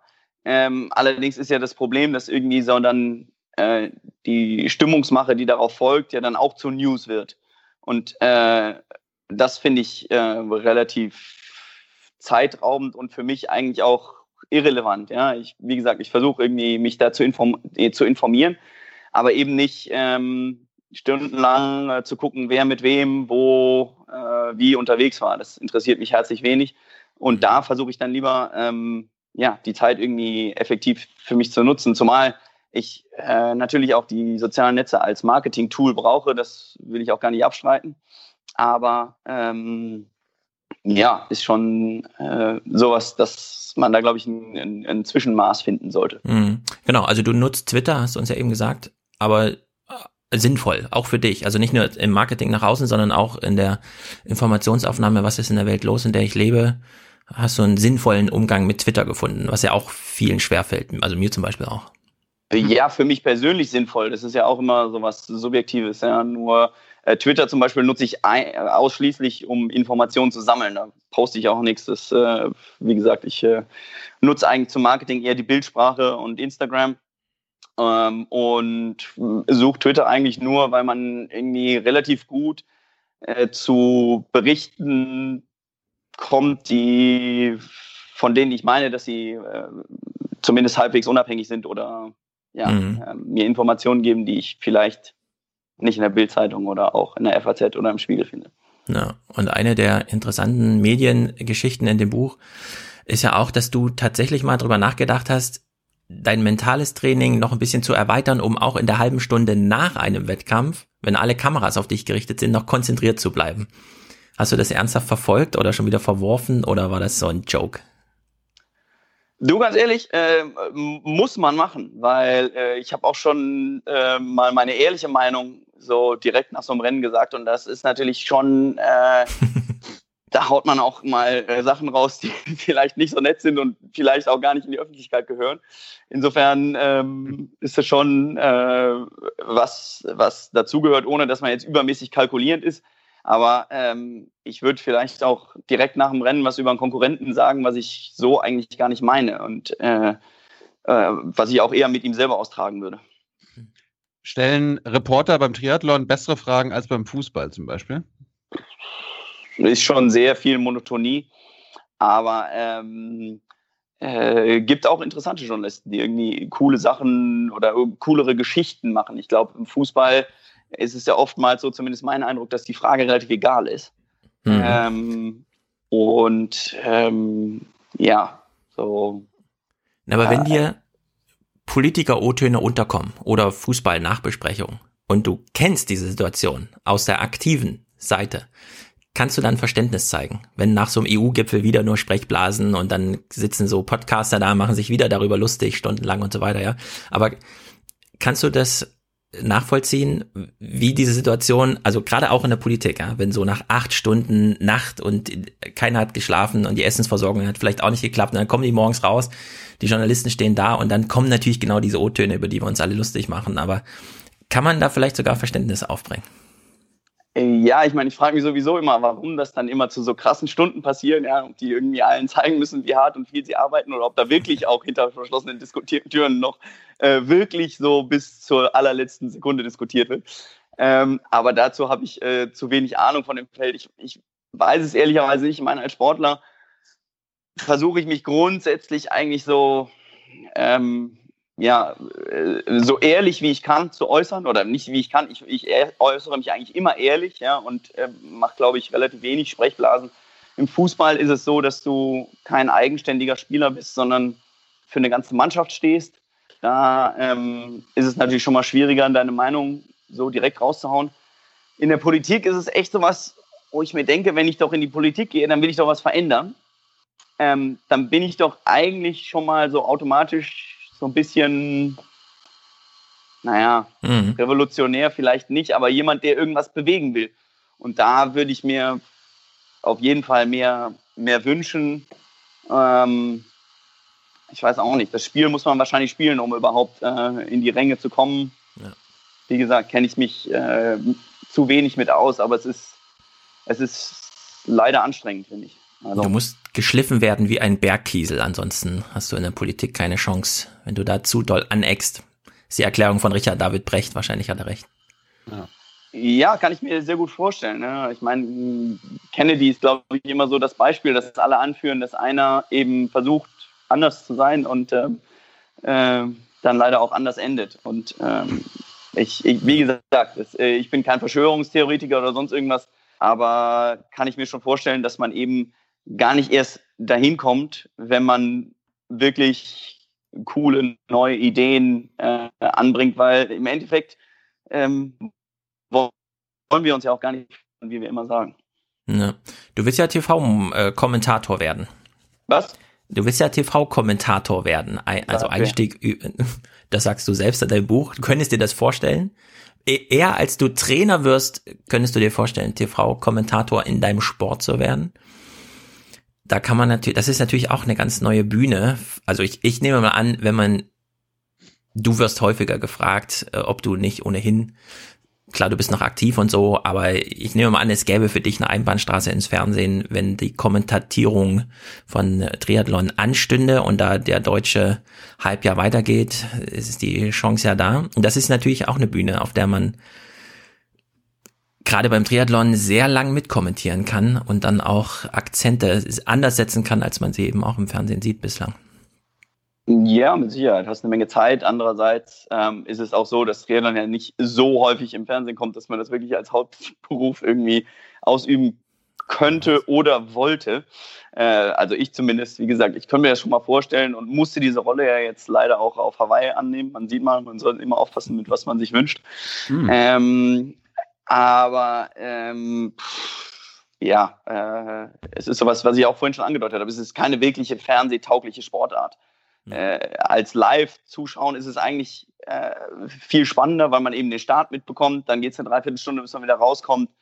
Dann fahren wir erstmal auf dem Rad los. Das sind meistens zwei Runden. Da kann man nebenbei frühstücken gehen und sich treffen und unterhalten. Also es ist quasi so ein, so ein, so ein Ganztagesspektakel. Aber da mal wirklich in die äh, TV-Landschaft zu gehen, und dann ist es auch sowas, äh, was mich in solchen Institutionen immer sehr nervt, ist, dass es doch auch wieder sehr politisch zugeht. Ja? Wer kann mit wem, ähm, hat mhm. wem, wo mal auf die Füße getreten, hat das Falsche irgendwo gesagt. Und ähm, ich kann mein, ich bestätigen. Ja, also kann ich, ja, ich meine, ich sehe es ja immer nur im Kleinen und, und, und, ganz kurze Einblicke, aber das ist auf jeden Fall auch ja, mein Eindruck. Und das finde ich zum Beispiel das Coole am, am, am Selbstständigsein. Ja? Du kannst machen und tun, äh, was du willst kannst Projekte anstoßen, wie du lustig bist und kannst dich selber viel besser verwirklichen und im Endeffekt vielleicht auch viel mehr Reelles verändern, als du im Endeffekt äh, als noch ein weiterer Sprecher im Fernsehen könntest. Du könntest ja, du könntest ja Podcaster werden. ja, in der Tat, aber dazu fehlt mir auch, glaube ich, die Geduld. aber aber, aber gibt es irgendwie so ein, also willst du nochmal studieren oder so? Äh, nö, das habe ich mal ähm, habe ich mal drei Wochen lang probiert und war irgendwie auch so gar nicht meins. Und ich muss auch sagen, dass ich irgendwie im Alltag so viel dazu lerne und das Schöne auch in, durch den Sport so viele interessante Menschen kennenlerne, die mir so viel mit auf den Weg geben, dass ich mich jetzt dem nicht verschließen würde, wenn ich jetzt irgendwo mich nochmal spezialisieren würde oder was dazulernen würde. Äh, ich meine, ich lerne immer wieder neue Sprachen dazu, ist vielleicht auch eine Form des Studierens, aber so klassisch in die Uni zu gehen, ähm, kann ich mir außer für einen Schnellkurs, es gibt eine, so, so, so einen Sportlerkurs in, in, Harvard, wo man irgendwie äh, mal den, den Umstieg lernt. Äh, da bin ich gerade dabei, mich anzumelden. Der ah. geht eine ganze Woche. Insofern. Äh, aber wie lange? Genau. Ich meine, du, du bist jetzt, du bist jetzt 37. Ich meine, du, du hattest vorhin gesagt, ne, mit dem, Alt, mit dem Alter kommt die Ausdauer, aber geht die Ausdauer auch irgendwann weg? Also gibt es dann, glaubst du, dass es so mit 42 kann man das nicht mehr machen auf dem Niveau wie du? Oder ist das einfach ja, bei jedem ich denke mal zwei, drei Jahre noch, ja, dann ist es, ja. dann ist es vorbei auf dem Level. Also die acht Stunden Hawaii schaffst du auch noch, meinst du? Du, die acht Stunden interessieren mich ehrlicherweise herzlich wenig. Ich würde gerne nochmal Weltmeister werden und ähm, dann, ähm, dann mal schauen. Ja. Nochmal Olympia? Nee, das, äh, das funktioniert nicht mehr. Ähm, der, der Umstieg ist, ähm, das ist ein zu harter Bruch, weil die eben nur noch zehn Kilometer laufen ah. und die dann äh, inzwischen auch so schnell, dass ich da nicht mehr mitkäme. Schlicht und ja. Also in der Jugendolympiade ist ja jetzt Breakdance als Sportart aufgenommen worden. Vielleicht kommt der Ironman ja irgendwann auch zur Olympia. Ja, Glaube ich auch nicht. Das, ähm, das funktioniert nicht deshalb, weil ähm, es einen ganz smarten Typen war, gab, der Iron Man ähm, äh, irgendwann mal gekauft hat, die Marke. So. Und hm. Iron Man als einzige ah. Sportart vom IOC gelöst hat. Das heißt, wir sind die einzige Sportart, die ihre eigene WM ausrichten kann. Wir müssen keinen Verband, wir müssen keinen niemanden fragen, also wir, sage ich jetzt mal, also im Ironman. Ähm, und das gibt es in keiner anderen Sportart. Und das mhm. einfach deshalb, weil es den Ironman vor dem olympischen Triathlon gab. Und deswegen haben die sich da komplett los, losgelöst und haben auch überhaupt gar kein Interesse mit dem IOC zusammenzuarbeiten. Ich meine, warum auch? Ähm, ja. Würde ich ehrlicherweise äh, ach, seit, ähm, seit neuesten Entwicklungen auch nicht mehr. Neuestens, weil es eigentlich schon immer. Ja. Nee, also ja, IOC ist auf dem absteigenden Ast. Die finden ja gerade nicht mal neue Bewerber, habe ich gelesen. ja, das Sachen. ist halt immer, wenn du nebenbei halt noch, äh, ich weiß gar nicht, äh, 50 Funktionäre privat einfliegen musst und die dann ja. auch nur noch in der S-Klasse sonst wohin fahren können. Ähm, es ist auch echt zum Kotzen, wie die sich irgendwie ihren eigenen Werten verwerfen. Boah, da wird mir einfach nur schlecht. Äh, ja. Wenn man auch schaut, dass äh, erfolgreiche Sportler ähm, sich im Prinzip so kaufen lassen, ist schon echt. Mhm. Dann sag uns zum Ende noch ein politisches, also sportpolitisches Statement zum Thema Olympiostützpunkte in Deutschland und so weiter. Ich meine, du hast dich dann da gelöst, weil Kurzdistanz, Langdistanz und so weiter, lobst aber Saarbrücken sehr und guckst da auch gerne irgendwie zurück. Gäbe es da Verbesserungspotenziale so insgesamt oder ist Deutschland, wie man ja auch an den Talenten sieht, die so kommen, ganz gut aufgestellt? Das Förderungsprogramm ist sensationell. Also ich kam mit einem geliehenen Stahlrad nach Deutschland und äh, wurde irgendwie da von diesem Olympiastützpunkt aufgenommen und habe dem ehrlicherweise alles zu verdanken. Also ohne die Arbeit die, und die Unterstützung, die mir da äh, zukam, ähm, wäre ich niemals da, wo ich, wo ich jetzt bin. Ähm, das ist auch immer so eine Frage mit Budgetierung, wo alle sagen, ja, und die, äh, die ähm, äh, äh, Orte sind marode und das gibt's nicht und jenes gibt's nicht. Ähm, ich glaube, es ist echt, wir müssen auch mal sehen, was wir haben, nicht was wir alles haben könnten. Ähm, also Frankfurt hat keine 50 Meter Halle. Frankfurt am Main. Klar hat Frankfurt am Main eine 50 Meter Halle. Da gehe ich jedes Mal hin, wenn ich, äh, wenn ich in Frankfurt bin, zum Flughafen, ja. Stopover. Also äh, Freiluft mit so einem spontanen Dach, aber eine Halle?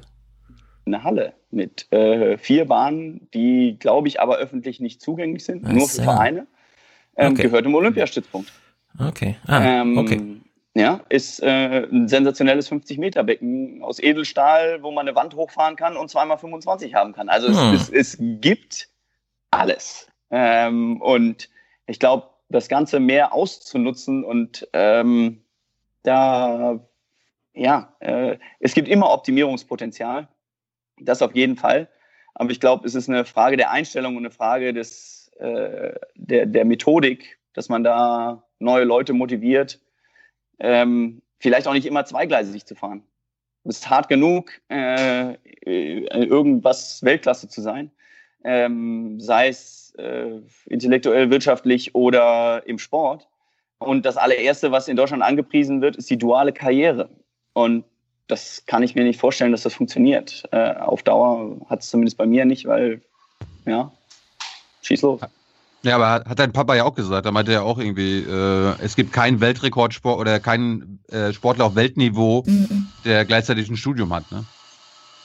Gibt's bestimmt, auf jeden Fall, ja. Ich meine, gerade im Schwimmen gibt es zig Sportler, die äh, Mediziner sind und, und, und sonstige Sachen nebenbei machen. Ich meine, im Schwimmen kannst du auch keinen Lebensunterhalt verdienen. Kannst du auf jeden Fall nicht von leben, wenn du nicht gerade Michael Phelps heißt.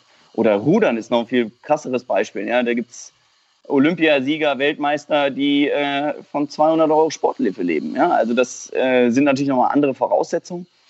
Aber ähm, grundsätzlich muss man auch mal bereit sein, für seinen Traum alles irgendwie aufs Spiel zu setzen und nicht immer nur zu denken, wie man jetzt gerade krankenversichert ist und was, wo ähm, ja, alles schief gehen könnte. Man muss vielleicht auch ab und zu mal ein bisschen träumen und glauben, ja, scheiße, kann auch klappen. Ja, einfach mal eine Kaffeemaschine kaufen. eine letzte, eine letzte Frage noch. Ich hatte eine Freundin gestern erzählt, dass ich mit dir rede. Die hatte, die lässt fragen, ob du, ob es ab und zu mal Haie gibt, wenn du da in Hawaii in dem, in dem Meer schwimmst. Ob das, ist dir irgendwann schon mal passiert, dass irgendwelche Fische oder Tiere dich angegriffen haben? Äh, angegriffen nicht, Gott sei Dank, aber äh, Haie sind. Hast du sie angetroffen? Hast du sie angetroffen? Ja, äh, ich habe Delfine, Wale und Haie schon äh, im, im Wasser gesehen. Wow. Ähm, der Wal war beim Surfen, ich glaube, Delfine auf jeden Fall beim Schwimmen. Äh, der Hai leider auch beim Schwimmen. Ähm, aber man sagt ja immer, das ist nur ein kleiner, der macht nichts, aber der Kleine hat dann auch eine große Mama. Ähm, das ist so ein dauerbegleitendes Thema, äh, das man halt so gut wie geht umsteuert. Aber muss man auch ehrlicherweise sagen, ähm, ich weiß gar nicht, wie viele Millionen Haie wir jedes Jahr aus dem Meer ziehen. Ähm, und es gibt, glaube ich, in, im Jahr im Schnitt sieben Haiangriffe, also fatale auf der Welt. Ja. Gehört halt dazu, ja. Für dich sind ja auch die Schlangen in Australien gefährlicher als die Haie. Naja, ich bin einfach nur ein Schisser. Ich bin einfach nur ein Schisser, was das angeht. Ja. Jan, vielen Dank. Ja, ich habe zu danken. War cool. Danke euch. Sehr gut. Du bist der erste Sportler in diesem Podcast. Echt? Hattet ihr nicht mal eine, Rest eine, eine Wrestlerin oder sowas? Okay, das ist ja eher Künstler. Das ist, das ist Show. Und außerdem war sie bei Jung und Naiv. Achso, okay, ja. Ich unterscheide ja. immer nicht. Na gut. Ja, gut. Na gut. Sehr gut, herzlichen Dank. Frohes Schaffen, gute Genesung und vielleicht ist das Wetter ja nochmal so, dass die acht Stunden für mehr als nur einen Menschen in Hawaii zur Verfügung stehen. Ja, schauen wir mal. Meine schon zwei dieses Jahr, aber naja. Und, und hoff hoffentlich äh, treffen wir uns irgendwann mal in Real Life. Ja, in das wäre cool, oder ja. so. Ja, Ja. oder in Berlin wahrscheinlich eher. Bist Sehr du gut. da in Berlin oder was?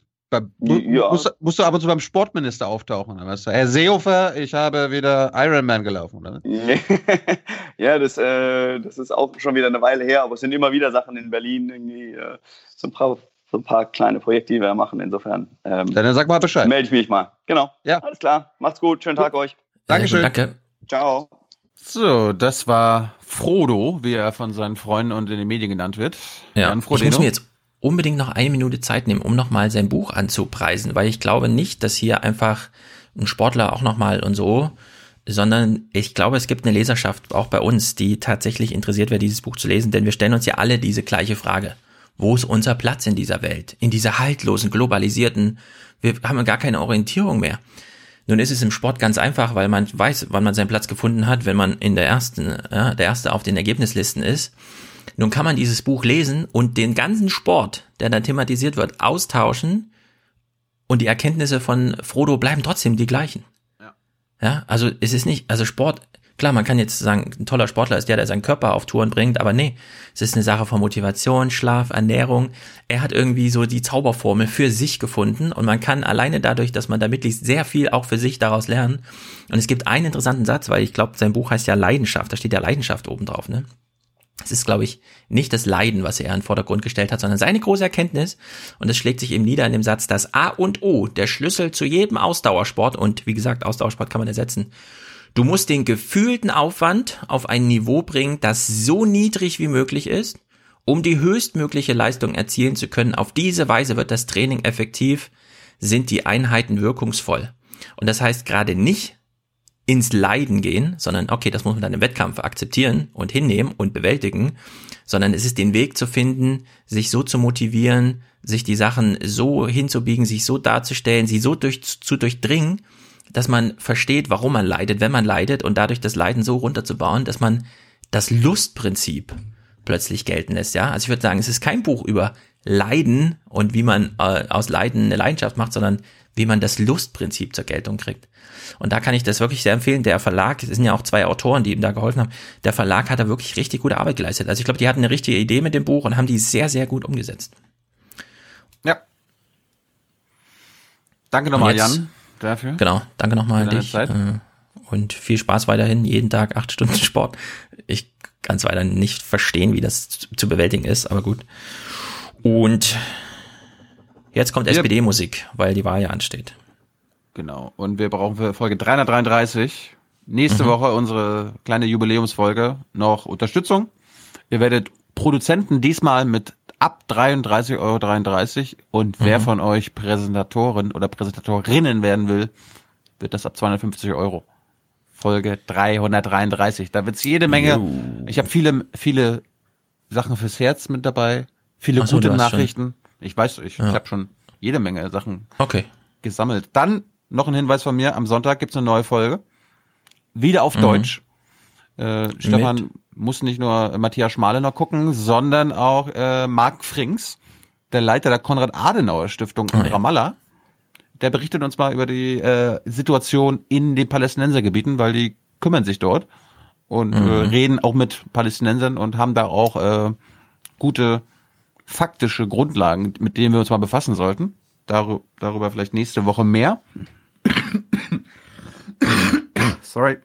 Und ansonsten geht, wer es noch nicht war von euch, am Sonntag ja. wählen. Aha. In Hessen natürlich nur eine Partei. Schauen Sie sich das Ergebnis mal an. Am Ende kommt da noch Grün, Rot, Rot oder was auch immer raus. Das kann für unser Land nicht richtig sein. Ja. ja. Reist also. Hessen ab am Sonntag. Ich bin nicht da. Wenn es Montag noch da ist, komme ich zurück. Wir bringen auf jeden Fall die hessische Wahlberichterstattung mit. Ansonsten schönes Wochenende. Ciao, ciao. Haut rein. Herzlichen Dank und Ihnen und Ihren Zuschauerinnen und Zuschauern einen schönen Abend. Herzlichen Dank und äh, Deutschland alles Gute. Das ist Ihre Meinung? Nee, das ist das Grundgesetz. Nee, das ist Ihre Meinung. Das heißt, bei BMW 6.000 Euro, bei VW 4.000 bis 8.000 Euro, im Durchschnitt 5.000 Euro. Bei Daimler 5000 Euro. Ja, und das ist die Verantwortung der Autohersteller. So viel heute von uns. Ihnen noch einen schönen Abend bei uns im Ersten. Selbstverständlich werden Sie die Tagesschau und die Tagesthemen auf dem Laufenden halten. Machen Sie es gut. Äh, wir wollen mit unserer Außenpolitik generell und die äh, Waffenexportpolitik, äh, äh die ähm, ist da ein wichtiger, ein wichtiges Element. Äh, wir wollen damit Frieden, Stabilität und Menschenrechte befördern. Ausrüstung für unsere Bundeswehr. Das war widerlich. Das wurde aber auch Zeit. Das ist das Arroganz der Macht und nichts anderes. Sie entscheiden per Applaus. Äh, Olaf Scholz, Liebling des Monats. Denn die Arbeit eines Bundesfinanzministers und Vizekanzlers dient Deutschland. Ein toller Nachmittag, der allen Beteiligten richtig Spaß gemacht hat. Das kann ja nicht in unserem deutschen Interesse sein. Es ist eine insgesamt gute Botschaft für unser Land und für unsere Mitbürgerinnen und Mitbürger. Vielen Dank. Ja. Tschüss zusammen. Wiedersehen. Schönen Abend. Ciao. Vielen Dank.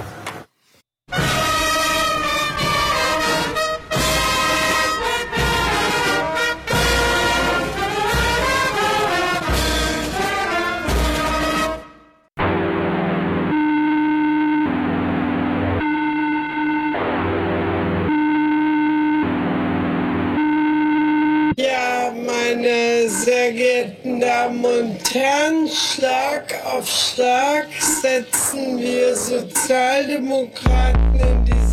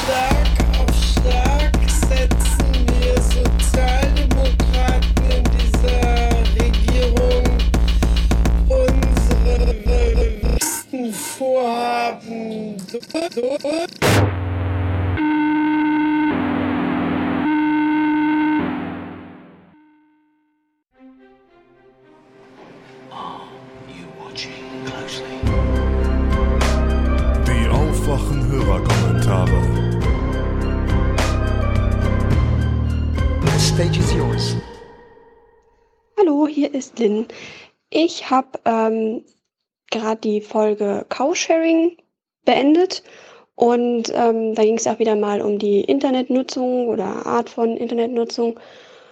Und ich habe gerade an einer Studie teilgenommen, die sich mit der Internet- und digitalen Mediennutzung von Studenten beschäftigt. Ähm, war eigentlich so die üblichen Fragen, also welche Programme benutzt man, welche Seiten, welche Dienste, was ist sinnvoll fürs Studium und so weiter und so fort. Was ich allerdings äh, ganz äh, spannend fand, war, dass am Ende dieses Tests etwa, also was heißt Testbefragung, ähm, etwa 20 bis 25 Fragen, ich weiß nicht mehr genau, kamen, die eine Art Kompetenztest waren. Also ähm, wo so Sachen abgefragt wurden wie wie speichere ich eine Textdatei unter einem neuen Namen, ohne die alte zu überschreiben. So, äh, was ist ein Bit? Ähm, wie wird WLAN verschlüsselt? Unterschiede zwischen Spam, Cookies, Malware und Phishing. Also halt, äh, wie so, ja, die Kompetenzen sind. Es gab auch immer die Möglichkeit, ich weiß es nicht, äh, anzuhaken. Ähm, fand ich ganz spannend und interessant, weil wahrscheinlich das äh, interessante Schnittmengen mit anderen Antwortbereichen gibt. Also ob Leute, die sich sehr unsicher fühlen im Umgang mit dem Internet, jetzt auch in diesem Kompetenztest schlecht abschneiden ähm, oder trotzdem gut oder ob welche, die halt viele Programme benutzen, ähm, vielleicht trotzdem wenig Ahnung von der Materie dahinter haben. Ähm, und natürlich stellt sich einem dann die Frage, oder mir hat sich die Frage gestellt, warum sowas nicht grundsätzlich in Befragungen gemacht wird. So als Student hat man ja das Glück, dass man an sehr vielen Studien teilnimmt oder nehmen kann. Ähm, und sowas habe ich bis jetzt selten erlebt, dass so wirklich abgeklopft wurde, wie viel man eigentlich über dieses Thema weiß. Und ich könnte mir gerade vorstellen, bei politischen Themen, dass es da ganz interessante Antworten geben könnte. So, ähm, wenn zum Beispiel gefragt wird, äh, wie wir es jetzt auch im Podcast hatten, ähm, denken Sie, die deutsche Kultur ist in Gefahr? Und nach der Antwort dann fragst du, ja, definieren Sie doch mal deutsche Kultur. Ich glaube, da gibt es ganz interessante Antworten. Ähm, ich habe es auch schon persönlich erlebt, dass äh, jemand, mit dem ich diskutiert habe, das ist schon ein Weilchen her, äh, meinte, die Balkanroute sei äh, eine, sei ja, seien Menschen, die aus Balkanländern nach Deutschland einwandern. Also die irgendwie aus Ungarn und Rumänien kommen und äh, nicht die über diese Länder einwandern. Was natürlich Befragungen zu solchen Themen wie finden Sie gut, dass die Balkanroute geschlossen wird, ähm, zu einer Verzerrung führen kann. Und ich denke, dass sowas grundsätzlich irgendwie bei Befragungen hinten dran zu machen, um zu gucken, wie sehr wissen Leute eigentlich über dieses Thema Bescheid, glaube ich, sehr viel interessanter wäre als die Antworten eigentlich, weil es ja auch gerade den Medien zeigen würde, wie gut sie darüber berichtet haben. Also wenn, wenn so grundsätzliche Missverständnisse existieren, dann muss ja auch irgendwo äh, unterwegs die ja quasi stille postenmäßig die Informationen verloren gegangen sein. Und das könnte einen, glaube ich, ganz anderen Blick auf Mediennutzung im Sinne von, was kommt eigentlich wirklich an, geben, als so diese typischen Befragungen, finden Sie dies, finden Sie das. Und ja, das wollte ich mir mal, mal zu, zu den Gedanken geben und freue mich auf euren nächsten Podcast. Tschüss. Hi Thilo, hi Stefan, hi Hans. Ich wollte mal was zum Thema Kümmerer in Kommunalpolitik sagen. Also meine Eltern wohnen ja in Brandenburg, genauer gesagt in Niedergörsdorf. Das ist so eine Gemeinde mit mehreren Gemeindeteilen, mehrere Ortsteile, 26 Dörfer, circa 6000 Einwohner.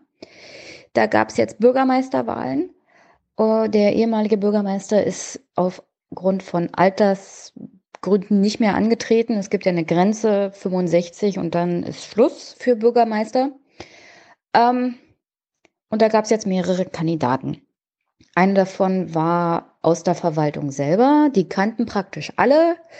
Und es war eigentlich anzunehmen, dass sie gewinnt.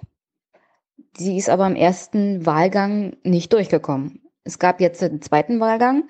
Da war eine eher neue, unbekannte von außerhalb, also außerhalb der Verwaltung angetreten, von einer Bürgerinitiative und ein namentlich eher bekannter SPD-Kandidat, Mitarbeiter eines Bundestagsabgeordneten und äh, Wahlkampfhilfe von dem hiesigen SPD-Generalsekretär, der Hans Dampf in allen Gassen ist.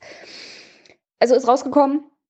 Und das Ergebnis war sehr knapp, aber trotzdem, die Frau von der Bürgerinitiative von außerhalb hat gewonnen. Und offensichtlich ähm, nach mehreren Gesprächen mit Leuten vor Ort es ist wohl so, dass die von außerhalb gewählt wurde, weil sie halt von außerhalb ist. Ein bisschen frischer Wind in der Verwaltung. Gleichzeitig hatten die Leute keinen Bock, den SPDler wiederzusehen. Also es war für den SPD-Kandidaten eine, ein Nachteil, dass der Generalsekretär der SPD mit ihm Wahlkampf gemacht hat, weil die Leute die Schnauze voll hatten, dass der bei ihnen auftaucht und mit ihnen nur Gespräche zum Thema Politik führt. Also das Tolle beim Thema Kümmerer und bei den Freien Wählern ist ja anscheinend auch, dass sie mit Menschen normal reden. Also wie man halt mit einem Menschen redet. Über seine Probleme und das nicht sofort runterbricht auf Politik. Und offenkundig ist das mittlerweile in Brandenburg so, wenn da ein SPDler auftaucht, es geht nur um Politik. Und das, das stößt die Leute auch unglaublich ab.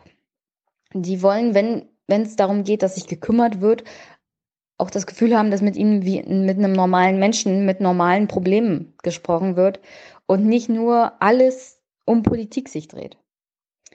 Und das ist mal eine interessante Beobachtung, an, also die ich so, die ich so noch gar nicht auf dem Zettel hatte, aber die ich auch unglaublich interessant finde, wie man das als Kümmererpartei so machen sollte. Also dass man wieder mit Menschen, also Menschen auf die Bürger und Wähler loslässt, sozusagen, die sich auch wie normale Menschen benehmen können und entsprechend kommunizieren können und nicht wie es dieser Politikbetrieb, vor allem in Berlin, so mit sich führt, dass du einen Haufen ehemalige Mitarbeiter in Ministerien, in der Fraktion, in der Partei, die werden ja alle im Großen und Ganzen dann selber wieder irgendwo Abgeordnete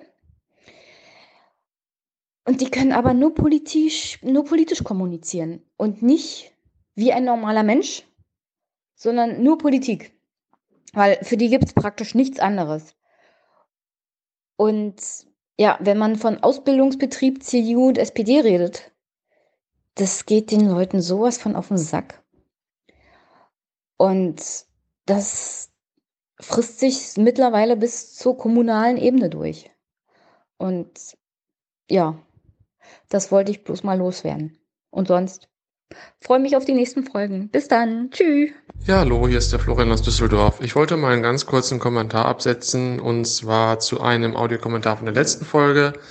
Ähm, da wurde die These aufgestellt, wir würden im Vergleich zu anderen Ländern sehr wenig Geld für Nahrungsmittel ausgeben, weil die Mieten eventuell daran schuld sind, weil wir in Deutschland sehr hohe Mieten zahlen würden, dass wir dann weniger bereit wären, auch noch für Nahrungsmittel äh, mehr Geld auszugeben. Und ähm, ich möchte jetzt nicht unbedingt darauf eingehen, ob wirklich die Mieten daran schuld sind. Das weiß ich ehrlich gesagt nicht. Vielleicht auch.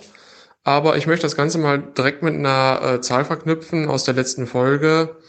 Und zwar, dass 9,6 Prozent der Deutschen, ich weiß jetzt nicht, ob es die Deutschen sind oder die deutschen Arbeitnehmer, aber ich sage erstmal 9,6 Prozent der Deutschen arm sind trotz Vollzeitbeschäftigung. Ähm, ich würde sagen, wenn das der Fall ist, dann ist auch einfach nicht genug Geld da, um ähm, viel Geld für Essen auszugeben. Ne? Ich meine, die Preise beim Aldi sind schon an einen typischen Hartz-IV-Satz irgendwo angepasst. Also, ne, ansonsten könnte man ja überhaupt nicht mehr rechtfertigen, warum überhaupt ähm, Hartz IV, wenn man davon nicht mal mehr satt würde. Also von daher ähm, würde ich sagen, das hängt schon alles zusammen und das ist meiner Meinung nach auch sehr verquer in der Logik. Man kann keine Löhne steigern, weil das wäre zu teuer, weil meiner Meinung nach habe ich früher im Sovi-Unterricht gelernt, wenn die Löhne steigen, steigen die Einkommen, steigen die Ausgaben, steigt das, die Bereitschaft äh, für Nahrungsmittel und Luxusgüter mehr Geld auszugeben. Also es ist ja eigentlich ein geschlossener Kreis äh, und da sollten vielleicht auch die Wirtschaftsunternehmen mal drüber nachdenken, ob es nicht Sinn macht, da auch äh, Steigerungen herbeizuführen. Und natürlich auch der Sozialstaat. So, ich wollte es kurz machen, von daher mache ich jetzt wieder Schluss.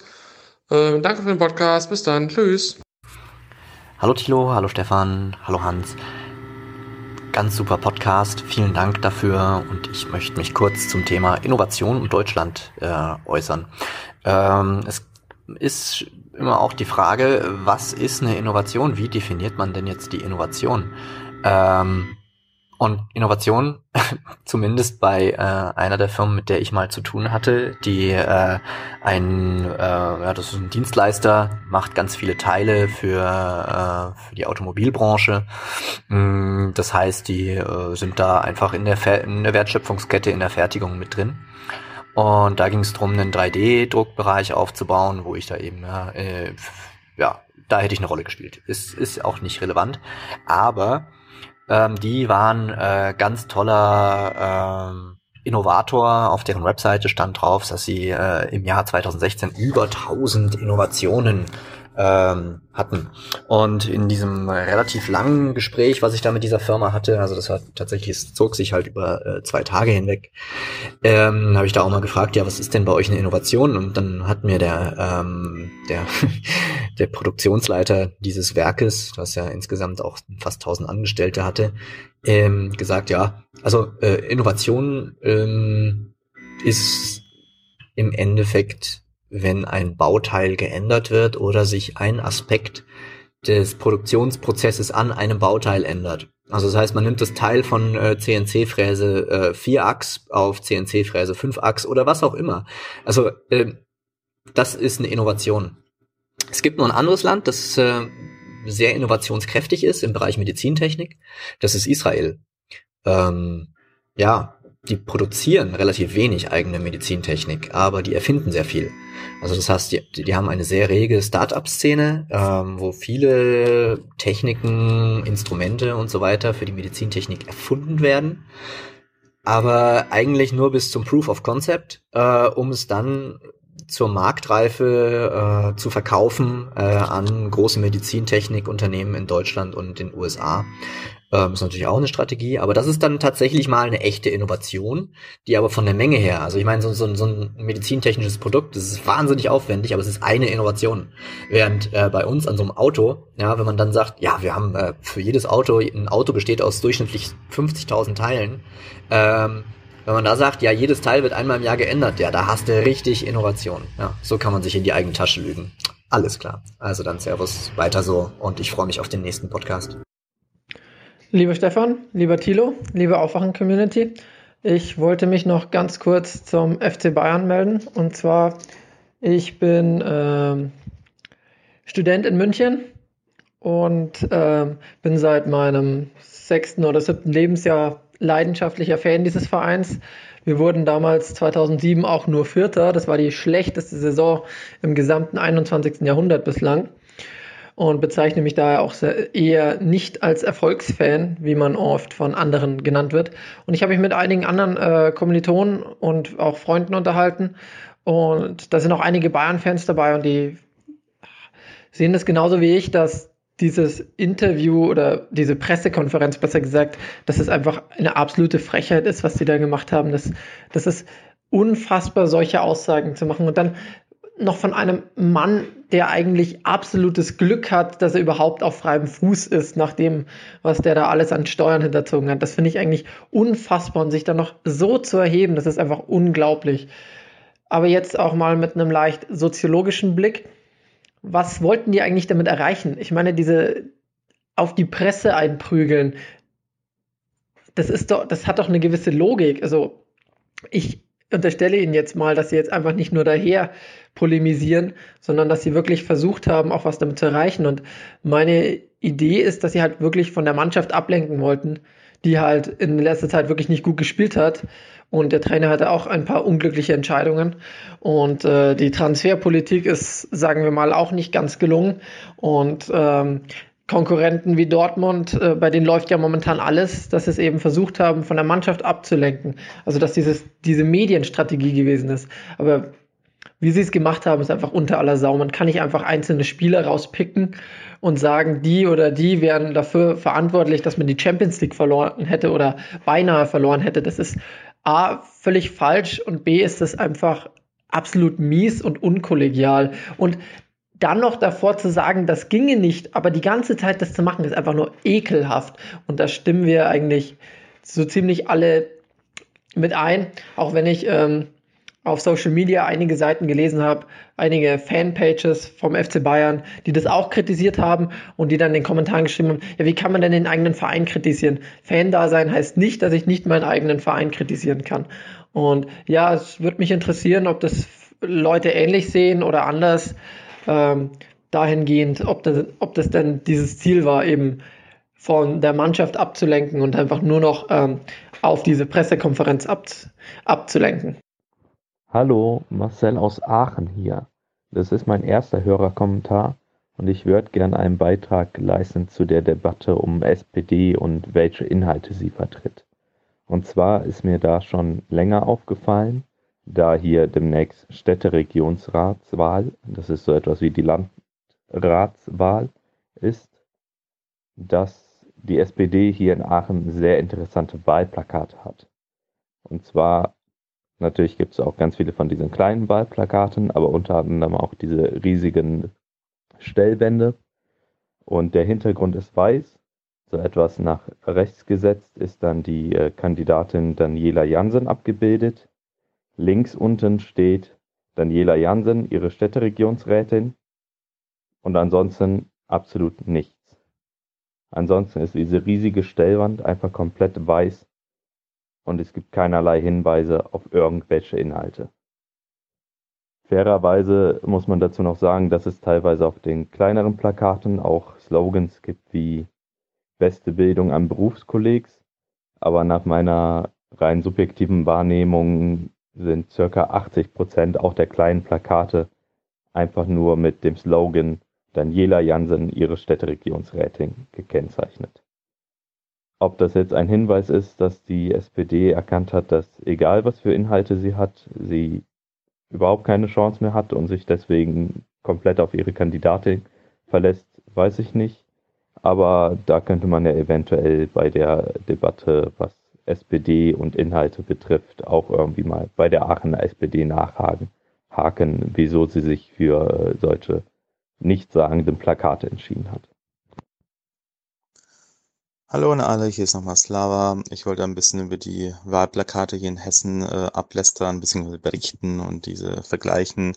Ähm, einige werden sich wahrscheinlich mit denen auf der Bundesebene äh, überschneiden, aber einige sind ja doch eher nur in Hessen relevant aufgrund der lokalen Politiker.